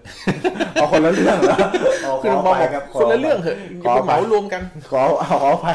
คือรามอินทราช่วงโควิดหลอนมาเนี่ยคนละเรื่องกับวัชรพลครับอ่าโอเค ขออภัยนะครับ แล้วก็โรงพยาบาลล้าง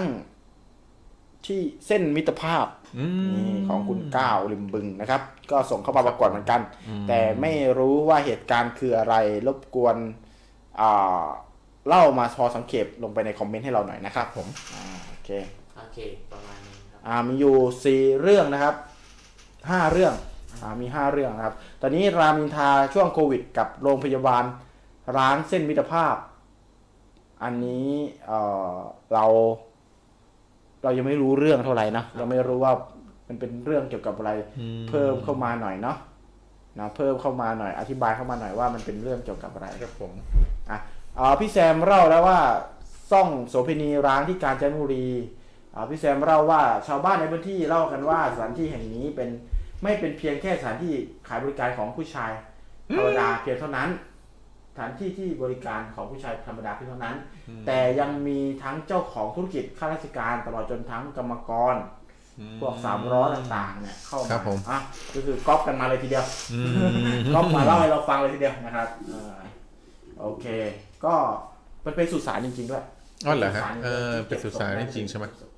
นะครับโอ้แต่ทำไมเอาไปเก็บไว้ในนั้นเนาะน่ากลัวน่ากลัว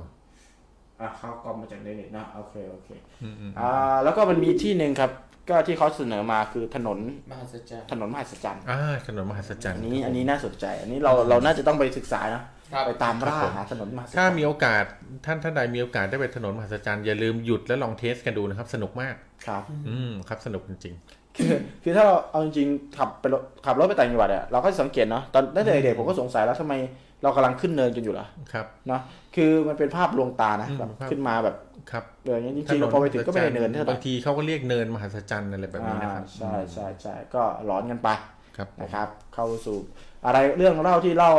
ผ่านรายการก็จากเรื่องธรรมดาก็เราจะทำเป็นหลอน แต่เรื่องจากหลอนเราจะเป็นเป็นเรื่องธรรมดาครับอ่าสำหรับ สวัสดีสำหรับ 13 ท่านที่ยังอยู่กับเรานะครับ ครับผมช่วงนี้เป็นช่วงที่เราต่อเวลานะครับครับผมต่อเวลานะครับ ตอนรายการนี้เราเหมาะสำหรับท่านใดที่นอนดึกก็มาอยู่เป็นเพื่อนกัน ครับผมครับผมอ่าตอนนี้เรายังพอมีเวลานะครับสำหรับใครก็ตามนะครับ ที่ส่งสถานที่หลอนเข้ามานะครับตอนนี้มีอยู่ 5 สถานที่แล้วมีซ่องโสเภณีนะครับซานติก้า ซานติก้าอืมเออ มีซานติซานติก้าด้วยซานติก้านี่เรื่องลืออยู่แล้วครับ เรื่องลืชื่ออยู่แล้วในความตอนนี้เขาเขาเขาลือหมดแล้วนะอืมน่าจะลืมครับละน่าลือละตอนนี้ลือละอืมเพราะว่าโอ้โหเหตุการณ์สลดมากครับผมนะครับซานติก้านี่คือ เป็นโศกเป็นไม่ใช่โศกนี่คือเป็นเป็นอุบัติเหตุที่เกิดขึ้น ในระหว่างที่เอ่อผับนี้ครับกำลังสนุกกันเลย อืมอืมกำลังสนุกกันเลยเอ่อ มีพี่ที่ทักเข้ามาครับบอกว่ามีเรื่องเล่าครับ ทักไปในไลน์แล้วอ่าทักโอไปเคในไลครับน์ผม แล้วนะครับสักครู่นะครับผมฮอริซอนทัลผมอ่านผิดเปล่าอืม คุณฮอริซอนทัลนะครับพอ horizontal นะครับ อะเดี๋ยวแนะนำตัวอ่าเดี๋ยวสักครู่นะครับ เดี๋ยวสักครู่ผมนะครับเดี๋ยวเราจะ เดี๋ยวสักครู่นะคสรัวัสบดีแบงค์ขออนุญาตนะครับแอดนิดนึงนะครับผมนี่สดมากเลยเราไม่คัดเรื่องเลย เราไม่ครับคัดผมเรื่องเลยครับโอ้เมาได้ทุกคนเรียบร้อยแล้วครับผม อ่าพร้อมนะครับ ครับผมอะ เดี๋ยวเราจะโทรหาคุณอาเบhorizontal ครับผม horizontal ที่ถูกไหมน่าจะ horizon อ่า horizontal เป็นเส้นขอบฟ้าฮัลโหลสวัสดีครับสวัสดีครับสวัสดีครับ แนะนำตัวหน่อยครับพี่ อ่าชื่อชื่อแม่ครับผมอ๋อชื่อพี่แม่ใช่ไหมครับอาเบพี่เอาพี่แบร์เอาพี่แบร์พี่แบร์อ๋อพี่แบร์นี่คือเอ่อจากเพจพี่หมีป่ะครับเนี่ยอ๋อครับผม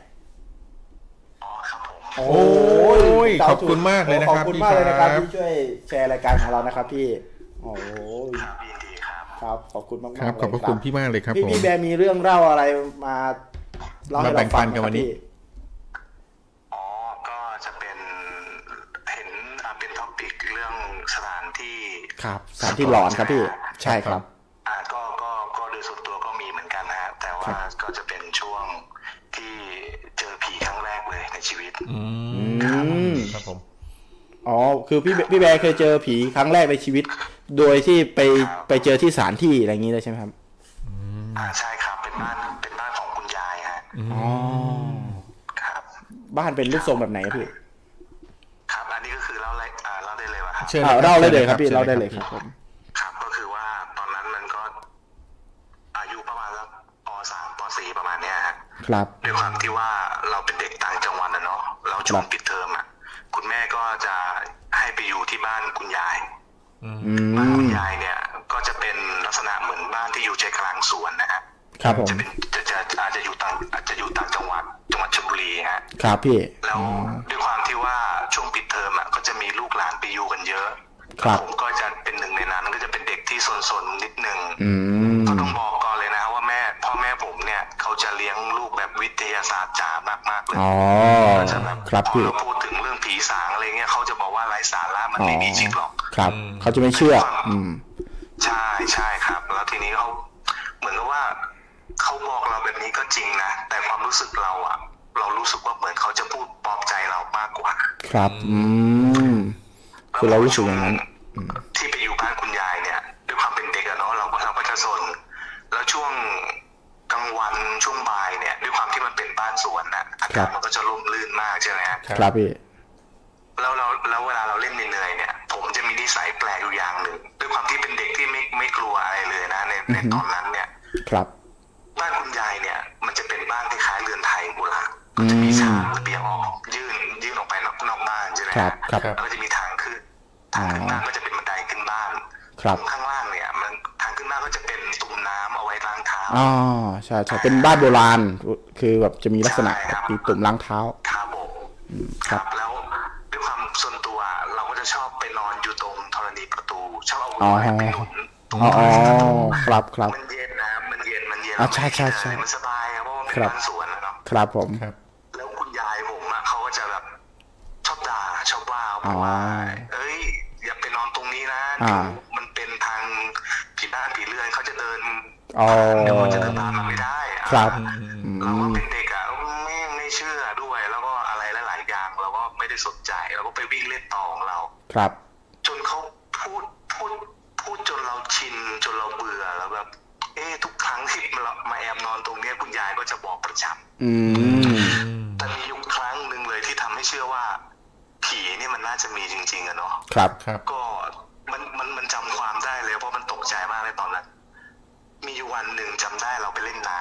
ำหลังหลังหลังบ้านก็จะเป็นคลองเป็นสวนเล็ก ๆ ครับ ผม แล้ววันนั้นมันเหนื่อยมากเหนื่อยเหนื่อยเหนื่อยเหนื่อยมากแล้วเหนื่อยจริงๆก็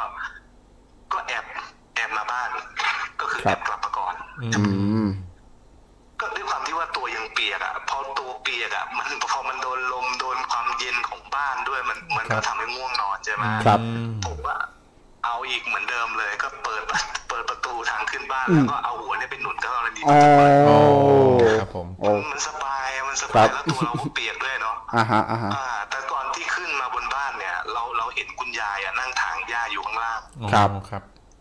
ก็คิดในใจแล้วเดี๋ยวยายก็คงบนแหละอืมอืมอืมอ่าเราก็เราก็หลับ แต่รู้เลยว่ายังไม่ทันจะหลับอะเราแค่ครับหลับตาเองอะครับ ก็ได้ยินเสียงคน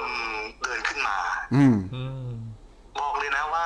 เมื่ อกี้ผมอ่าฟังไลฟ์อยู่ที่ที่ที่บอกว่าทำไมผีต้องรอตอนกลางวัน อันนี้เอ้ยทำไมผีมันต้องรอตอนกลางคืน อันนี้คือตอนเจอตอนกลางวันเจอเจอกลางวันเลยใช่ไหมพี่ไม่เกินโอ้ใช่ใช่ไม่เกินบ่ายสองไม่เกินบ่ายสองอ๋อเห็นไหมอยากฟังพอดีเลยใช่ผีกลางวันใช่ใช่ครับแล้วอืมเราก็คิดว่ายายเดินขึ้นมาแน่แหละเพราะว่าเมื่อกี้เขาเห็นเราแล้วว่าคงจะเดินขึ้นมาด่าครับแหละอ่าอ่าอ่าอ่าก็คราวเนี้ยมันเป็นเสียงบัน เสียงมันตึงตึอืงมตึงคือแรงสั่นสะเทือนนะเอ๊ะทำไมแบบ มันชัดเจนในหัวเราเลย ทุกวันนี้ยังจำเสียงนี้ได้เลยอืมแล้วก็ก็เดินขึ้นมา เราก็เริ่มเห็นหัวแล้วอืมครับผมใช่ไหมเพราะว่าเพราะว่าเขาเดินขึ้นบันไดมาครับทรงผมไม่คุ้น อืม อันนี้คือลืมตาดูเหรอพี่ลืมตาดูว่าแต่แต่ในความในความณณขณะตอนนั้นเราเรารู้ตัวเองว่าเรายังไม่หลับอืมอ๋อกึ่งหลับกึ่งตื่นเอาเป็นกึ่มตับกึ่มตื่นใช่อ๋คอ ครับคือความรู้สึกเราอะเอ๊ะทำไมคนนี้ เราทรงผมไม่คุ้นอืมแป๊บเดียวอะอืมมันเหมือนมีอะไรสักอย่าง เหมือนเขาเอาขอโทษนะฮะขออภัยนะครับครับผม เหมือนเขาเอาเหมือนเขาเอาตีนอะครับมาเคลียร์ขาผมอะอืมอ๋อพูดอ่าแล้วเขาก็พูดว่าเอ้ยเอ้ยมึงอะทำไมมานอนตรงนี้โอ้ตรงนั้นคือรู้เลยว่าไม่ใช่ไม่ใช่ยายเราครับเพราะเสียงมันไม่ใช่ มันอืมมีมันมีโทนความเป็นผู้ชายใช่อ๋อใช่อืมแล้วเราก็พยายาม ขยับอะไรไม่ได้เลยอืมก็พยายามสู้อะแบบเฮ้ยเราเป็นอะไรพยายามตะโกนเรียกด้วยความที่เราเป็นเด็กเนาะเราก็ครัตบกใจก็พยายามสู้เขาก็ยังพูดอยู่นั่นแหละมึงอะมึงอะทำไมมานอนตรงนี้เฮ้ยแล้วเขาก็เอาตีนเคลียร์เคลียร์เราอยู่นั่นแหอ๋ละอเราก็พยายามจะจะจะลุกขึ้นหนีแต่มันลุกขึ้นไม่ได้นะครับตรงนั้นครัอะบอ๋อจนกระทั่งเหมือนกับแบบมันมันแรงขึ้นสุดท้ายด้วยมั้งนะตอนครันั้บนอะตาผมอะมันลืมได้เว้ยอืมคือมันลืมเต็มตาได้เลย มันลืมเต็มตาช่วงผมพูด เลยนะ มันไม่ถึงเสี้ยววินาทีด้วยมั้งครับแต่สิ่งที่เราเห็นนะจดจำถึงทุกวันนี้เลยก็คืออือมคนที่เราเห็นนะมันไม่ใช่ยายอ๋อเป็นคนแก่คนหนึ่งก็คือลืมตาก็ยังเห็นอยู่แล้วครับพี่ลืมตาก็ยังเห็นอยู่แต่แต่มันแวบเดียวเท่านั้นแหละแต่เราจำได้เลยครับที่จำได้เพราะคือเขาเขาก้มหน้ามามองหน้าเราอืมแล้วเขาแบบวิ่งหน้ามา แล้วที่เรารู้เลยว่าเนี่ย ไม่ใช่คนก็คือว่าคนแก่คนเนี้ยด้านซ้ายเนี่ย เขาเป็นผู้ชายฮะครับด้านขวาของใบหน้าเขาเป็นผู้หญิง เฮ้ย โอ้โอ้ โอ้ครับโหผม มาแบบนี้เลยโอ้นี้น่ากลัวนะขนลุกเลย มันหลุดแบบคือคือมันหลุดแล้วมันก็แบบ แล้วเขาก็หายวับวับไปกับตาเลยนะโอ้ แล้วผมก็แบบยายคือแบบอ๋อคือลั่นเลโอ้โห ยคือสติแตกเลยว่างั้น อืมโอ้ ใช่ครับแล้วแล้วยายผมก็รีบวิ่งขึ้นมา พร้อมกับผ้าในมือบอกไหนมึงเป็นอะไรใครทำหลานกูเขาคงเราอืมเขาคงเข้าใจว่าเราอะแบบ โดนทำร้ายหรือโดนใครรังแกอ๋ออะไรอย่างเงี้ยก็เล่าให้ยายฟังก็ยายเขาบอกว่าอ๋อผีบ้านผีเรือน เพราะว่าอืมเอเอลประจำบ้านของยายผมเนี่ยเอก็วเป็นลักษณะลักษณะแบบครึ่งชายครึ่งหญิงอ๋ออ๋ออ้าวเหรอโอ้โหใช่ใช่ครับโอ้อันนี้เนี่ยแหละเนี่ยแหละครั้งแรกครับโอ้อันนี้อันนี้มาแบบเอฟเฟกต์แปลกเลยครับอืมพี่เอฟเฟกต์แปลกนี่คือไม่เคยเห็นผีที่ไหนมาแบบนี้เลยนะออืม นี่นี่นี่คือประสบการณ์ครั้งแรกเลยนะเนี่ยที่ที่ได้ยินผีที่แบบมาแบบสองเพศมาแบบนี้อ่ามาแบบนี้ เออถ้าถ้าถ้าคนธรรมดาแค่นี้ก็กลัวแล้วเอ้ยตอนนั้นตอนนั้นคุณแบร์ประมาณกี่ขวบอะครับ ตอนนั้นปสามปสี่ประมาณเนี้ยไม่ไม่น่าจะเกินสิบสิบเอ็ดสิบสิบเอ็ดขวบประมาณเนี้ยอืมครับผมจำดีเทล ค่อยได้ครับผมอ๋อโอเคโอ้โหโอ้โหโอ้บรรยากาศได้แล้วก็อืมคือพฤติกรรมได้เลยเนี่ยไปนอนอยู่บนธรณีประตูนะครับ แล้วก็เราโอ้โหเป็นเด็กครับเราเราเราไม่ได้คิดอะไรอะอันนี้คือมากลางวันแสกๆเลยนะพี่นะ อืมอืมอืมสุดยอดเลยครับอ๋เรื่องนี้อโอ้โหเราอยากผมผมผมขอถามพี่ๆในรายการสักนิดนึงนะครับครับผมด้วยด้วยความที่เราก็ชอบเรื่องผีอะเนาะครับผมพี่เคยเคยฟังเรื่องผีนานสุดกี่นาทีแล้วรู้สึกว่าเฮ้ยมันน่ากลัว อืมผมว่าถ้ามันผมถ้าที่ผมเคยฟังนะครับ ผมว่ามีเรื่องหนึงที่ผมเคยฟังแค่ประมาณนาทีหรือนาทีครึ่งตั้งแต่แรก ๆ ที่ฟัง ผมก็รู้สึกว่าได้บรรยากาศที่มันน่ากลัวแล้วล่ะอืมผมมีผมมีอีกสถานที่หนึ่งอันนี้ขอครับผมแถมสั้นๆนะได้ครับเชิญเลได้ยครับเชิญได้เลยครับเพราะเพราะว่ามันอึดอัดมากเลยโอเคได้ครับอ่าช่วงช่วงก่อนที่จะโควิดครับประมาณสักอ่าน่าจะช่วงมกราอืมผมจำได้ว่าหลังปีใหม่ อืม ผมฟังเรื่องผีระยะเวลาแค่ 16 วิอะทำให้ผมขนลุกได้อะโอ้อันนี้คือก็ว่าช่วงครับผมอื้อหืออะใครเล่าให้พี่ฟังครับหก็รือคือว่าว่าอะก็คือว่าวันนั้นอะผมเข้ากรุงเทพคือครับคือบ้านผมมาอยู่ระยองใช่ไหมครับก็จะต้องเข้าเส้นสามสายสามหกแล้วก็เข้ามอเตอร์เวย์ครับผมอ่าเพื่อที่จะเข้าไปกรุงเทพแล้วผมก็รับตื่นตื่นๆอยู่ในรถอืมแล้วพี่คนขับอะจำได้ว่ารถมันจอดอืม คือเราถ้าถ้าถ้าเรานั่งอยู่บนรถแล้วเราหลับอะมันแปลกนะสัญชาตญาณมนุษย์อะถ้าเราเริ่มรู้สึกว่ารถมันกำลังจะจอดอะเราจะตื่น ครับอืมครับ อ่า แล้วแล้วผมก็ตื่นขึ้นมาปรากฏว่าอยู่บนด่านเก็บเงินอืมแต่ไม่รู้ว่าอยู่โซนไหนนะฮะขออือมภัอืยมด้วย ครับผมครับแล้วด้วยความที่ว่าตอนที่นั่งมาตลอดทางอะอืมตอนนั้นก็ประมาณสักสองสามทุ่มประมาณเนี้ยฮะเราเริ่มรู้สึกว่าเฮ้ยวันนั้นน่ะบรรยากาศบนน้องถนนนั้นมันแปลกๆมันอืมเงียบมันเงียบเงียบ อืมอืมๆอ่าช่วงจังหวะที่พี่คนขับรถของผมเนี่ยอืมเขาจ่ายเงินแบงค์พันแล้วรอช่วงจังหวะตังค์ทอนเนี่ยช่วงครัเวบลาสั้น ๆ เองด้วยความที่เป็นชอบเป็นคนชอบเรื่องผีผมก็ถามพนักงานที่อยู่ในตู้เก็บเงินว่า เคยเจอผีไหมครับ เนี่ยอ๋ออืมแล้วเขาก็สวนกลับมาเลยนะ เป็นเป็นเป็นน้องผู้หญิงคนหนึ่งเขาสวนกลับมาเขาพูดแบบหน้านิ่งๆเลยบอกว่า เคยเจอพี่ วันนั้นประมาณสักตีสามอืมครับ วันนั้นประมาณสักตีสามเขาเห็นรถรถเก๋งคันสีขาวคันหนึ่งครับขับเข้ามาในด่าน แล้ววันนั้นมันแปลกไม่มีรถครับเข้ามา ตอนแรกอะเขาเห็นบนหลังคายังเข้าใจว่าเป็นรถจักรยาน อืม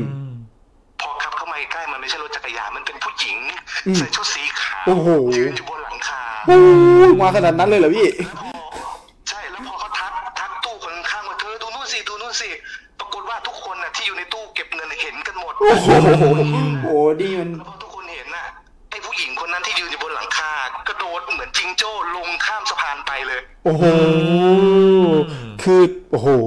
โอ้โห น่ากลัวอืมคือ น่ากลัวโอ้โห น่ากลัวจริง อันนี้น่ากลัวจริง คือมาแบบอะแล้วพอมาแบบไม่ไม่ไม่ไม่มีปีไม่มีคลุยเลยโอ้แล้วเป็นไปได้ว่า คือเขาเขาโดดลงลงทางมาเลยใช่ไหมพี่ โอ้แล้วมันทางด่วนถ้ากระโดดลงไปแล้วตายนะสูงขนาดนั้นอืมครับ ก็คือจริงๆแล้วอาจจะเป็นผีที่ระหว่างทางแล้วก็ติดรถมาถูกไหมก็เป็นอย่างนั้นด้วยเป็นไปได้เพราะไม่ได้ผมผมไม่ได้ตามกับรถคันนั้นมา อืมพอพอและและที่พีคก็คือว่าพอเขาเล่าเสร็จภายในสิบหกวิประมาณนี้ไม่ไม่เกินนี้ครับแล้วเขาก็จ่ายเงินเงินทอนเงินทอนให้พี่คนขับ แล้วพี่คนขับก็ขับรถออกมาแล้วก็ผมครับด้วยอาการแบบงงๆอะพี่พี่ได้จอดรถดูหลังคาบ้างไหมพี่ ก็มีหลอดแล้ววันนั้นแหละรู้สึกแบบไม่น่าถามเลยอืมโอ้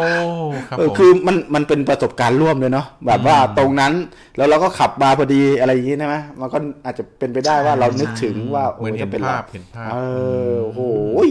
สองเรื่องนี่โอ้โห สนุกดี ครับผมน่ากลัวน่ากลัวครับพี่แบร์เออนี่น่ากลัวสุดยอดเลยครับพี่แบร์อืมโอ้โหแล้วโอกาสหน้าอันเรียนเชิญพี่แบร์อีกรอบนะพี่ถ้ามีผมโอ้มีขอบคุณประเด็นอะไรมากที่เกี่ยวกับคอนเซปต์เรานะครับ พี่แบร์กินเผ็ดไหมครับพี่ไม่ไม่กินเผ็ดอ๋อไม่อกินผักพริกผักเผ็ดแกงไก่แกงเผ็ดน้ำพริกอ่านี่จะลงเลยเปล่าพี่อ่าสนุกมากแล้วครับเดี๋ยวครับพี่ ไม่ทันนะผมทันผมทัน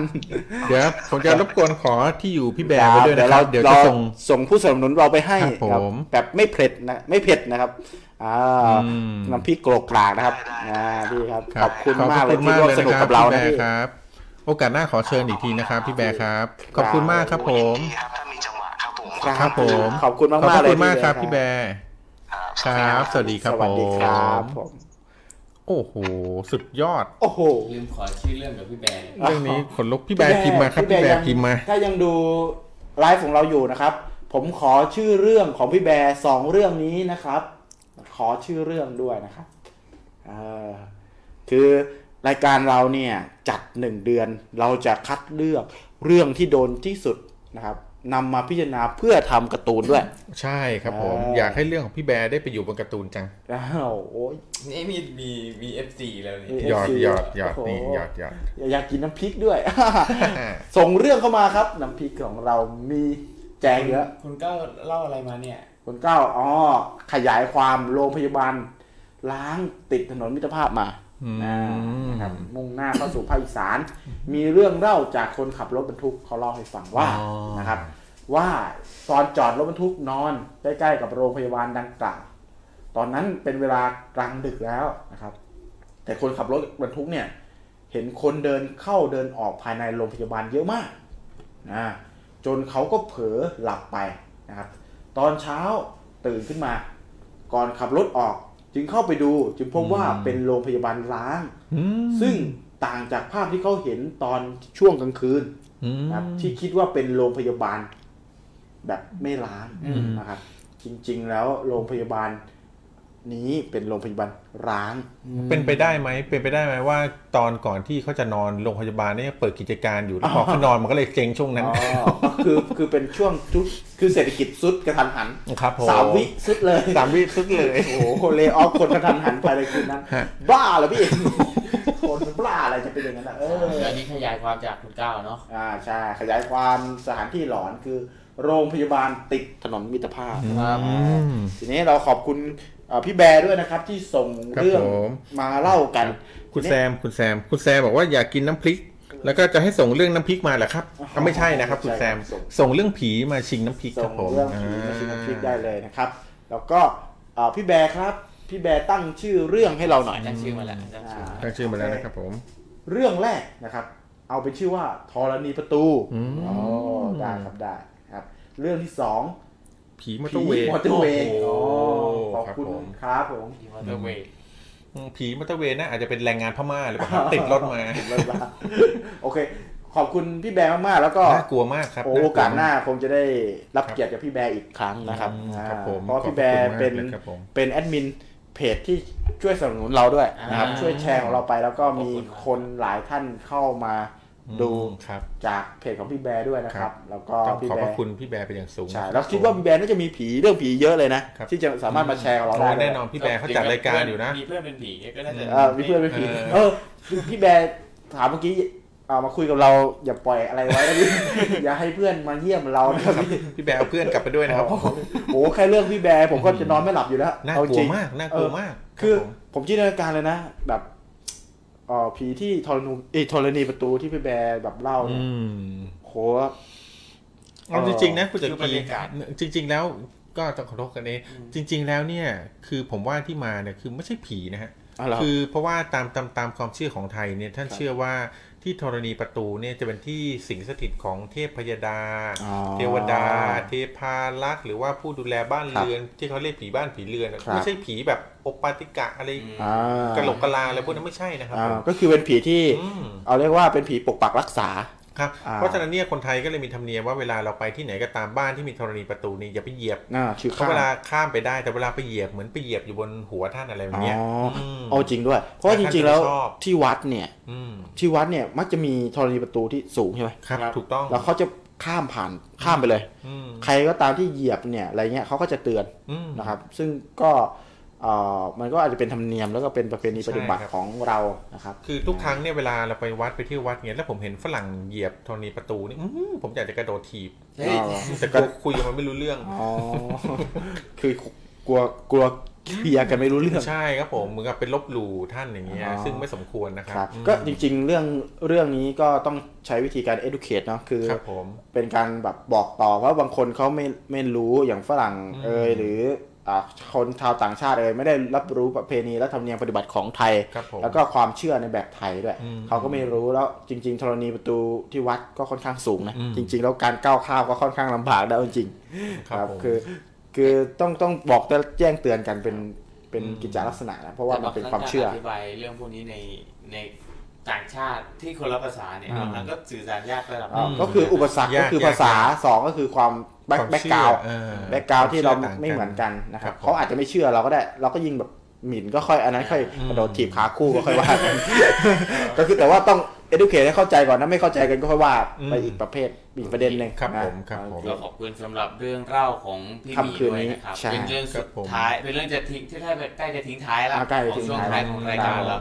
ก็ร้อนก่อนนอนครับาร้อนก่อนนอนถืว่าร้อนก่อนนอนอะวันนี้มีใครได้ของไม่ได้นอกจากพี่บอมเบย์เอ้ยบอมบอมโกโก้ครับพี่เบิ้มแล้วก็มีพี่พี่หมีพี่หมีกับพี่หโมนะได้ไปคนละหนึ่งกระปุกส่วนะครับครับผมเรื่องที่ส่งมานี่เอ้ยสถานที่ที่ส่งมาเอาไงดีครับอ่าตอนนี้มี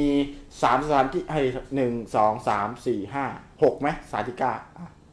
หนึ่งอ่าห้าห้าสถานที่นะครับอ่าตอนนี้สถานที่รามอินทราช่วงโควิดร้อนนี่เราไม่รับ คือออ่าเราไม่รู้เราไม่รู้ว่ารายละเอียดเป็นยังไงงั้นเราขอตัดไปก่อนครับผมขอตัดไปก่อนนะมโอเค แล้วตอนนี้มีที่ซานติก้าครับนะครับซ่ซ่อองงโสโสเภเภณีณีล้างนะครับ แล้แล้ววก็ก็โรงพยาบาลร้างพยาบาลล้างแล้วก็มหาอะไรนะมาอ่าถนนถนนมหัศจรรย์มหัศจรรย์นะครับอืมถนนมหัศจรรย์ก็เอ่อมีสถานที่ไหนที่อยากจะให้ไหมหรือว่าเราจะโหวตไหมเราโหวตอะไรก็ได้ครับอะโหวตดีกว่าโหวตดีกว่า ขอ ซ่องโสเภณีร้างเนี่ยนะครับอืมที่ทางบ้านส่งกันเข้ามาเนี่ยโอ้แต่เห็นรูปเมื่อกี้นี่ผมโหวตเลยนะซ่องโสเภณีล้างอ๋อนี่พี่น่ากดูแล้วเหรอจงอ๋ออ้าวเหรอเห็นรูปเมื่อกี้อะฮะอ๋อเหรอโหวตที่แล้วว่าเป็นที่เก็บศพอะโอเคโอ้งั้นเราอัหนึ่งเสียงนะเราคนละหนึ่งเสียงนะอะผมโหวตให้ซ่องโสเภณีล้างเลยครับอ่าผมอืมโอเคซ่องเราคนละหนึ่งเสียงแล้วก็ผู้ชมทางบ้านอีก12ท่านที่อยู่ในรายการของเรานะครับครับ ให้คนละเสียงนะครับ อ่า ให้คนละเสียงนะหนึ่งสถานที่ไหน ที่โจทย์คือสถานที่ไหนที่น่ากลัวที่สุดที่ส่งกันเข้ามาในคอมเมนต์ครับผม เรารวบรวมมาแล้วมี4สถานที่หนึ่งอืมซ่องโสพินีร้างที่กาญจนบุรีครับผมนะครับสองซานติก้าผับอืมอ่าใครเคยได้ยินซานติก้าผับบ้างสันติก้าผับนี่ยังใหม่นะ แต่ก็น่ากลัวครับอยู่ที่กรุงเทพครับผมอันนี้คืออมเหตุการณ์น่ากลัวครับพอๆกับซ่องสุบินีล้างเลยอืมนะครับ แล้วอ่าอันที่สาม โรงพยาบาลล้างโรงพยาบาลล้างเส้นมิตรภาพครับผมอืมและอันที่สี่คือถนนมหัศจรรย์อืมอ่าถนนมหัศจรรย์อ่าคุณภูมิใช่ไหมอ่าคุณภูมิเป็ดกระดาษอะไรสักอย่างเนี่ยนะฮะเดี๋ยวขออ่านอีกทีนะครับอ๋อชื่อใช่ไหมชื่อชื่อชื่อนะครับ คุณต้องอ่านชื่อถูกๆนิดนึงนะครับอ่าวันนี้เนี่ยเราได้เราได้แฟนแฟนคลับมาใหม่แล้วเราก็ต้องให้เกียรติเขานิดนึงนะครับ คุณพีม ให้เกียรติทุกคนนะครับให้คุณเกียรพีติทุกคน เป็ดกระดาษเนาะคุณพีเป็ดกระดาษนะครับครับ เราให้เกียรติกันทุกคนแต่ว่าอ่าคุณพีเป็ดกระดาษนี่อะส่งเรื่องเข้ามาพูดคุยกันด้วยอืมอ่านะครับ แล้วก็พูดถึงเรื่องถนนครับผม เขาเรียกอะไรขนมถนนมหัศจรรย์ก็คือถนนที่เป็นเนิน ม แต่รถไหลขึ้นอืม นะครับครับผม แล้วก็บอกว่ามีเรื่องเล่าว่ามีคนไปไปทดสอบอืมนะครับ แล้วก็พบว่าไหลขึ้นจริงๆ แล้วจากนั้นก็ไปเช็คดูว่าเป็นเพราะอะไรอืมนะครับหลังรถเกิดมีรอยมือเด็กมีรอยมือเด็กอืมนะครับ แล้วก็มีคนเล่าว่าที่นั่นเป็นที่ที่รถรับส่งนักเรียนเนี่ย ตกเหวม อาจจะไปทัศนศึกษากันแล้วตกเหวครับตายกันผมทั้งคันรถอืมนะครับน่าจะมีข่าวอยู่นะครับน่ากลัวจริงน่ากลัวเริ่มมีจริงบวกกันเข้ามาแล้วครับครับก็มีจากคุณเอ่อชื่ออะไรนะ สมมาตรนะครับสมมาตรอ่าพี่สมมาตรนะครับพี่สมมาตรช่องโสเภณีโบสล้างซ่องครับโสเภณีล้างนะครับอืมพี่แซ่บคือเราเปิดซ่องนะครับไปสองแล้วครับโอ้โหพี่แบร์เราก็โหวตครับ โหวตซ่องโสแล้วเภก็ณีล้างเป็นสามอ่สามแล้วครับเออสามตอนนี้เรายังมีเวลาอยู่จนถึงอีกหนึ่งนาทีอีกหนึ่งนาทีหนึ่งนาทีสุดท้ายอีกหนึ่งนาทีสุดท้ายสิบเอ็ดท่านสิบเอ็ดท่านที่อยู่ในรายการนะครับ เหมือนจะเอกชันท์แล้วในนะคตัรัวบเอกชั่นนะครับโอ้โหแต่คือโอ้โหรายการของเราประชาสัมพันธ์ไว้ก่อนนะครับ ในวันจันทร์นะครับ วันจันทร์เราจะพูดคุยกันเรื่องเหตุการณ์ผีอำอืมผีอ้ำผีใครอำเคยมีประสบการณ์ผีอ้ำผมว่า ร้อยทั้งร้อยอะมีทุกคนโอ้โหอ่าแต่แค่ว่าเราจะคิดว่ามันเป็นผีอ้ำหรือว่าเป็นลักษณะของแบบเอ่อใช่ร่างกายที่มันผ่อนคลายหรือว่ามันเกร็งอะไรอย่างเงี้ยก็แล้วแต่แต่ว่าบางคนเนี่ยมีเป็นเรื่องราวเลยอืมครับบางคนมีเป็นเหตุการณ์เลย บางคนบางคนก็เห็นนะ เห็นด้วยอืมอืมคนเขาเห็นเขาแบบ เห็นว่าเฮ้ยแบบนี้เหมือนเหมือนเหมือนเออเขาเรียกว่า เหมือนเหตุการณ์ที่พี่แบร์เล่าเมื่อกี้อะอืมที่นอนที่ธรณีประตูแล้วไม่สามารถลุกขึ้นได้ครับผมอันนั้นก็เป็นเหตุการณ์ในพีอัมก็อยู่ในคอนเซปต์เรานะ ประมาณนั้นอืมครับสามารถที่จะเอ่อส่งกันเข้ามาได้ครับส่งเข้าทมาร์ได้วันจันทร์เจอกันสำหรับเรื่องนี้นะครับครับผมแล้วก็ขอบคุณสำหรับทุกเสียงโหวตด้วยครับผมแล้วก็เอ่อเรามาลุ้นกันว่าวันจันทร์เนี่ยสปอนเซอร์เราจะยังอยู่ไหม แล้วก็จะมีสปอนเซอร์ไหนโผล่เข้ามาอีกไหมนะครับ มาลุ้นกันนะครับอืมแล้วก็ เอาละเราจะพยายามแจกสปอนเซอร์ที่เรามา เราได้มาทั้งหมดให้กับผู้ที่เข้าร่วมสนุกกับครับกับสกับแล้วกิจกรรมของเรา สปอนเซอร์ท่านใดผู้ใหญ่ใจดีที่เป็นสปอนเซอร์สนับสนุนรายการเราเราจะทำ display ผีๆสวยๆ ให้ท่านนะครับครับเป็นที่ระลึกด้วยอ่าเป็นที่ระลึกครับผมสามารถเอาไปใช้ได้อ่านะครับสามารถรับเอาไปใช้ได้นะครับเป็นที่ระลึกให้แก่ท่านด้วยนะครับครับผมอ่าคุณออนนะครับชอบอ่าก็โหวตซ่องโสเภณีเหมือนกันนะครับโอรู้สึกเป็นเอกฉันท์ไปละซ่องโสเภณีนะครับนะครับ ตอนนี้ครบแล้วครับ อ่าก็เป็นเอกฉันท์นะครับ คุณแซมพอตเตอร์นะครับ ครับได้คุณแซมน้ำพอตเตอร์น้ำพริกไปได้รับซ่องโสเภณีเอ้ย ไม่และใช่ครับผม คุณแซมพอตเตอร์ได้ทั้งน้ำพริก แล้วก็ได้ทั้ง แล้วก็ได้ทั้งเอกเคฟเอกเคลฟไปอ่านนะครับผม ขอบเดี๋คุยวณเราจะมาถามกว่า ยินดีด้วยนะครับเดี๋ยวคุณแซเราจะถามม ว่าคุณแซมจะเอารสชาติอะไรนะครับ อืม ทั้งทั้งเผ็ดน้อยเผ็ดมากจะเอาไหนและเลือกอ่าเอเคฟรสชาติไหนด้วย เพราะว่ามันมีทั้งสี่รสชาติเนาะมีรสชาติไหนบ้างนะ รสชาติออริจินอลนะครับผมอ่าก็ช็อกโกแลตช็อกโกแลตครับผมแล้วขายดีก็สุด เอ่อสาหร่าย สาหร่ายแล้วก็หมูหยอง แล้วก็หมูหยองอ่า ครับผม แล้วไปติดตามได้ที่เพจ เพจเอ่อ My Melo Brand Melo Brand นะครับผม ขอบคุณมาก ๆ ครับคุณแซม แล้วก็ขอบคุณทุกแฟน ๆ ทุกท่านที่ครับเข้ามาใหม่ แล้วก็เข้ามาเก่า แล้วก็แฟน ๆ ประจครัำบนะครับเอาขอบคุณพี่เบิ้ม ขอบคุณพี่แซมนะครับ ขอบคุณคุณออนนะครับ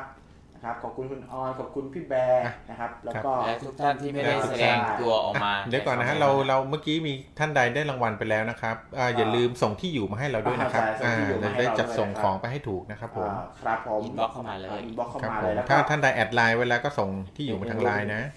อะครับขอบคุณผู้ที่เข้ามาใหม่ครับพี่สมมาตรนะครับ พี่สมมาตรที่ช่วยมาโหวตเราด้วยนะครับอ่าอืมครับ พี่แซมขอที่อยู่ด้วยนะครับ ใส่ ขอที่อยู่ด้วยนะครับอืมพี่เพิ่มนะครับพี่นัทยังอยู่ไหมแล้วก็พี่โดเรมีนะครับซีจูเนียร์นะครับ ที่มาโหวตบันไดแดงด้วย ครับผมมามาทายบันไดแดงกับเราด้วยครับผมเออนะครับอ่าคุณสมมาตรนะครับพี่สมมาตรนะครับพี่ออนนะครับแล้วก็คุณพีมเป็ดกระดาษเนี่ยครับโอ้โหก็มาร่วมสนุกมาพูดครับคุยกับเราผมตลอดรายการเลยแล้วก็คุณนัทวุฒินะครับ มาบอกว่าเป็น FC รายการเราด้วยอืมครับขอบคุณมากเลยครับผมคุณก้าวนะครับอ่า คุณก้าวอ่าอาจารย์กี้ครับ ส่งเรื่องเรื่องอาจารย์มาครับ ครับอาจารย์กี้ขอบคุณมากเลยนะครับผม แล้วก็คุณตะนะครับคุณตะก็อยู่กับเราตลอดเลยนะครับพี่ตั้มนะครับพี่ตั้มอ่าพี่ตั้มพี่จ๊อบนะครับ ขอบคุณมากเลยนะขอบคุณมากครับผทุกท่าน โอเค คุณมิ้นท์พี่มิ้นท์นะครับ น้องมิ้นท์แล้วก็อ่าใครครับ อีกเยอะเลยครับเข้ามาก่อนช่วงแรกๆเราครับอ่าไม่เห็นละขอบคุณทุกท่านเลย ขอบคุณมากครับๆผมนะครับ เดี๋ยวค่ำคืนนี้ก็ ขอให้ทุกท่านมีความสุขแล้วก็นอนหลับฝันดีนะครับครับผมเจอผีทุกคนเดี๋ยวไว้เจอกันตอนหลับฝันดีเจอผีทุกคนนะครับผมผีกระตุกครับเจอกันวันจันทร์อาทิตย์หแล้วน้าเดี๋ยวเนาะวันจันทร์ทุกท่านก็กลับมาอยู่เป็นเพื่อนเราเหมือนเดิมนะคครับรับผมครับผมอือืมมเรื่องผีออืโอมเคครับราผตรีมสวัสดิ์นะำครับอ่าราตรีสวัสดิ์ก็อะลาไปวันนี้สวัสดีครับ สวัสดีครับ ขอบคุณมากครับผมขอบทุคุณกท่านมากครับสวัสดีครับขอบคุณที่ยังอยู่กับเรานะคทั้ง13ท่านเลยขอบคุณครับ ครับผมโชคดีทุกท่านครับ